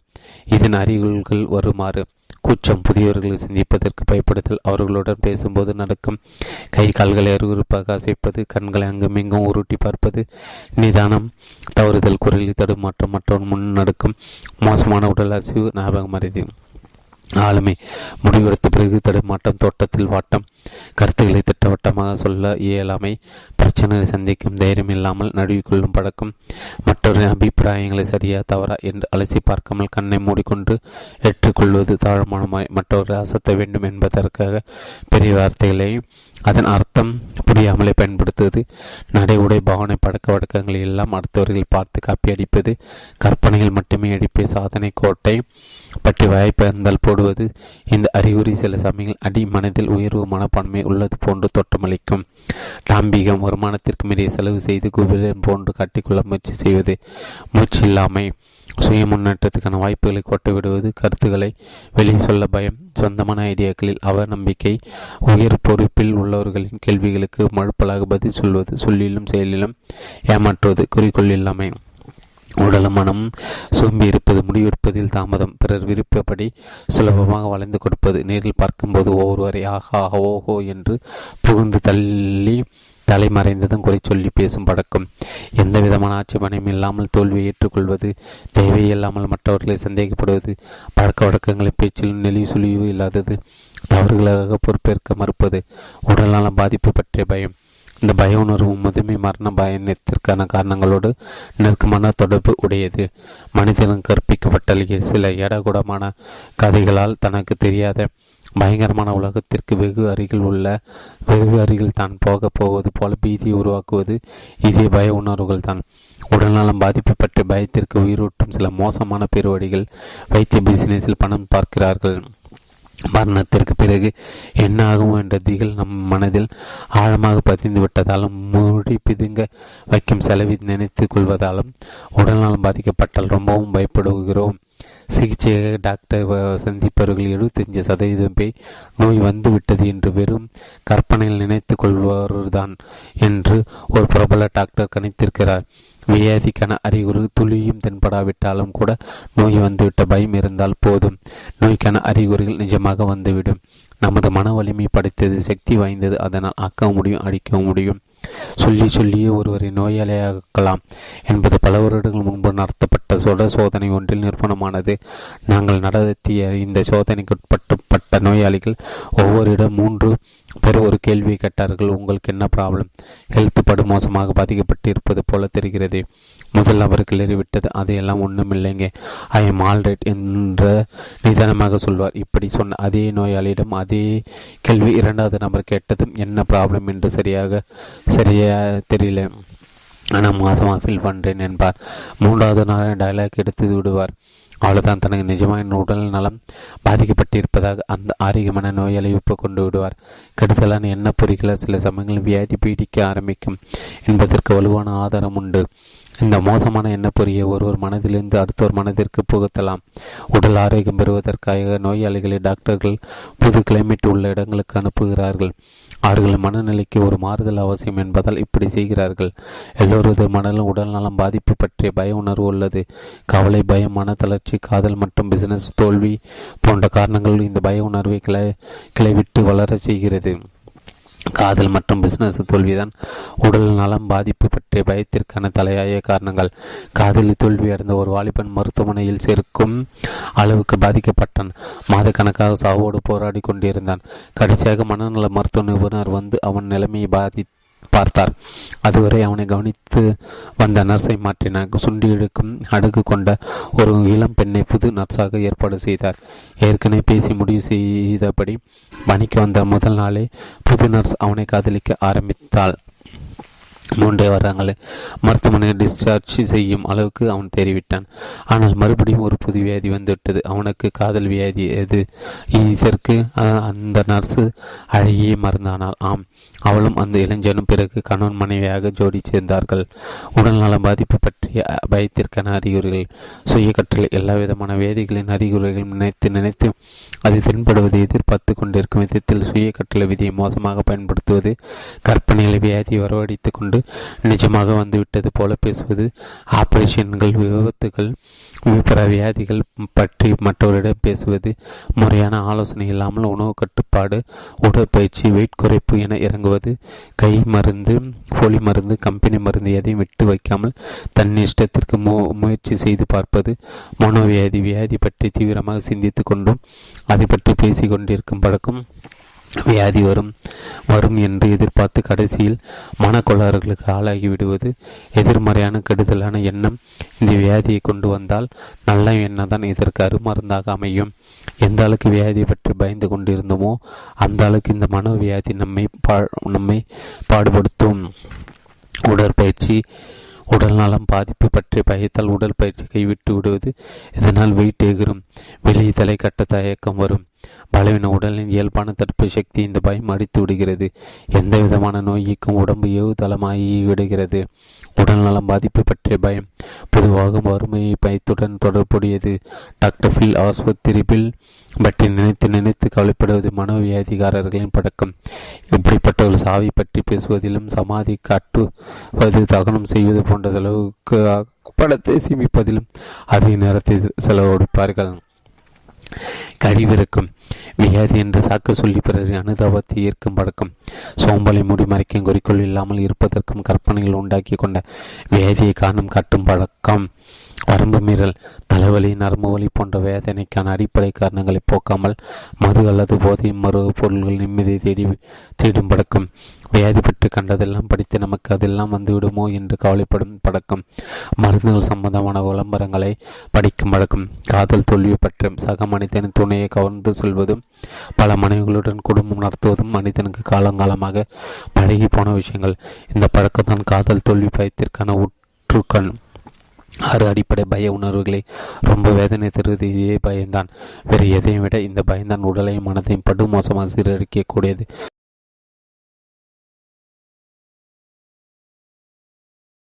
பலவந்தமாக பெண்களை தூக்கிச் சென்று கற்கால நாளிலிருந்து காதல் தோல்வி பயம் ஆரமாகிவிட்டது. இன்று பெண்களை கவர்வது தொடர்கிறது. டெக்னிக் தான் மாறியிருக்கிறது. அன்று பலவந்தம், இன்று ஆசை வலை. கண்கவர் ஆடைகள், சொகுசு கார்கள் என பலவந்தத்தை விட சுலபமாக மசிய வைக்கும் வழிமுறைகளை மனிதன் பின்பற்றுகிறான். மனிதனின் பழக்க வழக்கங்கள் அன்றும் இன்றும் ஒரே மாதிரி தான். ஆனால் வெளிப்படுத்தும் முறையில் தான் மாற்றம். ஆண்களை விட பெண்கள் தான் இந்த பய உணர்வில் அதிகம் பாதிக்கப்படுகிறார்கள். பல மனைவிகளை வைத்துக் கொள்வது ஆண்களின் இயல்பாகிவிட்டது என்பதையும், எதிரிகள் கையில் அவர்கள் சிக்கிக் கொண்டால் அவர்களை நம்ப முடியாது என்பதையும் தங்கள் அனுபவங்கள் மூலம் பெண்கள் அறிந்திருக்கிறார்கள். காதல் தோல்வி பயத்திற்கான அறிகுறிகள்: நியாயமான காரணங்களோ போதுமான ஆதாரங்களோ இல்லாமல் நண்பர்கள் மீது, மனக்கவர்ந்தர்கள் மீது சந்தேகப்படும் பழக்கம். நம்பிக்கை துரோகம் செய்துவிட்டதாக ஆதாரமே இல்லாமல் கணவனோ அல்லது மனைவி குற்றம் சாட்டும் பழக்கம். யாரை பார்த்தாலும் சந்தேகப்படுவது, யார் மீது நம்பிக்கை வைக்காதது, குறை கண்டுபிடிப்பது. காரணமே இல்லாமல் அல்லது அற்ப காரணங்களுக்கெல்லாம் நண்பர்கள், உறவினர், பிஸ்னஸ் சகாக்களிடம் குறை கண்டுபிடிக்கும் பழக்கம். சூதாட்டம்: காதலை பணத்தால் வாங்க முடியும் என்ற நம்பிக்கை காதல்கள் நெஞ்சத்தை பணமடியில் குளிர வைப்பதற்கு சூதாட்டம், திருட்டு, ஏமாற்று, மோசடி போன்றவற்றில் ஈடுபடும் பழக்கம். காதலித்தவருக்கு பரிசுகளை அள்ளி கொடுப்பதற்கு வரவுக்கு மீறிய செலவு செய்வது அல்லது கடலில் மூழ்கும் பழக்கம். மதுமை பற்றி பயம்: வயதாகிவிட்டால் வறுமையும் கூடவே வரும். நரகத்தில் உள்ள கொதிக்கும் கொப்பரை போன்ற பொய்யான கொடூரமான கதவைகளை எல்லாம் கெட்டு வந்தால் வயதான காலத்தில் ஏற்படும் நடக்கும் என்ற 2 முக்கியமான காரணங்கள் தான் இந்த பய உணர்வு வளர்கிறது. வயதான காலத்தில் வியாதி வந்துவிடுமோ என்ற கவலையும் மதுமை பட்ட அச்சுறுத்தல். யாருமே தனது செக்ஸ் ஈர்ப்பு சக்தி குறைந்து கொண்டு வருவதை விரும்ப மாட்டார்கள். எனவே செக்ஸ் சமாச்சாரம் முதுமை பயத்திற்கு ஒரு காரணம். உடல் ரீதியாக, பொருளாதார ரீதியாக விருப்பப்படி செயல்படும் சுதந்திரம் பறிபோய்விடும் என்ற பதிப்பதைப்பு முதுமை நினைத்து பீதி அடைய செய்கிறது. முதுமை பற்றிய உணர்வுக்கான அறிகுறிகள்: வயதாகி வருவதால் தன்னை தானே இழந்து வருகிறோம் என்ற தவறான நம்பிக்கையால் மனப்பக்குவம் ஏற்படும். 40 வயதை கடக்கும்போது தாழ்வு மனப்பான்மை வளர்த்துக் கொள்வது. மனதாலும் ஆன்மீக ரீதியாகவும் அதிக பலன் கிடைக்கும் காலம் 40லிருந்து 60 வரை தான் என்பதே உண்மை. ஞானமும் சரியாக புரிந்து கொள்ளும் ஆற்றலும் கிடைக்கும். 40வது 50வது வயதை எப்படி எட்டியதற்கு சந்தோஷப்படாமல் எதை பற்றியும் கவலையோடு பேசும் பழக்கம். முனைப்பு, கற்பனை ஆற்றல், சுயசார்பு எல்லாவற்றையும் தக்க வைத்துக் கொள்ள முடியாத அளவிற்கு வயதாகிவிட்டது என்று நினைத்து இவற்றையெல்லாம் வேறறுத்து விடும் பழக்கம். 40 வயதான ஆண்களும் பெண்களும் தங்களை ரொம்ப இளமையாக காட்டிக்கொள்ளும் வகையில் ட்ரெஸ் செய்து கொள்ளும் பழக்கம். இதனால் நண்பர்கள் மற்றும் அறிமுகம் இல்லாதவர்கள் கேலிக்கு ஆளாகக்கூடும். மரண பயம்: சிலரை பொறுத்தவரை எல்லா அடிப்படை பய உணர்வுகளின் மீதுதான் மிக கொடூரமானது. பெரும்பாலும் மதம் சம்பந்தமான சில வெறித்தனமான பழக்கங்களும் இந்த பய உணர்வை கிளறிவிடுவதாக அமைந்திருந்தன. ரொம்பவும் நாகரிகம் அடைந்தவர்களை விட கடவுள் நம்பிக்கை இல்லாதவர்கள்தான் மரணத்திற்கு அதிகம் பயப்படாதவர்கள். மனிதன் தோன்றிய காலத்திலிருந்து நான் எங்கிருந்து வந்தேன், எங்கே போகப் போகிறேன் என்ற கேள்விகள் கேட்கப்பட்டு வருகின்றன. பழங்காலத்து இந்த கேள்விகளுக்கு கொடுமையான பதில்களை சில வழிபாட்டு முறைகளை பின்பற்றுவர்கள் சொன்னார்கள். எனது குற்றத்தோடு சேருங்கள், என்னுடைய கொள்கையை பின்பற்றுங்கள், நீங்கள் செத்துப்போன சொர்க்கத்திற்கு கொண்டு போய் சேர்க்கும் டிக்கெட்டை நான் தருவேன், என்னோடு சேராவிட்டால் சைத்தான் உங்களை தூக்கி கொண்டு போய் நரகத்தில் போட்டு கொளுத்தி விடும். இப்படியெல்லாம் உபதேசம் செய்து ஒரு பிரிவை சேர்ந்தவர் மதத்தலைவர் பீதியை கிளப்பி விடுவார். மரணத்திற்கு தண்டனை அனுபவிக்க வேண்டும் என்ற நினைப்பு வகை வாழ்க்கையில் உள்ள ஈடுபாட்டையும் மகிழ்ச்சி நாசமாக்குகிறது. சிறந்த கல்லூரிகளில் பல்கலைக்கழகங்களில் இல்லாத அந்த காலத்தைப் போல இப்போது மரண பயம் அட்டிப்படைப்பதில்லை. விஞ்ஞானிகளை உலகம் பற்றி உண்மை வெட்ட வெளிச்சமாக்கி இருப்பதால் மரண பயம் என்ற பயங்கரத்திலிருந்து நான் வேகமாக விடுபட்டு வருகிறோம். உயிரியல், வானசாஸ்திரம், புவியியல் போன்ற துறைகளை பற்றி ஆராய்ச்சியின் உதவியால் கற்கால மனிதர்களை வாட்டி வதைத்த பீதியிலிருந்து இப்போது நாம் விடுபட்டு இருக்கிறோம். சக்தி, பொருள் என்ற இரண்டு விஷயங்களை கொண்டுதான் ஒட்டுமொத்த உலகம் உருவாக்கப்பட்டிருக்கிறது. சக்தியோ பொருளையோ நம்மால் படைக்கவும் முடியாது, அழிக்கவும் முடியாது என்பது நமக்கு தெரிந்துதான். அந்த இரண்டை உருமாற்ற முடியும். உயிர் என்பது சக்தி. வேறு ஏதாவது ஒன்றாக இது இருந்தாலும் இதை அடிக்க முடியாது. சக்தியையும் பொருளையும் அடிக்க முடியாவிட்டால் உயிரை மட்டும் அடிக்க முடியுமா என்ன? சக்தியின் மற்ற வடிவங்களைப் போல இதையும் வேறு ஒன்றாக மாற்ற முடியலாம். சாவு வெறும் உன்னிலை மாற்றம்தான். மரம் என்பது மாற்றம் அடைந்த நிலையாக இல்லாவிட்டால் மரணத்திற்கு பிறகு நீண்ட சாஸ்வசமான அமைதியான உறக்கம்தானே. இந்த உறக்கத்தை கண்டு ஏன் பயப்பட வேண்டும்? இந்த முறையில் சிந்தித்தால் மரண பயத்தை எப்போதுமே வென்றுவிடலாம். மரண பயம் பற்றி அறிகுறிகள். பொதுவாக ஒரு குறிக்கோள் இல்லாமல், தகுந்த வேலை இல்லாமல் இருந்தால், வாழ்க்கை அனுபவிக்க வேண்டும் என்று ஆசை வராமல், செத்துப்போவது பற்றி நினைத்து கொண்டிருக்கும் பழக்கம். இந்த பயம் வயதானவர்களிடம் அதிகமாக காணப்படும். சில சமயங்களில் இளம் பருவத்தினரும் இதற்கு பலியாகின்றனர். மரண பயத்திற்கான மகத்தான தீர்வு சாதிக்க வேண்டும் என்ற தகிக்கும் ஆசைதான். இந்த சாதனையில் மற்றவர்களுக்கு நல்ல பலன் கிடைக்க வேண்டும். பம்பரமாய் சுழன்று கொண்டு இருப்பவர்களுக்கு மரணத்தை பற்றி நினைப்பதற்கெல்லாம் நேரம் இருக்காது. சில சமயங்களில் மரண பயம் வறுமை பயத்தோடு இரண்டர் கலந்திருக்கும். தனது மரணத்துக்கு பிறகு தனக்கு பிரியமானவர்கள் வறுமையில் வாடுவார்களே என்று ஒருவர் பயப்படுவதால் இது இரண்டு பய உணர்வுகளை சேர்ந்தே வருகின்றன.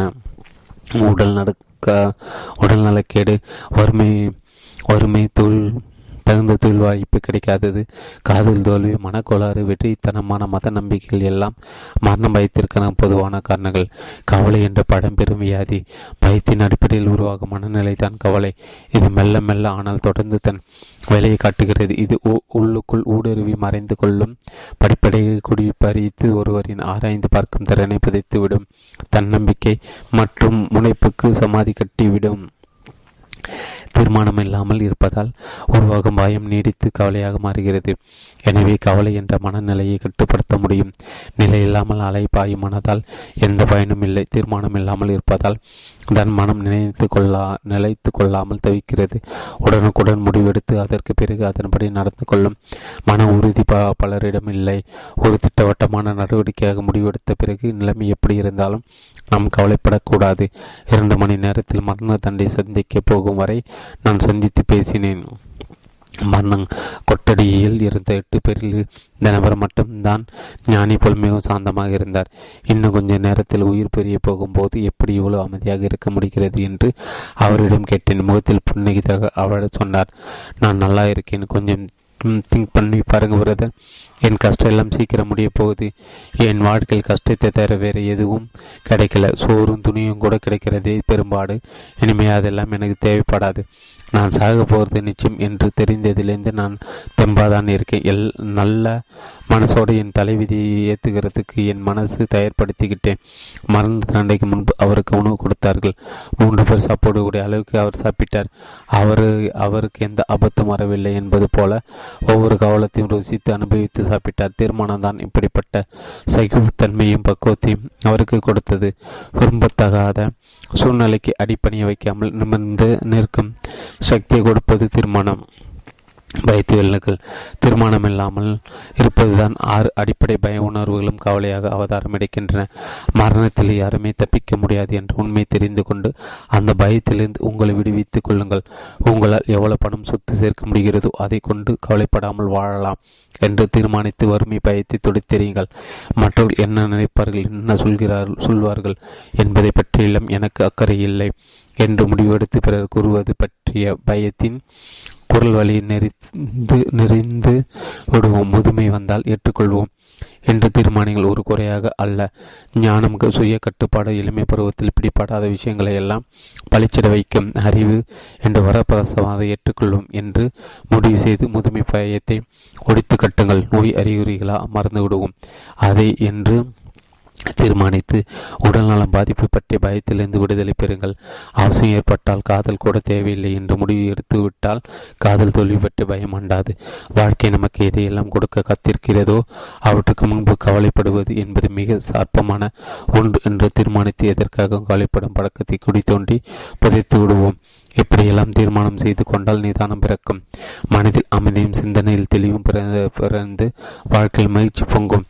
பயன் நிரம்பிய மனம் கொண்ட ஒருவர் தனது நல்ல வாய்ப்புகளை மட்டும் நாசமாக்கிக் கொள்வதில்லை. தனது தொடர்பில் வரும் எல்லோரது மனங்களிலும் இந்த அழிவுதரும் அதிர்வலைகளை பரப்பி அவர்களின் வாய்ப்புகளையும் பாழாக்கி விடுகிறார். நாய் அல்லது குதிரையை கூட தன் எஜமானரை எப்போது தைரியத்தை இழக்கிறார் என்பதை தெரிந்து கொள்கிறது. தனது எஜமானரை பய உணர்வை கிரகித்து கொண்டு அதன்படி தான் அது நடந்து கொள்ளும். மனிதனும் இதே போல பய உணர்வை கிரகித்து கொள்ள முடியும். நாசகரமான சிந்தனையால் வரும் சீரழிவு பய உணர்வின் அதிர்வலைகள் ஒருவர் மனதிலிருந்து இன்னொரு மனதிற்குள் பாய்கிறது. ஒளிபரப்பட நேரத்தில் இருந்து நேரடி பெட்டிக்கு குரல் ஒளி சென்றடைவது போல விரைவாகும். நிச்சயமாகும் பய உணர்வு மனம் விட்டு மனம் பாய்கிறது. வாய் வார்த்தை மூலம் கருதலான அல்லது அழிவை தரும் சிந்தனைகளை வெளிப்படுத்தும் ஒருவருக்கு அதே பேச்சு ஆபத்து வடிவத்தில் திரும்பி தாக்கும் என்பது நிச்சயம். வார்த்தைகளால் இல்லாமல் அழிவை தரும் என்ன புரிகளை வெளியிட்டாலே பல்வேறு மொழிகள் அவை திருப்பி தாக்கும். நாசகரமான சிந்தனைகளை வெளிப்படுத்துவது பலருக்கு பெரும் பாதிப்பு ஏற்படும். அப்படிப்பட்ட படைப்பாற்றல் கற்பனை பிரிவு சுக்குநூறாகிவிடும். இந்த நாசகரமான உணர்வு உள்ளோரிடம் எதிர்மறையான ஆளுமை வளரும். இதனால் வெறுப்புக்கும் வகைக்கும் ஆளாவர். இந்த படுமோசமான எண்ண பொறிகளை மற்றவர்களை மட்டும் பாதிப்பதில்லை. யாரிடமிருந்து வெளிப்படுகிறதோ அவர் ஆழ்மனதில் பதிந்து கொண்டு அவரின் குணங்களின் ஒரு அங்கமாக மாறிவிடும். சாதிப்பதன் வாழ்க்கையில் உங்கள் வேலையாக இருக்கும். ஒவ்வொரு வெற்றிகரமான வாழ்க்கைக்கு மன அமைதி வேண்டும். எல்லா தேவைகளும் பூர்த்தியாக வேண்டும். சந்தோஷம் வேண்டும். இவை எல்லாவற்றுக்கும் ஆரம்பம் என்ன பொறிகளே. உங்கள் மனதை உங்களால் கட்டுப்படுத்த முடியும்.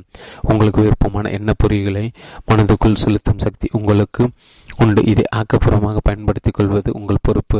உங்கள் எண்ணங்களை கட்டுப்படுத்தும் சக்தி உங்களுக்கு உள்ளதால் உங்கள் தலைவிதிக்கு நீங்களே எஜமான். சூழ்நிலைகள் மீது தாக்கத்தை ஏற்படுத்தி கொண்டு உங்களுக்கு சாதகமாக நீங்கள் அவற்றை மாற்றிக்கொள்ள முடியும். உங்களுடைய இந்த உரிமையை நீங்கள் பயன்படுத்த தவறினால் சூழ்நிலை சமுத்திரத்தை மாற்றிக்கொண்டு தவியாய் தவித்து போவீர்கள். சாத்தானின் பணி கூடும் 6 அடிப்படை பய உணர்வுகளை தவிர இன்னொரு தீய சக்தியாலும் மக்கள் பாதிக்கப்படுகிறார்கள். தோல்விக்கான விதைகளை எக்கச்சக்கமாக வளர்க்கக்கூடிய வளமான பூமி இது. இது இருப்பதை கண்டுபிடிக்க முடியாத அளவுக்கு மறைந்திருந்து வேலையை காட்டும். இதை பய உணர்வு என்றும் சொல்கிறோம். படு ஆழமாக வேறொன்றி வளரும் இது 6 பய உணர்வை கட்டில் அதிக ஆபத்தானது. கெடுதலான எந்த தாக்கத்திற்கு சுலபமாக இடம் கொடுக்கும் தன்மையும் என்ற தீய சக்தி தான் அது. பணம் சேர்த்த எல்லாருமே இந்த தீய சக்தியிடமிருந்து எப்போதும் தங்களை காப்பாற்றி கொள்கிறார்கள். வறுமை பிடித்தவர்கள் இந்த வலையில் சிக்கிக் கொள்கிறார்கள். எந்த துறையிலும் வெற்றி பெறுபவர்கள் இந்த தீய சக்தியை எதிர்க்க தங்கள் மனதை தயார்படுத்திக் கொள்கிறார்கள். பணம் சேர்க்கும் நோக்கத்திற்கு இந்த புத்தகத்தை படிக்கும் நீங்கள் உங்களை மிக கவனமாக ஆராய்ந்து பாருங்கள். கடுதலான தாக்கங்களை நீங்கள் இடம் அளிப்பவரா என்பதை தீர்மானித்துக் கொள்ளுங்கள். இந்த சுய ஆலோசனை நீங்கள் கைவிட்டுவிட்டால் உங்கள் ஆசை சாதிப்பதற்கான உங்கள் உரிமையை நீங்களே பறித்துக் கொள்வீர்கள். இந்த சுய ஆலோசனைக்கான கேள்விகளை படித்த பிறகு உங்கள் பதில்களை கொண்டு கராராக உங்களை எடை போட்டு பாருங்கள். மறைந்திருந்து உங்களை தாக்க கத்திற்கும் எதிரி எவ்வளவு ஜாக்கிரதையாக தேடுவீர்களோ அதே கவனத்துடன் கண்ணுக்கு தெரியும் எதிரியான உங்கள் குறைகளை களைவதில் முனைந்து செயல்படுங்கள். கொள்ளைக்காரர்களிடமிருந்து நம்மை காப்பாற்றிக் கொள்ள சட்டம் பாதுகாப்பு அளிக்கிறது. ஆனால் இந்த 7வது தீய சக்தியிடமிருந்து காப்பாற்றிக் கொள்வது அவ்வளவு சுலபமல்ல. அது உங்களை தாக்கும் போது அதை நெறிப்படுத்தி உங்களால் கண்டுபிடிக்க முடியாது. நீங்கள் உறங்கும் போது விழித்திருக்கும் போது அதன் தாக்குதல் தொடரும். மேலும் அதன் ஆயுதம் எப்படிப்பட்டது என்பதை உணர முடியாது. காரணம் அது மனநிலை சம்பந்தப்பட்டது. விதவிதமான வழிமுறைகளில் இது தாக்குதல் மிகவும் ஆபத்தான எதிரி. இது ஒருவரின் சொந்தக்காரர்கள் அக்கறையோடு சொல்லும் வார்த்தைகள் வழியாகத்தான் மனத்திற்குள் புகுந்துவிடும். சில சமயங்களில் ஒருவரின் சுய மனப்போக்கு மூலமாக உள்ளுக்குள்ளேயே குடிப்பறிக்கும். இது மெல்ல மெல்ல கொள்ளும் விஷம் போன்றது. தீய சக்திகள் ஆதிக்கத்தில் தற்காத்துக் கொள்வது எப்படி? நீங்களை உருவாக்கி கொண்ட கெட்ட காரியங்கள் அல்லது உங்களை சுற்றியுள்ள மோசமானவர்களின் நடவடிக்கை மூலம் உண்டான தாக்கங்களிலிருந்து உங்களை காப்பாற்றிக் கொள்ள உங்களால் முடியும். அதுக்கு முதலில் நீங்கள் உங்கள் மன உறுதியை அடையாளம் கண்டு கொண்டு அதை தொடர்ந்து பயன்படுத்த வேண்டும். உங்கள் மனதை காப்பாற்றும் தடுப்புச்சுவர் உருவாகும் வரை உங்களுக்கு முயற்சி தொடர வேண்டும். எல்லா மனிதர்களும் இயல்பாகவே சோம்பேறித்தனமானவர்கள், அலட்சியமானவர்கள். பலவீனங்களுக்கு பக்கவாத்தியம் வாசிக்கும் எல்லா அபிப்பிராயங்களுக்கும் இடம் தருவார்கள் என்ற உண்மை தெரிந்து கொள்ளுங்கள். இயற்கையிலே நீங்கள் 6 அடிப்படை பய உணர்வுகளுக்கு இடமளிப்பவர்தான் என்பதை தெரிந்து கொள்ளுங்கள். அந்த பய உணர்வுகளுக்கு பதிலடி கொடுக்கும் பழக்கத்தை ஏற்படுத்திக் கொள்ளுங்கள். உங்களுடைய ஆழ்மனத்தின் இயல்பாகிய கெடுதலான தாக்கங்கள் விலை காட்டுவதால் அவற்றை கண்டுபிடிப்பது சிரமம் என்பதை தெரிந்து கொள்ளுங்கள். எந்த முறையாவது உங்களை சோர்வடைய அல்லது தளர்ச்சி அடைய வைக்கும் எந்த நபரையும் நெருங்க விடாமல் உங்கள் மனக்கதவை பூட்டி வையுங்கள். உங்கள் மருத்துவ பெற்றிலுள்ள எல்லா மாத்திரை பாட்டிகளையும் தூக்கி வீசுங்கள். உபாதை, வலி, வகைராக்களும் கற்பனை வியாதிகளுக்கும் இடம் அளிப்பதை நிறுத்திவிடுங்கள். உங்கள் முன்னேற்றத்துக்கு சிந்தித்து செயல்பட உங்களுக்கு ஊட்டமளிப்பவர்களின் உறவை நாடி போய் பெற்றுக்கொள்ளுங்கள். எப்போதுமே கஷ்டங்களை எதிர்பார்க்காதீர்கள். அப்படி எதிர்பார்த்தால் அவை உங்களை ஏமாற்றாமல் வந்து சேரும்.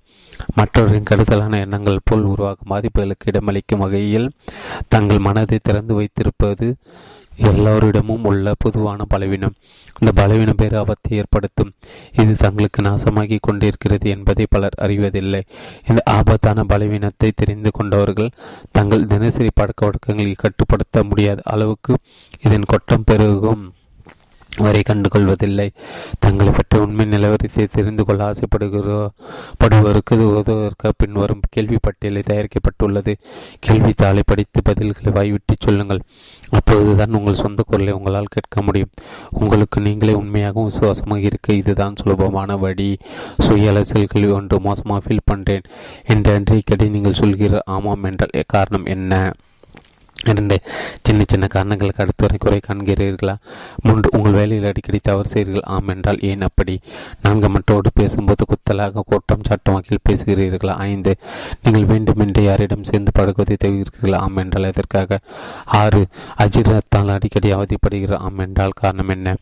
7. வாழ்க்கை உங்களுக்கு பயனற்றது போலும் எதிர்கால நம்பிக்கையிலிக்கிறது போலும் தோன்றுகிறதா? 8. உங்கள் தொழிலில் நீங்கள் விரும்புகிறீர்களா? இல்லை என்றால் ஏன்? 9. அடிக்கடி நீங்கள் சுய பச்சதாபம் அடிக்கிறீர்களா? ஆம் என்றால் ஏன்? 10. உங்களை விட திறமையான சாமர்த்தியசாலிகளின் மீது பொறாமைப்படுகிறீர்களா? 11. எதற்காக அதிக நேரம் ஒதுக்குகிறீர்கள்? வெற்றி பற்றி சிந்திப்பதற்கா அல்லது தோல்வி பற்றி நினைத்து பார்ப்பதற்காக? 12. உங்களுக்கு வயது கூட கூட தன்னம்பிக்கை கொடுகிறீர்களா அல்லது குறைகிறதா? 13. எல்லா தவறுகளிலிருந்து உருப்படியாக ஏதாவது கற்றிருக்கிறீர்களா? 14. உங்கள் உறவினர்கள் அல்லது நெருக்கமானவர்கள் உங்களை கவலை கொள்ள வைக்க இடம் தருகிறார்கள். ஆம் என்றால் என்ன, ஏன்? 15. சில நேரங்கள் இருளில் சிக்கிக் கொண்டது போலவும் இன்னும் சில சமயங்கள் சோர்வில் விழுந்து விட்டது போலவும் இருக்கிறீர்களா? 16. யார் உங்களுக்கு பெரும் உந்து சக்தியாக இருந்தார்கள்? காரணம் என்ன? 17. நீங்கள் தவிர்த்திருக்க வேண்டிய கடுதலான அல்லது உற்சாகத்தை கெடுக்கும் தாக்கங்களை நீங்கள் சகித்துக் கொள்கிறீர்களா? 18. உங்களுடைய தோற்றம் பற்றி அக்கறை இல்லாமல் இருக்கிறீர்கள். ஆம் என்றால் எப்போது, எதற்காக? 19. கவலைகள் மூடுக்குவதற்கு பதில் வேலை மூடுக்குவதன் மூலம் உங்களை அழகடிக்கக்கூடிய தொல்லைகளை உடித்து கட்டிவிடலாம் என்பதை கற்றுக்கொண்டிருக்கிறீர்களா? 20. உங்கள் சிந்தனைகளை உங்களுக்கு மற்றவர்கள் செயல்படுத்துவதை நீங்கள் அனுமதித்தால் முதுகெலும்பில்லாத கோடை என்று உங்களை நீங்களே அடித்துக் கொள்வீர்கள். 21. உங்கள் மனத்தில் கவலைகள் ஊறி விஷயம் எப்போதும் எரிச்சல் வெளிப்படும் வரை மனத்தை சுத்திகரிக்காமல் விட்டு வைத்திருக்கிறீர்களா? 22. தடுத்திருக்கக்கூடிய எத்தனை சிரமங்கள் உங்களை தொல்லைப்படுத்துகின்றன? எதற்காக அதை எல்லாம் சகித்துக் கொள்கிறீர்கள்? 23.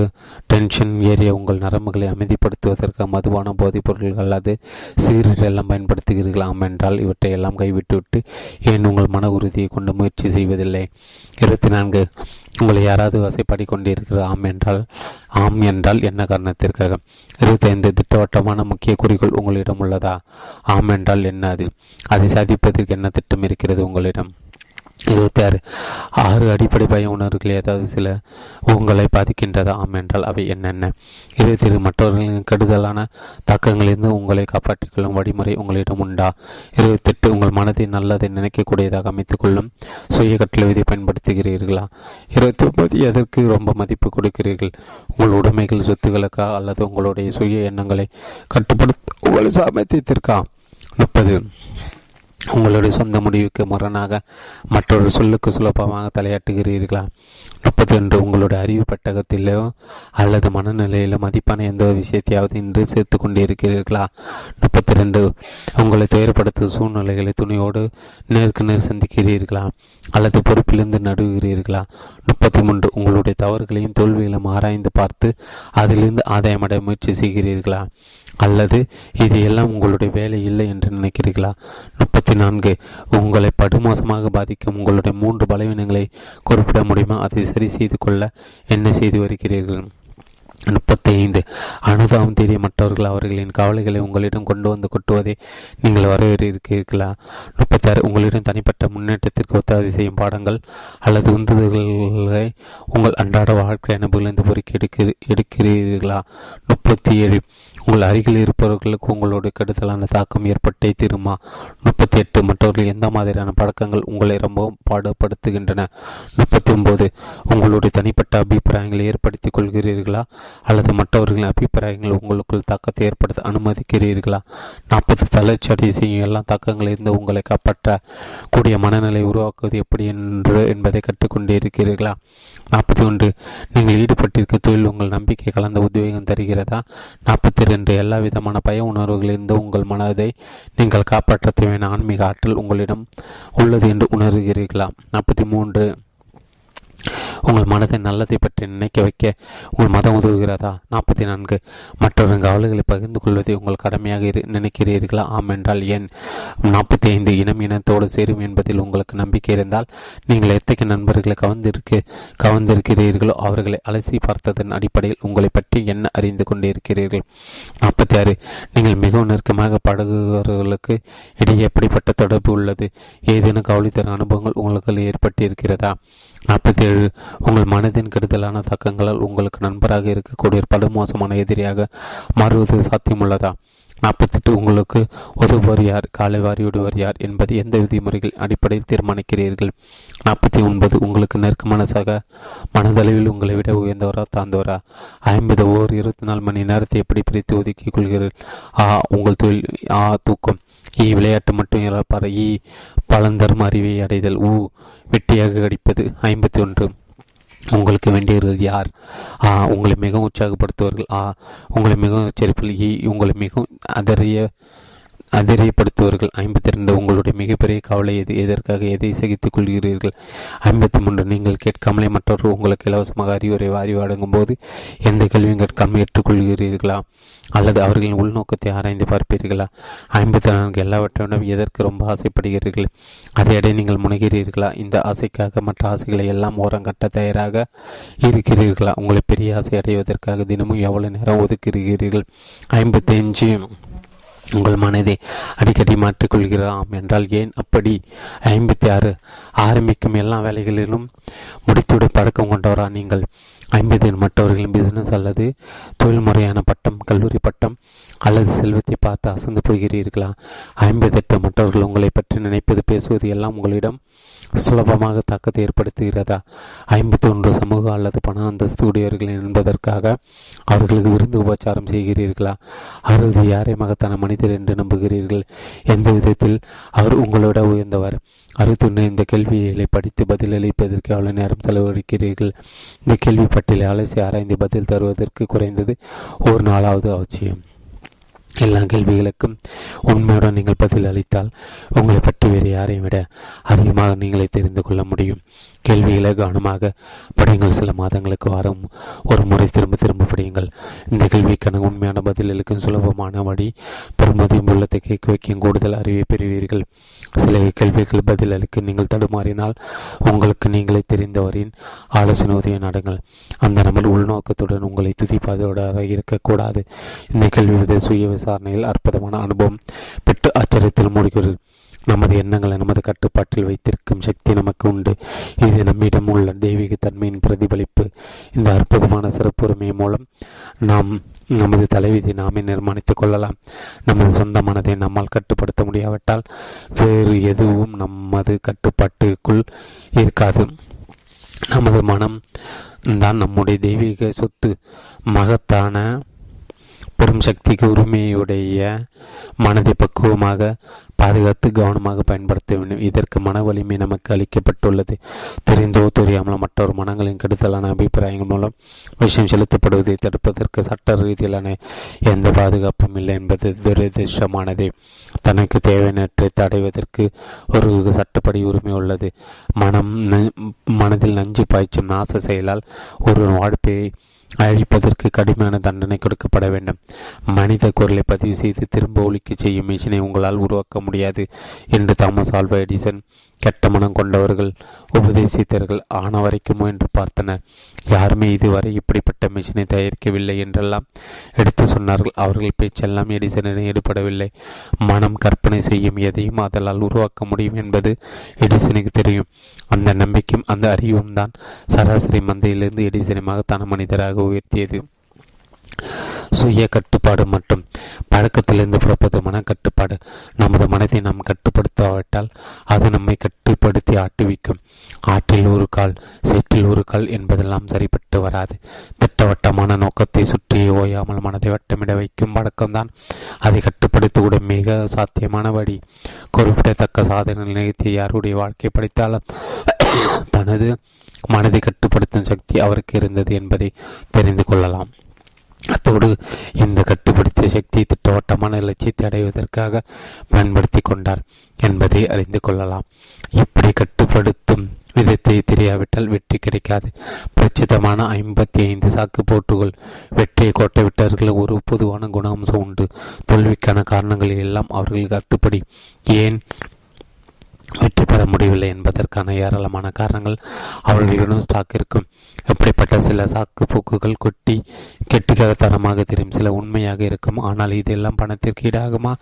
இந்த உலகம் தெரிந்து கொள்ள ஆசைப்படுவது ஒரே ஒரு விஷயத்தான், அது நீங்கள் வெற்றி அடைந்தவரா என்பதே. மனிதன் குணநலங்கள் ஆய்வு செய்த நிபுணர் ஒருவர் பின்வருமாறு பட்டியலை தயாரித்திருக்கிறார்.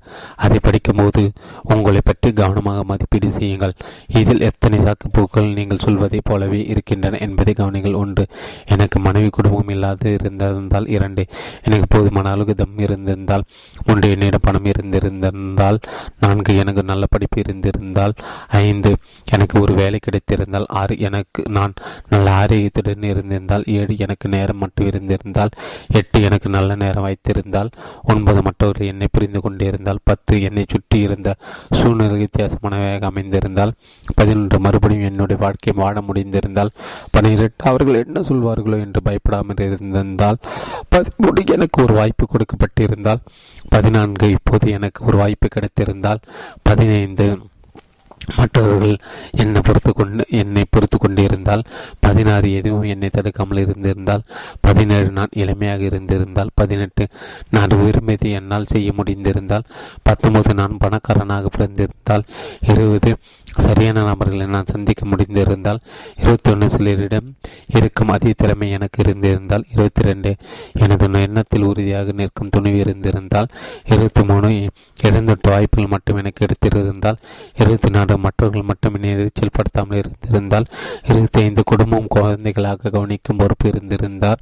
26. கொஞ்சம் பணம் என்னால் சேமிக்க முடிந்திருந்தால். 27. என்னுடைய பாஸ் மட்டும் என்னை பாராட்டியிருந்தார் என்றால். 28. சிலர் மட்டும் எனக்கு உதவி இருந்திருந்தால். 29. எனது குடும்பம் என்னை புரிந்து கொண்டிருந்தால். 30. பெரிய நகரத்தில் நான் வசித்திருந்தால். 31. இப்போது மட்டும் என்னால் ஆரம்பிக்க முடிந்திருந்தால். 32. நான் ஃப்ரீயாக இருந்திருந்தால். 33. சில பேர் எனக்கு பர்சனாலிட்டி இருந்திருந்தால்.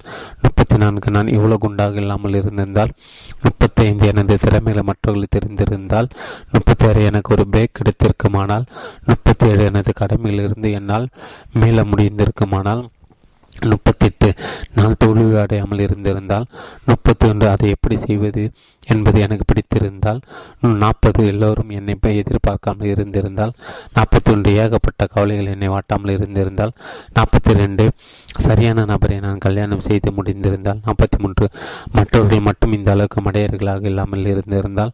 44. எனது குடும்ப ஊதாரித்தனமாக ஆட்டம் போடாமல் இருந்திருந்தால். 45. என்னை பற்றி எனக்கு திட்டவட்டமாக தெரிந்திருந்தால். 46. எனக்கு அது அதிர்ஷ்டம் அடைத்திருந்திருந்தால் 47 கோளாறான நட்சத்திரத்தை நான் பிறக்காமல் இருந்திருந்தால் 48 என்னை விதித்திருக்கிறது அதுதான் நடக்கும் என்பது உண்மையாக இல்லாமல் இருக்குமானால் 49 நான் இவ்வளோ கஷ்டப்பட்டு உடைக்க வேண்டிய இல்லாமல் இருந்திருந்தால் 50 எதனது பணத்தை நான் பறி கொடுக்காமல் இருந்திருந்தால் 51 நான் ஒரு ஏரியாவில் வசித்திருந்தால் 52 என்னுடைய கடந்த காலம் மட்டும் இவ்வளவு கசப்பானதாக இல்லாமல் இருந்திருந்தால் 51 எனக்கு சொந்தமாக பிசினஸ் மட்டும் இல்லாது மட்டும் இருந்திருந்தால் 54 மற்றவர்களை நான் சொல்வதை கவனித்திருப்பார்களானால் 55 நிஜத்தில் நான் எப்படிப்பட்டோனோ அப்படியே என்னை பார்க்கும் துணிச்சல் எனக்கு இருந்திருந்தால். இதுதான் இந்த பட்டியல் மிக முக்கியமானது. என்னிடம் என்ன கோளாறு என்பதை கண்டுபிடித்து அதை சரி செய்து கொள்வேன். எனது தவறுகளின் ஆதாயம் பெறும் வாய்ப்பு எனக்கு கிடைக்கக்கூடும். என்னிடம் கோளாறு எனக்கு தெரிந்திருப்பதால் மற்றொரு அனுபவங்களில் இருந்தும் ஏதாவது கற்றுக்கொள்வேன். எனது பலவீனங்களை சாக்கு போக்கு சொல்லி மூடி மறைப்பது நேரத்தை வீணடிக்காமல் அவற்றை அலசி ஆராயத்தில் அதிக நேரத்தை நான் செலவிட்டு இருந்தால் நான் எப்படி இருக்க வேண்டிய இலக்கு இப்போது அடைந்திருப்பேன். இப்படி சிந்தித்து வெற்றி அடைவதுதான் நமது பாணியாக இருக்க வேண்டும். மனத்தோட்டத்தின் முக்கிய சாவி உங்கள் வசம். தோல்வியை விஸ்தாரமாக விளக்குவதற்கு சாக்கு போக்குகளை இட்டு கட்டுவது வெட்டித்தனமாக வேலை. மனிதன் தோன்றியதிலிருந்து ஊறிப்போன இந்த பழக்கம் நம்மை பாதாளித்து தள்ளிவிடும். சாக்கு போக்கு சொல்வது நமக்கு அப்படி என்ன கொள்ளை பிரியும்? அவற்றை படுத்த பிரம்மா நாம் தானே. நாமே வக்காலத்து வாங்காவிட்டால் இப்படி ஒரு கற்பனை பிறந்ததுதான் அவர் சொல்லும் சாக்கு போக்கு. தான் பிரசீவித்ததை பற்றி கொள்வது மனித இயல்புதான். சாக்கு போக்குகளை ஏற்படுத்திக் கொள்வது புறையோடி விட்ட பழக்கங்களை தகர்ப்பது கஷ்டமான காரியம். குறிப்பாக நமது செயல்களுக்கு நியாயம் கற்பித்துக் கொள்ள அவற்றை பகடை கையாக்கி கொள்வதில் படு சுலபமாக அந்த பழக்கத்தை நம்மால் கையை கழுவிட முடிவதில்லை. இந்த உண்மை உணர்ந்து கொண்டால்தான் பிளட்டோ இப்படி சொன்னார், சுயத்தை வெற்றி கொள்வதுதான் முதல் வெற்றி, ஒப்பற்ற வெற்றி. சுயம் ஒருவரை வெற்றி கொள்வது என்பது வேறு எதை விட அவமானம் அளிப்பது இழிவானது. இன்னொரு தத்துவமேதை சொன்னது என்ன தெரியுமா? மற்றொரு நான் கண்ட பல குறைகள் எல்லாம் எனது சுபாவத்தின் பிரதிபலிப்பை தவிர வேறு ஒன்றும் இல்லை என்பதை நான் உணர்ந்தபோது எனக்கு பேராச்சரியம். நாம் விடை பெறப் போகும் சமயத்தில் ஒன்றை நினைவுபடுத்த விரும்புகிற வாழ்க்கை என்பது ஒரு சதுரங்க பலகை. உங்களை எதிர்த்து ஆடுவதற்கு காலம் கை நகர்த்துவது. தயக்கம் கட்டினாலோ அல்லது உடனுக்குடன் நகர்த்தப்படாவிட்டாலோ உங்கள் காய்களை காலம் வெட்டி வீழ்த்திவிடும். தீர்மானங்கள் இருப்பதை சகித்து கொள்ள முடியாத ஒரு பார்ட்னரை எதிர்த்து நீங்கள் ஆடிக்கொண்டிருக்கிறீர்கள். சாக்குப்பூக்கெல்லாம் சொல்லிக்கொண்டே போனால் நம்மால் சாதிக்க முடியாது. பணத்தோட்டத்தில் முக்கியமான சாவி உங்களிடம் தான் உள்ளது. கண்ணுக்கு தெரியாது அது அபார சக்தி கொண்டது. பணம் சேர்க்க வேண்டும் என்ற தகிக்கும் ஆசையை உங்கள் மனதில் இது கொடுந்து விட்டு எரிய வைக்கும். இதை பயன்படுத்தி கொள்ளாவிட்டால் தோல்வி என்ற நிலையை நீங்கள் கொடுக்க வேண்டியது இருக்கும். இதை பயன்படுத்தி கொண்டால் நீங்கள் கெட்டதையெல்லாம் கொடுக்கும் காமதேனுவாக இது மாறும். இனியும் தயக்கம் ஏன்? ஆசை கனவுகள் நனவாகும் என்ற நம்பிக்கையோடு எடுத்து வையுங்கள். வெற்றி தொட்டு விடும் தூரம்தான். நாளை நமது இந்த நாளும் நமது பிரிவும் சந்திப்போம். சிறந்த சுய முன்னேற்ற நூல்கள். செல்வந்தராகும் சுலப விஞ்ஞானம், Wallace D Wattles. The Science of the Getting Rich. The book behind the book The Secret. சிறந்த சுய முன்னேற்ற நூல்கள். செல்வந்தராகும் சுலப விஞ்ஞானம், Wallace D Wattles. The Science of the Getting Rich.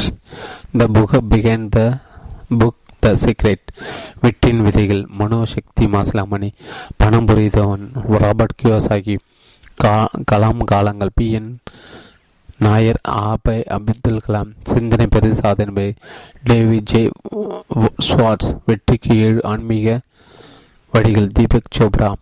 செல்வம் உங்கள் கையில், எல் வெள்ளையப்பன். இளைஞருக்கு ஒரு வார்த்தை, சுவாமி ஸ்ரீ ஜோதிர் மயாந்தா. புத்தியை திட்டு, புதுமை காட்டு, தா சந்திரசேகரன். முடிவுள்ள ஆரம்பம், டிஎஸ்பி செல்வம். இரும்பு உள்ளம் படைத்தவர்கள், வீர் சிங்வி. என்றென்று மகளுடன் இருக்க, ஈராக் எம் கே குப்தா. ஊசின் காது வழியே உறவுகளை உருமாற்றுங்கள், இக்னேசியர் ஃபெர்னாண்டஸ். நெருடன் வாடிய எளிய வழிகள், ஆர்விஎன். படிப்பு திறமையை உயர்த்தும் வழிகள், விமலாத் எம்ஏ எம்பிஏ. அன்பே பணமே ஆர்வீரே, சுரேஷ் பத்மநாகன். நீங்களும் வெற்றி பெறலாம். ஜுகிந்தர் சிங். விளக்குகள் பல தந்த ஒளி, வில்லியம் ஹேஸ்லர் வாட்சன். மேடை பேச்சு கலை, டேனியல் கார்கி. மேடை பேச்சுகளை டேனியல் கார்கி வைரங்களை வசப்படுத்தும் ரசல் ஹெச் கான்வெல், ஏமாற்றங்களும் ஏணிகளும் டேவிட் பிராண்ட், வெற்றின் தரவுகள் கிரீஸ் கோல், பணம் சம்பாதிக்க பொன்னான வழிகள், பெட்டி பண்ணும் குறிக்கோளை அடைவதற்கு பயிற்சியில் விமலா எம்ஏஎம்பிஏ, வெற்றிகரமான வாடகைக்கு 52 வடிமுருஷன் ஷாரு பியூனா, சூப்பர் மார்க்கெட் வெந்நீராடை மூர்த்தி, ஐசிங் சீனியர் நாட்டு அறிவுறு பி உதயகுமார், முன்னேறு மேலே கிளிக் ரவி, கொள்வது உருது ராமையா ஐஏஎஸ், மனந்தரும் மடம், think and grow rich, Napoleon Hill, சுய முன்னேற்ற நூல்களுக்கெல்லாம் முன்னோடி நூல் இது. 60 ஆண்டுகள் 50 லட்சம் பிரதிகள் காலத்தை கடந்த மக்களிடையே மேலும் மேலும் பரவிக்கொண்டே இருக்கிறது.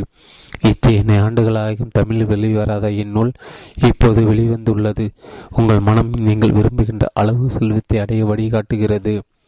மனம் தரும் பணம் குமுத எதிரில் ஒரு சில பகுதியில் மட்டுமே தொடராக வந்து லட்சக்கணக்கான வாசகிரதம் மனதை தொட்டது. இப்போது முழுமை பெற்றுள்ளது. This book contains many making secrets that can change your life.